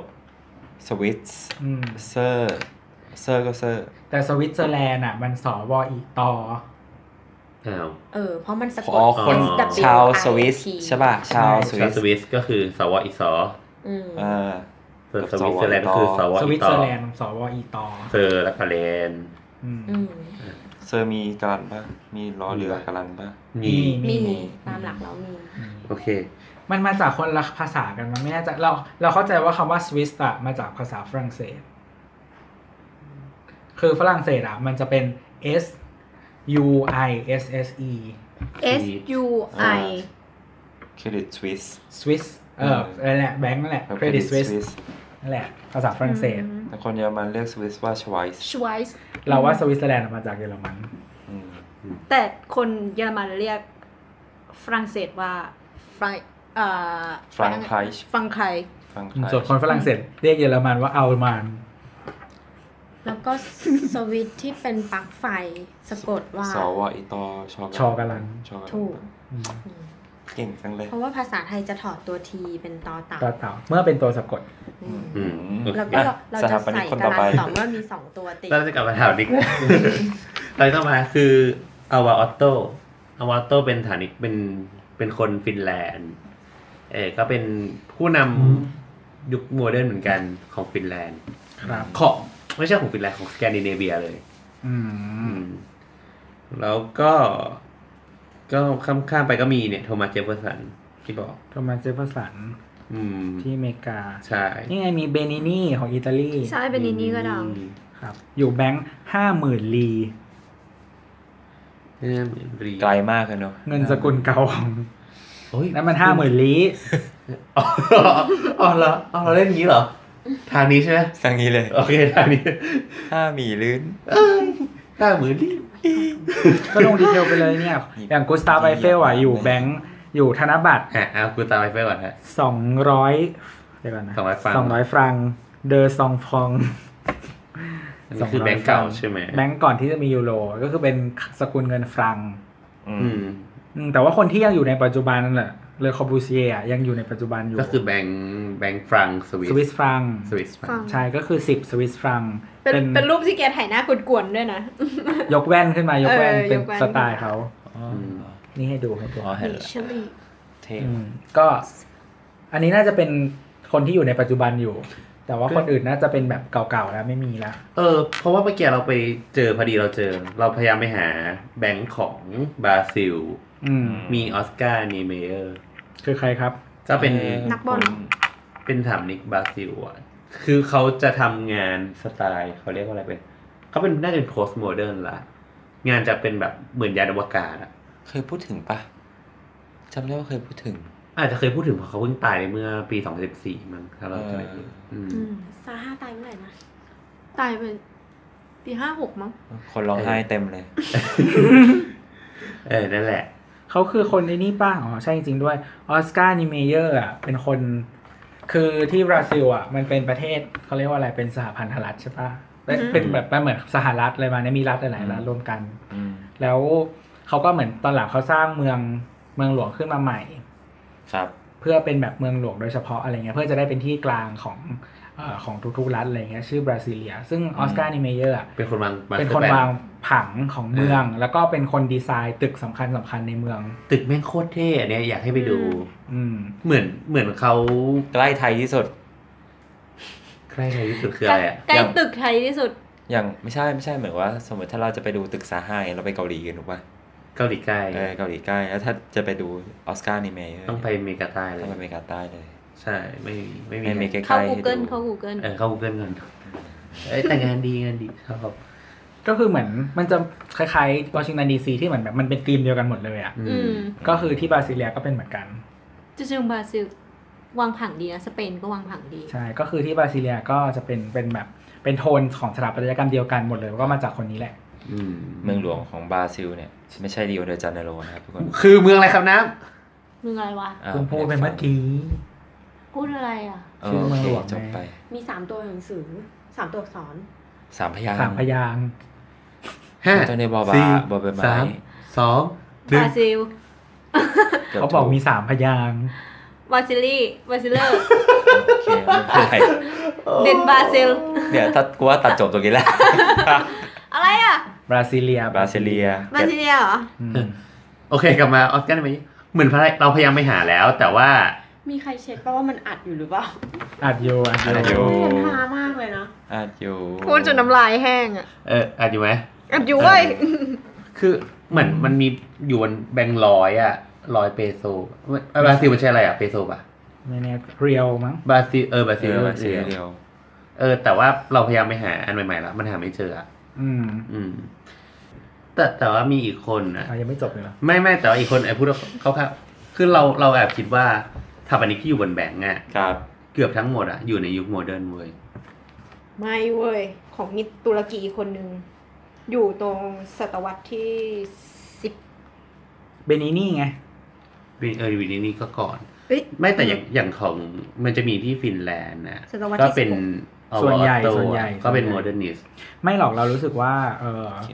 ยุคสมัยก่อนอะทุกคนที่เขามีความสัมพันธ์อะไรสักอย่างอะเขาเป็นคนที่ทำหลายอย่าง เอออันเนี้ยเราว่า เป็นคนที่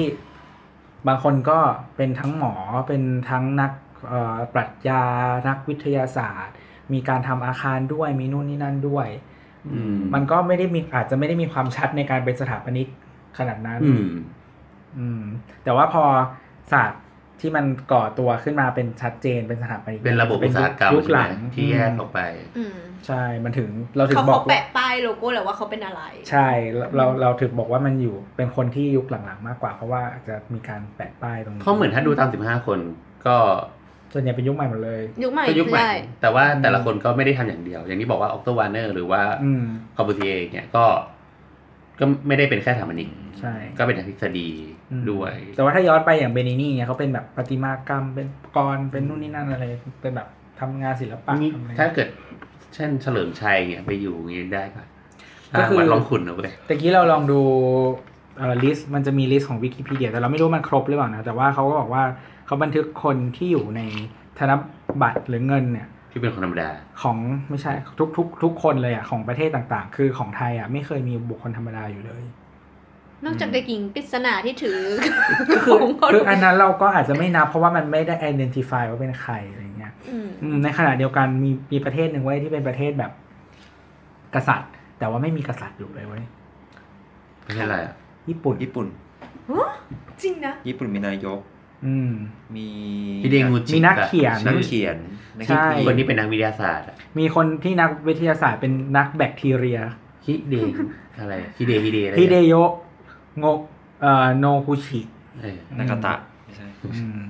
เนี่ย อืม ไม่มีไม่มีกษัตริย์อยู่เลย ไม่มีพระจักรพรรดิใดๆอยู่บนแบงก์ญี่ปุ่น โนบุนากะไม่ได้ไปอยู่ อืม แล้วก็รู้สึกแบงก์บางประเทศอย่างสวีเดนตอนนี้รู้สึกก็จะไม่มีลูกกษัตริย์อยู่ เป็นกราฟิกล้วนเลยมั้ง น้อง ไอ้ ใช่ ไอ้แมง ใช่ กราฟิก ใช่ ไม่ไม่ ตัวนั้นน่ะคือ สวีเดนอ่ะเป็น ฟินแลนด์ เป็นคนอยู่มีคนแต่ว่าเป็นแบบพวกนักเขียนเป็นอะไรอย่างเงี้ย ส่วนนอร์เวย์ซีรีส์ใหม่น่าจะเป็นรูปกราฟิกแอบสแตรกหมดเลย ใช่ แล้วก็เอ่ออย่างประเทศที่เขาเรียกว่าอะไรอ่ะ อย่างประเทศที่เราบอกว่าอย่างควีนอลิซาเบธเป็นเป็นประมุขอย่างเงี้ยอย่างแคนาดาอย่างเงี้ยก็มีควีนอลิซาเบธอยู่หนึ่งหนึ่งมูลค่า อือฮึ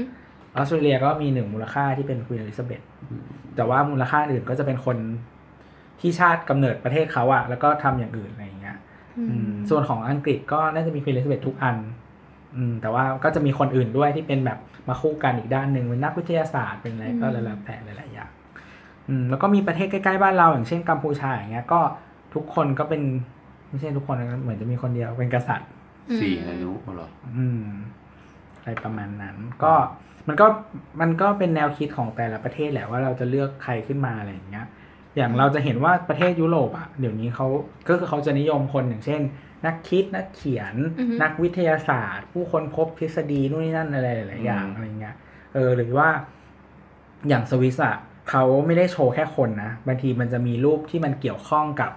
สิ่งที่คนคนนั้นคิดขึ้นมาด้วย เป็นรูปที่แสดงเกี่ยวกับทฤษฎีหรืออะไร เป็นเหมือนกึ่งหนังสือประวัติศาสตร์นี่ว่ะ ใช่เขาก็จะโชว์ขึ้นมาด้วยว่าแบบเอ้ยคนนี้ทำอะไรเกี่ยวข้องกับอะไร เออจริง ๆ เราอ่านอีกลิงก์หนึ่งที่ที่เราทำหายนะมันมันมีการมอบรางวัลแบงค์สวยงามอะทุกปี อืม เออมีปีหนึ่งอะชนะโดยแบงค์นั้นอะเป็นกราฟิกบน ที่เป็นคนยุคโบราณวาดบนผนังอะซึ่งมันจะเป็นเส้นๆเว้ยเออ ของประเทศอะไรอ่ะ ประเทศอะไรไม่รู้จำไม่ได้แล้ว ครับ ครับ นั่นแหละครับ อืม เรา นั่ จะ นแหละครับ หาทางลงอีพีนี้ไง ไม่หรอกเราก็รู้สึก คือมันกลับกลับไปที่ตอนแรกแหละ คือเงินอ่ะ มันเป็นสิ่งที่ทุกคนได้จับได้ใช้ ใช่ อยู่เป็ แล้ว นป ก็ ระ มี จ price ในใจ ำเออซึ่งมันก็แทนหลาย ๆ อย่าง แล้วมันก็มีความหมายหลายอย่าง เช่น อาจจะเป็นอย่างที่เราบอกว่าอาจจะเป็น propaganda ก็ได้ หรือว่าเป็นเครื่องมือบันทึกประวัติศาสตร์แนวคิดของแต่ละคน แล้วก็มันก็โชว์ความสำคัญวิธีคิดของคนของรัฐบาลหรือของคนในชาติว่าแบบเฮ้ยการที่เลือกคนหรือสิ่งอะไรมาขึ้นอ่ะ แสดงว่าเราให้ความสำคัญกับสิ่งนั้น อื อื ม ม เราอยากจะแสดงออกสิ่งนั้นออกมาในสิ่งที่มันทุกคนได้สัมผัสได้ใช้อะไรอย่างเงี้ย ครับ ครับ แต่ว่ายุคต่อไปก็อาจจะไม่มีแล้ว อาจจะ จะ ไม่ เป็น มี สัง แบ ค ง ม ค์ เออ เราจะโชว์เป็นลายโดเรมอนบนบัตรเค รดิต ใช่ก็คืออย่างสวีเดนตอนเนี้ยก็คือเป็นประเทศที่น่าจะแคชเลสแคชเลสเกือบ ร้อย ที่ เปอร์ สุ เซ็น ด ต์ยัง อย่าง อืม นะรู้สึก transaction น่าจะประมาณ 70-80%ของที่คนใช้อ่ะ เราว่าที่ยังเหลืออยู่คือนักท่องเที่ยว ที่เป็นเงินที่แล้วทีเนี้ยเขาบอกว่าแม้แต่ขอทานอ่ะ ก็มีแบบระบบรับรับเงินผ่านอิเล็กทรอนิกส์อะไรอย่างเงี้ย อ๋อ แล้วก็เขาอะก็มีการผลิตธนบัตรหรือว่าเหรียญอะน้อยลงมากในแต่ละปีคือผ่านไปทุกปีอะเขาผลิตน้อยลงเรื่อย อ่าฮะ ๆ เพราะว่าไม่มีคนใช้ อือฮึ อะไรอย่างเงี้ยแต่ว่าเขาก็มีการดีเบตกันแหล้วว่าเอ้ยแบบ ควรจะ มันควรยังมีอยู่ในระบบ มันควรจะยังมีอยู่ไหม อืม เงินเงินที่เป็นฟิสิกอลอะเงินที่เป็นจับต้องได้อะ อืม ก็เหมือนเขาเคยไปสำถ้าเราจะไม่ผิดมันมีการสำรวจเกิดขึ้น ซึ่งคนสวีเดนก็บอกว่ายังอยากมีเงินอยู่ เออเราก็คิดว่าควร มันเป็นเหมือนแบบสัญลักษณ์อะไรบางอย่าง อืม อืมในความเป็นชาติในความเป็นตัวตนอะไรอย่างเงี้ย อืม แต่ว่าถามว่าใช้ไหมก็ไม่ได้ใช้แต่ว่าแบบยังอยากมีอยู่ก็มันก็แสดงออกไงว่าเฮ้ยเราอ่ะก็ยังผูกพันกับสิ่งนี้คือสิ่งเนี้ยมันมีความหมายมากกว่าการเป็นแค่เครื่องแสด เครื่ ง อง มูลค่า การจะใช้การแลกเปลี่ยน ใช่ใช่เพราะว่ามันมีความหมายในแง่ของการเป็น identity ของประเทศชาติตัวเราด้วยอะไรเงี้ย อืม เพราะฉะนั้นเนี่ยอย่างที่บอกว่า พอเราไปมองในงานเกี่ยวกับสถาปัตยกรรมหรืออะไรต่าง ๆเนี่ย อืม เอ่อเลือกสถาปัตยกรรมอาคารอะไรต่างๆ ที่ไปอยู่บนนั้นน่ะมันก็แสดงออกถึงวิธีคิดของแต่ละชาติ อืม อืมเลือกคนขึ้นไป เป็น ก็แสดงออก คาแรคเตอร์ของแต่ละประเทศไป ใช่ครับ เยี่ยม โหลงสวยงามนะ จบมาก จบได้ เลย สวย อะ มาก ค่ะ แล้วก็เนื่องจากเราจัดตอนเกี่ยวกับเงินไปแล้วเนาะ ซึ่งตอนนี้อาจจะไม่พร้อมเมื่อไหร่ แต่เราอะพร้อมมากที่จะจัดเรื่อง cashless society ถ้ามีสปอนเซอร์เข้า มา เอางั้นเลยเหรอ เออ เออได้ แอป e-wallet ไหน ใช่ อยากให้ e-wallet เรา เช่นอะ พูดถึง ทีวอลเล็ตอะไรอย่างเงี้ย สีฟงสีฟ้าเป็นอากาศเป็นอะไรก็มา อื เอ ม อ สีส้ม นะครับ หรืออาบาลาบี เราเราเรามีทุกอย่างนะ เรามีทุกอย่างนะนายบอกเลย ครับ ก็ วันนี้ก็สองชั่วโมงกว่าแล้ว นะ EP ห้าสิบเก้านะครับ แล้ว ก็ทุ ไม่ ก น่า คน มีแรง ช่วยเรียกร้องพี่แอนกลับมาด้วยนะครับ ขอบคุณมากครับ เย้ช่วยกลับมาหน่อยครับ เย้ เย้ เดี๋ยวนะ